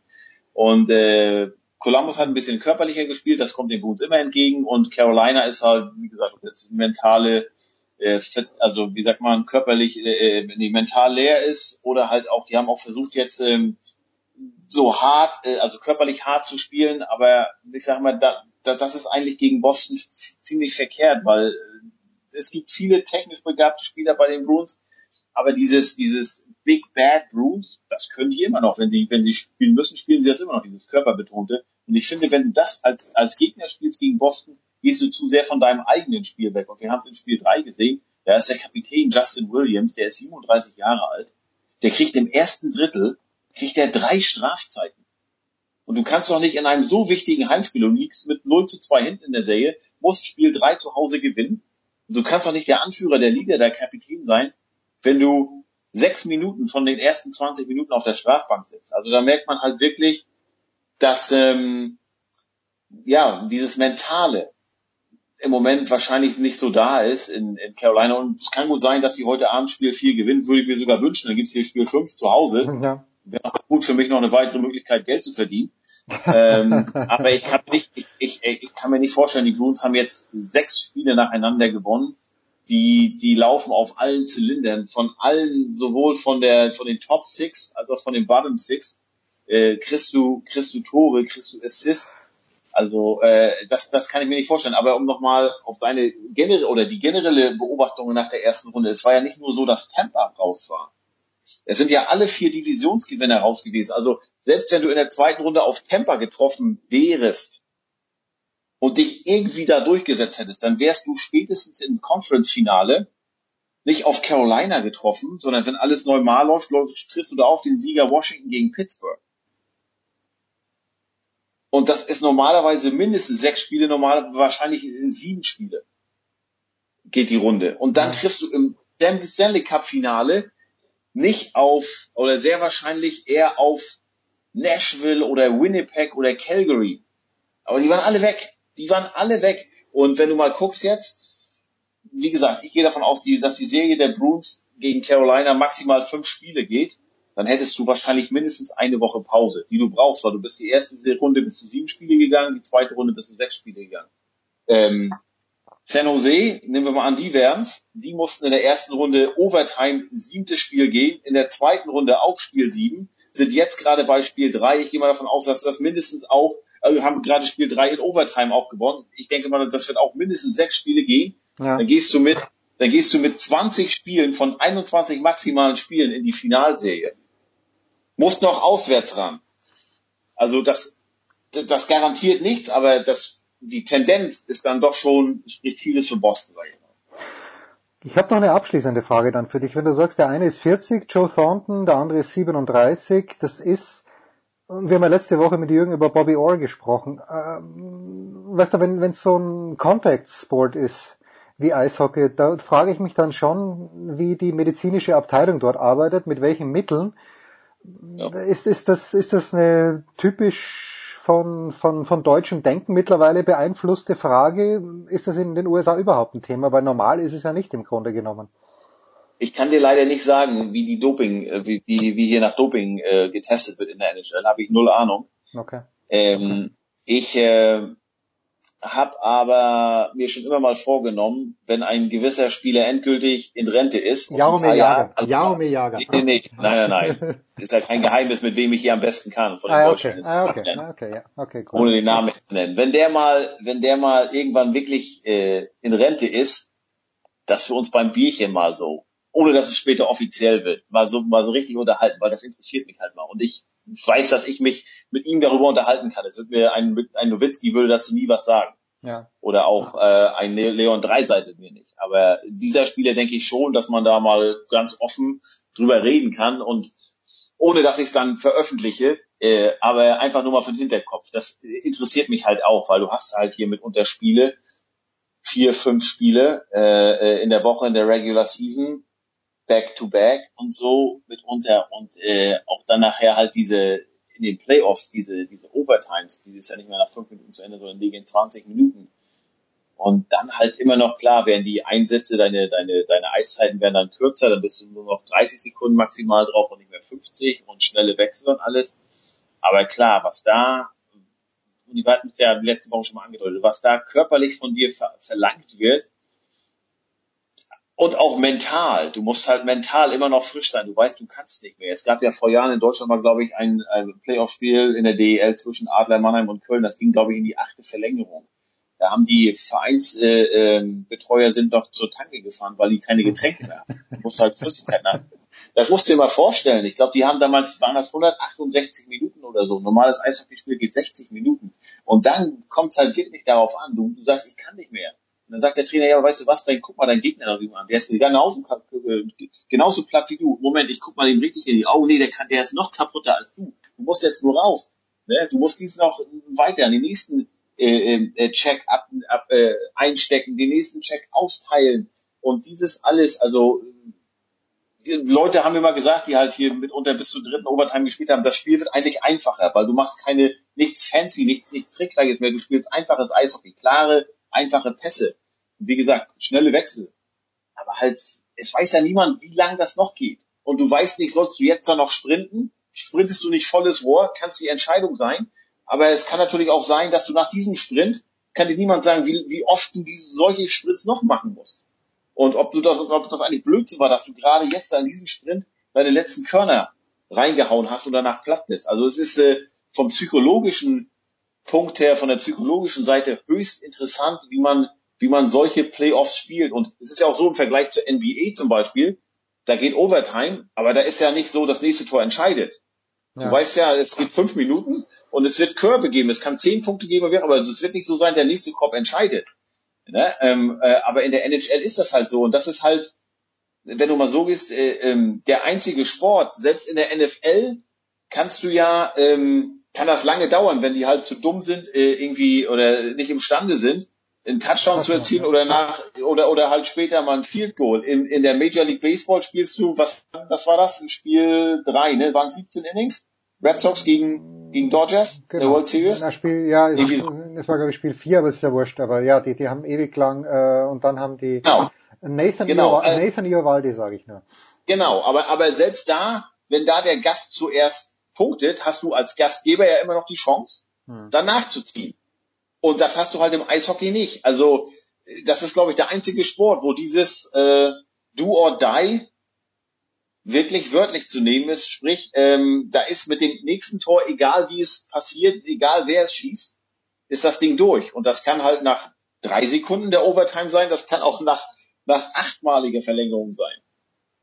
Und ich glaube, dann tut's eher noch weh. Wenn du dann als Verlierer vom Platz gehst, dann ist es halt nicht nur körperlich äh, anstrengend, sondern halt mental. Dann sagst du, scheiße, wofür, wofür haben, sind wir eigentlich jetzt drei oder vier Verlängerungen haben gespielt? Hätten wir mal gleich auch in der ersten Overtime äh, verlieren können, hätten wir 60 Minuten weniger gespielt.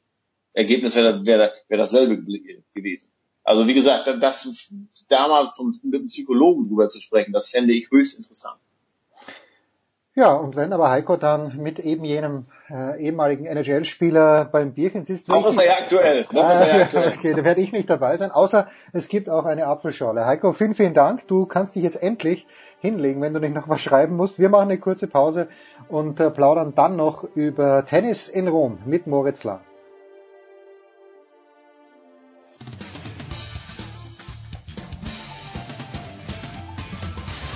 Hallo, hier ist Roger Federer. Ihr hört Sportradio 360.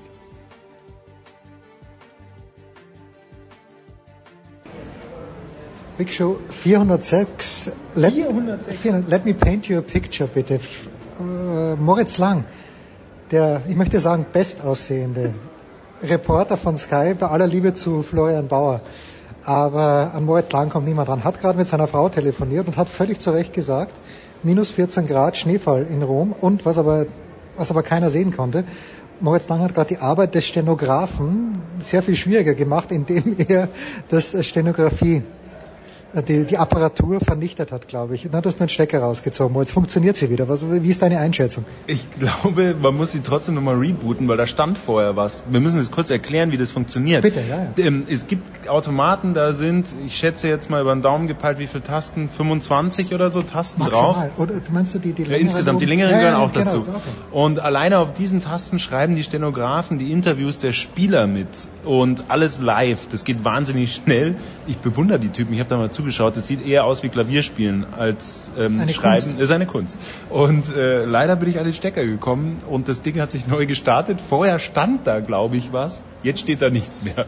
Nachdem heute aber die Pressekonferenzen eher ausfallen werden oder zumindest eher später stattfinden werden, wir nehmen Mittwoch auf, ist das völlig in Ordnung. Apropos Pressekonferenz, die von Alexander Zverev war am Dienstag eher kurz. Er hat eine Frage auf Englisch beantwortet, aber dann hat er dem großen Moritz Lang Rede und Antwort gestanden und hat irgendwas gesagt von Unprofessionalität in seinem Team. Wir packen jetzt die Küchenpsychologie aus. Moritz, wen könnte er damit gemeint haben? Jetzt wollte ich nochmal einen Schritt zurückgehen, wenn geh, ich darf. Geh, das, in der Big Show ist es ja erlaubt, netterweise. Vor, zurück auf die Seite, was du möchtest. Nur nicht zu weit nach rechts. Das, äh, dieses äh, Interview war viel diskutiert, ähm, auch bei uns im Haus. Äh, und es wurde viel darüber nachgedacht, wie ich es hätte besser führen können. Ach was, ich, ja, gut? Ja, nee, ja, richtig, aber das hängt vielleicht auch ein bisschen mit dem Tennis zusammen. Wir sind da immer sehr soft, mich explizit eingeschlossen und fragen hier und da nicht tough genug nach. Ich glaube, ich hatte wahnsinnig Glück, weil Alexander Zverev von sich aus viel erzählt hat, aber im Grunde genommen muss man natürlich einer Fährte weiter nachgehen. Kurz die Erklärung, ich bin es nicht explizit gegangen bei einer Sache, als er gesagt hat, er hatte was Privates zu regeln, da hätte man nachfragen können, um was geht es da. Er hat mir aber am Vortag schon geschildert, das wird er nicht preisgeben. Und ich ja. finde, das ist mehr als legitim. Er gibt uns sowieso viel her zum Anfassen und erzählt uns von ihm, wird ihm manchmal übrigens auch falsch ausgelegt. Naja, sei es drum. Und das wollte ich einmal ähm, auslegen, weil es schon interessant ist, wie viel wir dann auch im Nachgang über so ein Interview noch sprechen ähm, innerhalb der Redaktion. Zumindest mit einigen äh, Kollegen, mit Ja, denen ich du, auch einige Kollegen haben mich angesprochen, haben mich gefragt, was hat Zverev da gemeint im Gespräch mit Moritz Lang und ich konnte es Ihnen nicht sagen, weil ich das Gespräch ja nur mit einem Ohr mitgehört habe. Aber Unprofessionalität, äh, es gibt ja die alte Geschichte des, äh, von Angie Kerber, die es natürlich nett erzählt hat, aber wo Kerber gesagt hat, dass Zverev äh, zum Training beim Hauptmann Cup gerne unpünktlich gekommen wäre. Zverev hat das gesagt, nee, stimmt nicht, ich bin immer pünktlich. Aber so viele Leute sind es ja nicht. Wenn er sagt, Unprofessionalität in seinem Team, möchtest du deine Theorie preisgeben? Ja, kann ich machen. Ähm, allerdings möchte ich unbedingt vorne anstellen, wir spekulieren. Ja, natürlich, Küchenpsychologie. Ja, 50 Ausrufezeichen. Naja, also es sind zwei Fakten, die man zusammenbauen muss oder zwei Bausteine. Der erste ist, er hatte was zu erledigen, privater Natur. Der zweite ist, es gab unprofessionelles Verhalten im Team. Wenn ich eins und eins zusammenzähle, komme ich da drauf, dass man ihm hätte Aufgaben im privaten Bereich abnehmen können. Und dafür kommen jetzt Jess Green und Hugo Gravil nicht wirklich in Frage, weil deren Aufgaben sind sehr klar de äh, definiert, nämlich Muskelmasse aufbauen oder eben die, diese Kneten. Und warm machen, ja. Und warm machen. Ähm, und die anderen, die dann in Frage kommen, gehören eigentlich zur Familie plus Sergei Bubka Jr., wo wir im Moment nicht ganz genau wissen, Was was, er der für eine Aufgabe hat. Aber er hat ja die Aufgabe wahrgenommen, es wäre warm zu spielen, immerhin. Ja, da habe ich ja spekuliert, ob das vielleicht nicht die allerbeste Idee war, denn äh, Bubka hat mir mal gesagt, ähm, er spielt nicht mehr gut genug Tennis, als dass er mit Zverev trainieren könnte. Allerdings ähm, habe ich gerade auch noch mit einem äh, Tennistrainer hier gesprochen, mit Jan de Witt, der eine super Expertise hat und der meinte ganz ehrlich, selbst ich kann meinen Spieler warm spielen. Denn da geht es im Grunde genommen darum, den Ball rüber zu löffeln und der haut ein paar Mal auf den Ball, um zu testen, spüre ich mich heute, worauf muss ich achten und das sind dann so kleine Details, da ist nicht mehr wichtig, wie gut man Tennis spielt. Hauptsache die Murmel fliegt rüber. Alexander Zverev hat dir auch gesagt, er wäre schon tot in dieses Match gegangen. Da hätte ich dann gerne ein bisschen, ich, ich habe ja kein gutes Verhältnis mit Zverev, so wie du, da hätte ich dann, äh, hätte mich hier nicht getraut nachzufragen, aber ist auch ein bisschen billig, weil Das hat er aber erklärt. Das hat er erklärt, warum er tot war. Auch vor allem mental. Er sagt, und hier müssen wir immer wichtig bedenken, es geht um wie viele Prozentpunkte auf diesem ja, Niveau. wahrscheinlich nur fünf. Genau. Und er sagt, ähm, er hatte einen wichtigen Sponsorentermin, wo man streiten kann, ob das der richtige Tag war, nämlich am Tag vor dem Match. Nach dem Doppel mit dem Bruder ist er noch zu diesem Sponsor, also es, es ging um Neuverstellung eines Schlägers. Eine enge Taktung, die er da an so einem Tag zu tun hat. Und vor allem am Tag davor, am Sonntag, hatte er diese private Angelegenheiten zu regeln. Nochmal, wir wissen nicht, um was es sich da handelt, aber es war etwas, was ihn viel beschäftigt hat. Und das ist jetzt keine Spekulation, sondern das hat mir sowohl Zverev gesagt, als auch sein äh, Physio, Hugo Gravel, der gesagt hat, es war so viel in seinem Kopf, er kann nicht bei 100% sein. Übrigens, mit Hugo Gravel habe ich vor dem Match gegen Berrettini gesprochen. Sprache? Englisch, der spricht sehr gut Englisch. Verrückt, ich dachte, du sprichst Spanisch. Französisch. Hugo. Hugo ist es Fra Franzose? Ist Franzose. Ja. Ja, der wohnt in Metz. Ähm, lustiger Typ, der ist nur am Lachen. Und ähm, er hat mir vor dem Match gegen Berrettini gesagt, und es war keine Tiefstapelei, Zverev geht auf den Court und ist nicht fit. Und damit meinte er nicht die körperliche Verfassung, denn die hat gepasst. Da sind sie alle sehr zufrieden. Nein, da meint er äh, die paar Prozentpunkte, die dann im Kopf fehlen. Und ich meine, das siehst du doch derzeit die ganze Zeit bei ihm. Der spielt ja, der, der hat irgendwo seine Schläge noch. Aber auf einmal brechen sie zusammen und sind weg. Und, das ist mental. Hat fünf Breakbälle gehabt im ersten Satz beim Stand von 5 zu 5. Hat 0,40 gehabt bei Berrettini. Äh, deswegen sage ich, ja, ich akzeptiere das alles, aber er hätte die Partie trotzdem gewinnen können. Weil Berrettini hat mitnichten überragend gespielt. Berrettini hat viel Fehler gemacht. Ja, und der hat auch vor allem im zweiten Satz hat er einen Zitterarm wie nur was gekriegt. Auch Berrettini hat die Dinger ja nicht mehr rübergekriegt. Und da ist aber auch gerade die mentale Schwäche, dass er den Bällen nicht nachgeht, dass er nicht drauf geht auf die Murmel. Also da kriegt er schon ins Halbfeld irgendwo was rübergekugelt. Ja, dann muss er das Ding halt wegschießen. Das macht er zurzeit nicht. Also er schießt drauf, aber es geht gerne ins Netz oder ins Aus oder sonst wohin. Hat sich letzte Woche, fand ich, gesteigert von diesem Spiel gegen Hurkacz äh, zum Spiel gegen Tsitsipas, weil gegen Hurkacz hat er aber in den entscheidenden Phasen einfach gewartet und der Hurkacz hat ihm den Gefallen getan, dass er dann einen Fehler gemacht hat und gegen Tsitsipas hat er in den entscheidenden Momenten was versucht, okay, hat nicht funktioniert, nicht immer funktioniert, aber ist besser geworden. Gut, lassen wir, oder hast du noch was zu Sascha oder lassen wir, lassen wir das Thema mal ruhen? Ich glaube, das lassen wir mal ruhen und gucken, wie er sich jetzt aufstellt, vor allem was er mit seinem Team bespricht. Also da würde ich gerne Mäuschen spielen. Er hat ja gesagt, er nimmt sie sich zur Brust, weil die Unprofessionalität geht so nicht. Hm, Gibt es da Konsequenzen? Glaube ich jetzt normal noch nicht, aber ja, könnte interessant werden in nächster Zeit, wie sich da aufgestellt wird. Besser von Alexander Zverev zur Brust genommen zu werden, als von Nikolas Basilashvili. weil der hat, glaube ich, eine härtere Brust, all, nach allem, was man weiß. Gut. Ähm, die italienische Tennisföderation hatte eine überragende Strategie gefahren, indem sie nämlich gesagt hat, pass mal auf, Federer ist da. Wir verdoppeln einfach die Preise am Mittwoch, weil geiles Wetter angesagt ist und äh, weil Federer spielt und belohnen damit die Leute, die sich die Karten schon früher gekauft haben, dass die sich denken, sie hätten ein Schnäppchen gemacht ist großartig, oder? Ich meine, da, da fehlen einem die Worte und dem Maestro haben sie ja auch ein kleines bisschen gefehlt. Ich liebe die Argumentation. Die ist total gut. Also was sie sich da haben einfallen lassen, ist wunderbar. Aber tatsächlich, ja, Federer fand das auch nicht so gut, die Idee. Hat es äh, versucht, so ein bisschen runterzuspielen. Jetzt nicht im Negativen, sondern er wollte einfach den Fokus auf was anderes legen, auf sich und sein Tennisspiel, das er hier zeigen will. Aber es ist natürlich eine Sauerei. Übrigens, wir wissen noch nicht, wie die Geschichte ausgeht. Denn es kann gut sein, dass wieder Geld zurückgezahlt wird, weil heute sieht man im Zweifel, wenn alles überhaupt gut geht, nur ein Match. Ja. Wegen des Wetters. Das könnte aber das Federer-Match sein, denn er ist als erster angesetzt auf dem Center Court. Und es gibt ja in Roland Garros gibt es, glaube ich, die Regelung, dass zwei Stunden Tennis geboten werden müssen. Ansonsten gibt es nicht alles zurück, aber Teile der Kohle. Ja, 70 Prozent, ich weiß es auch nicht genau. Aber das ist nicht nur in Roland Garros so. Ich glaube, auch in so. Wimbledon ist es auch so. Ich weiß es nicht bei, bei den Australian Open, US Open kann ich nicht sagen. Aber auch. Ja gut, da sind wir ja safe. Weil Australian Open, ja. äh, US Open haben, haben beide Dächer. In, in Australian Open sind ja drei mittlerweile, glaube ich. US Open auf jeden Fall zwei. Und Wimbledon haben wir auf diesem Jahr auch zwei. Genau, da werden wir es auch nicht mehr erleben. Ja, haben wir nicht mehr erleben. Was haben wir sonst noch gesehen? Weißt du, was mir aufgefallen ist? Ich bin Sonntagabend, nein, Samstagabend, was durch die Stadt flaniert. Wer kommt mir entgegen auf der Straße? Onkel Toni. Onkel Toni ja. ist hier und genießt Rom. Ja, aber Onkel Toni, gestern trainiert Rafa Nadal. Ich habe Carlos Moya nicht gesehen. Ich habe und Carlos Moya spielt ja sicher auch öfter mit Rafa Nadal. Ich bin ein bisschen zu spät gekommen zur Pressekonferenz mit Rafa, wo er über den Coach gesprochen hat.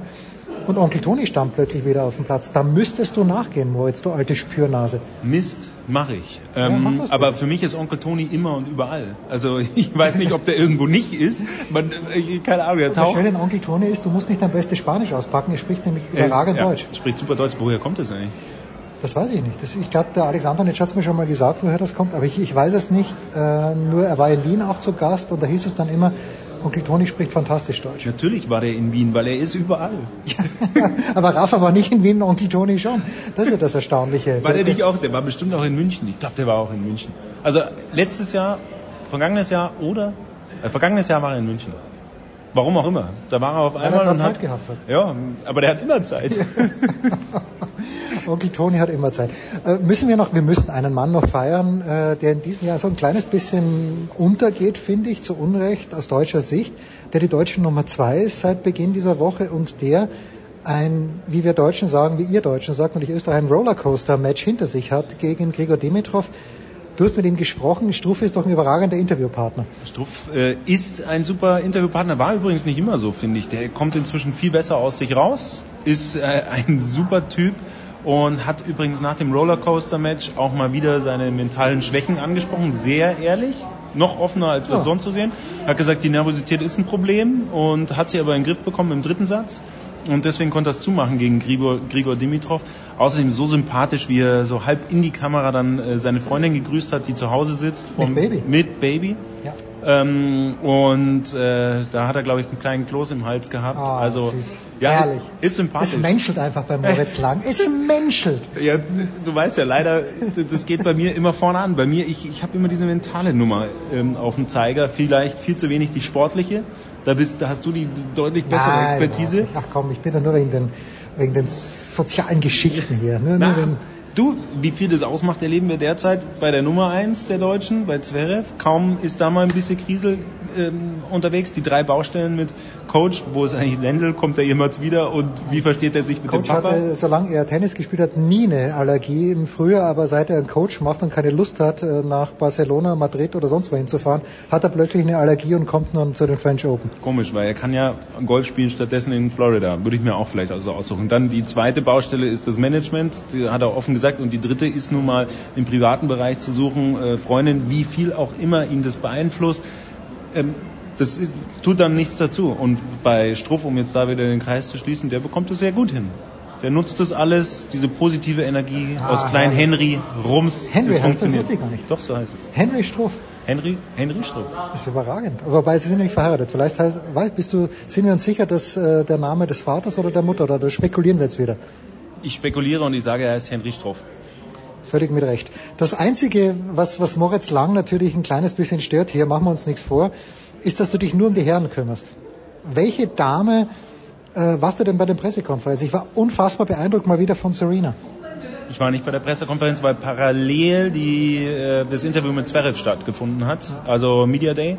Deswegen konnte ich sie leider nicht sehen, aber äh, ja. Welche Dame würdest du denn gerne mal vor die Kamera bekommen? Ich meine, du hast ja bei der Vierschanzentournee auch immer nur Herren vor, vor der Kamera. Das muss doch eine Nein, Tennisdame geben. Ah. Im Wimbledon haben wir natürlich, äh, da wir da übertragen, immer die Möglichkeit, mit allen Damen zu sprechen. Und ich Jetzt möchte ich mal eine ehrliche Antwort. Komm, wen findest du denn da als Gesprächspartnerin so, dass du sagst, mit der kann man, da kann man einfach lachen? Lachen? Ja. Huh. Also Petko ist immer eine Kandidatin, aber Petko fliegt natürlich immer in der ersten Runde. Warum habe ich denn jetzt nicht ja, Andrea Petkovic sofort geschrien? Ja. Natürlich, absolut richtig. Ja, du, international. international Vika Azarenka. Wirklich? Super. Ja, die finde ich super. Fand ich immer schon super. Darf man super. Vika, also man, man darf hier Serena, nichts ist ja lieber, als wenn man sie für ihre Tochter anspricht. Darf man Vika auf Leo ansprechen? Ich glaube, man muss sogar. Man muss sogar, okay. Aber ähm, ansonsten, du, ich werde versuchen, hier nochmal mit Jule Görges zu sprechen. Ich habe sie heute bestellt, aber es wird nicht dazu kommen, ja. weil äh, wenn Jule heute spielen sollte, dann wird sie nicht vor 24 Uhr fertig sein. Und ich glaube nicht, dass sie oder ich dann noch Lust hat, dass wir uns gegenseitig äh, die Partie gegen Osaka vorschauen. Was ich bei Jule Görges immer toll finde, also mit der kannst du über Tennis reden. Ja, über alles, das ist ja das Schöne. Ja, aber vor allem über, also Tennis, das ist ja Wahnsinn. Die guckt ja alles, alles. Die guckt jede, jede Match, jedes Match, Damen wie Herren. Ich glaube, die hat die Top 100 auswendig, weiß sie die richtige Reihenfolge und kann die Punkte noch dazu sagen. So ein bisschen wie Domi Team, so ja, sowas Nerdhaftiges. Dominik ist auch, äh, wobei bei Jule hatte ich, ja, da kennst du sie besser als ich. Bei Dominik habe ich wirklich den Eindruck, dass er auch das Draw irgend von einem, von einem Challenger in Mexiko runterbeten kann. Also von vor drei Jahren. Ja, ja, das, das ist wahr. Nee, bei Julia, da, da habe ich eher den Eindruck, man darf mit ihr nicht über Fußball sprechen, weil sie absolut dem falschen Fußballverein anhängt, was bei dir ja nicht so ist. Ist sie Bayern-Fan oder wie? Ja. Ah, okay. Da müssen wir jetzt aber schon noch fragen. Äh, du hast ja gesagt mir vorgestern, nein, am Samstag hast du mir gesagt, vielleicht gibt es kommendes Wochenende doch noch einen Fußballgott. Auch in Deutschland. Wem hängst du denn an, Moritz? Keinem Verein. Aber ich häng, hänge, also ich habe sehr viele Vereine, mit denen ich sympathisiere, viel zu viele. Und, und ich habe ganz besonders einen Verein, mit dem ich ganz besonders nicht sympathisiere. Ah, okay, gut. ja gut, da sind wir ja, also dein Lieblingsverein ist der nicht FC Bayern München. Das muss man so festhalten. Das ist so, genau. So, jetzt ist nur noch die letzte große Frage, die wir hier in der Big Show 406 klären äh, wollen, bevor wir nochmal den Stecker rausziehen. Denn vielleicht, wenn man zweimal den Stecker rauszieht, vielleicht äh, ist es dann wieder auf Status Quo hergestellt davor. Was essen wir jetzt zum Mittag, Moritz? Wir sind in Italien. Pizza. Müssen wir machen. Ich habe gestern überragend. Es ist leider, wenn es regnet, Heute. Ja, nee, sag du zu Ende. Ne? Ja, also ich habe noch nie so eine gute Pizza gegessen. Ich weiß gar nicht, ob es überhaupt eine Pizza war. Es war halt einfach ein Pizzateig, wo es war drauf, ähm, wie sagt man, Aubergine, hauchzart geschnitten. Es war Parmesan drauf, es war Räucherlachs drauf, es hat ein Vermögen gekostet, das war großartig. Da müssen wir hin. Vermögen haben wir alle. Natürlich. Deswegen müssen wir unter die Leute bringen. Nein, aber ganz ehrlich, das Essen in Rom, A, auf der Anlage, sensationell. Man kommt, bekommt die große Focaccia für 4 Euro ja, Na komm. Ja, ja, na, es ist in Ordnung. Es ist eine gute Verpflegung, wenn ich es mit anderen Turnieren äh, vergleiche. Du kriegst zu essen, du kriegst zu trinken für so faire Preise. Cappuccino 1,50, Espresso Moment, Moment. Euro. Bei aller Liebe. In München kriegst du fantastische Verpflegung, musst nichts dafür bezahlen. Ah ja, als Journalist. Ist, ich ja, rede jetzt von den, ja, also von den für Fans. Für die Zuschauer ist völlig in Ordnung. Super. Und äh, B, hey, abends kann man hier natürlich, wenn man es schafft, wenn man zeitig rauskommt, kannst du hier essen gehen. Das ist ein Traum. Wir waren in der Taverne das ist ein bisschen abgeratzt alles, ganz einfaches Essen, die knallen in den Teller dahin, aber die, das ist natürlich das Sensationelle daran. Einfach guter Hauswein, fertig und danach sagst du Ciao. Bevor wir Ciao sagen, muss ich jetzt doch noch was sagen. Moritz Lang hat mit seiner Gruppe, Aufnahmeleiterin, Kameramann, ähm, ich meine am Sonntagabend einen schweren organisatorischen Fehler begangen. Ja, ich? Du hast das falsche Restaurant gewählt. Moritz, sag uns noch ganz kurz warum. Die Wahl stand zwischen dem Restaurant, bei dem Roger Federer essen gegangen ist, und einem drittklassigen. Ich habe gesagt, boah, das andere ist so weit weg. Am Tag drauf haben wir festgestellt, Mist, da war der Roger essen. Den hätten wir abends getroffen, wäre ja ganz nett gewesen. Übrigens deswegen allerdings hatten wir ein gutes Einstieg ins Interview äh, mit Federer. Ich habe ihm gleich gesagt, ja, Ich war ganz schön sauer, als ich den Post gesehen habe von Ihnen. Sauerei. Und dann guckt er natürlich erstmal blöd, Hä, warum? Und dann habe ich ihm die Geschichte erzählt. Wäre wär ja nett gewesen, Sie zu treffen abends. Und zack, war das Eis gebrochen, dass wir unbedingt brechen mussten, weil er ist ja sonst so ein taffer Kerl. Nein, aber es war dann einfach ein guter Einstieg ins Interview und war sehr nett. Er war gleich gelöst. Wobei man sagen muss, Moritz Lang und Roger Federer, ich mache jetzt gerade meinen Zeige und meinen, meinen Mittelfinger so dick. So, das war's, die Big Show 406 fantastisch. Vielleicht gibt's hier auch irgendwann nochmal Tennis. Äh, wir, wir, wir werden möglicherweise darüber berichten. Das war die Big Show auf sportradio360.de. Folgen Sie uns auf Twitter, klicken Sie den Gefällt mir-Button auf unserer Facebook-Seite und abonnieren Sie uns via RSS-Feed oder auf iTunes. Die nächste Ausgabe der Big Show gibt es am kommenden Donnerstag. Bis dahin sollten Sie die Zeit nutzen und die weiteren Angebote auf sportradio360.de wahrnehmen. Play Ball! Da ist gar nichts toll!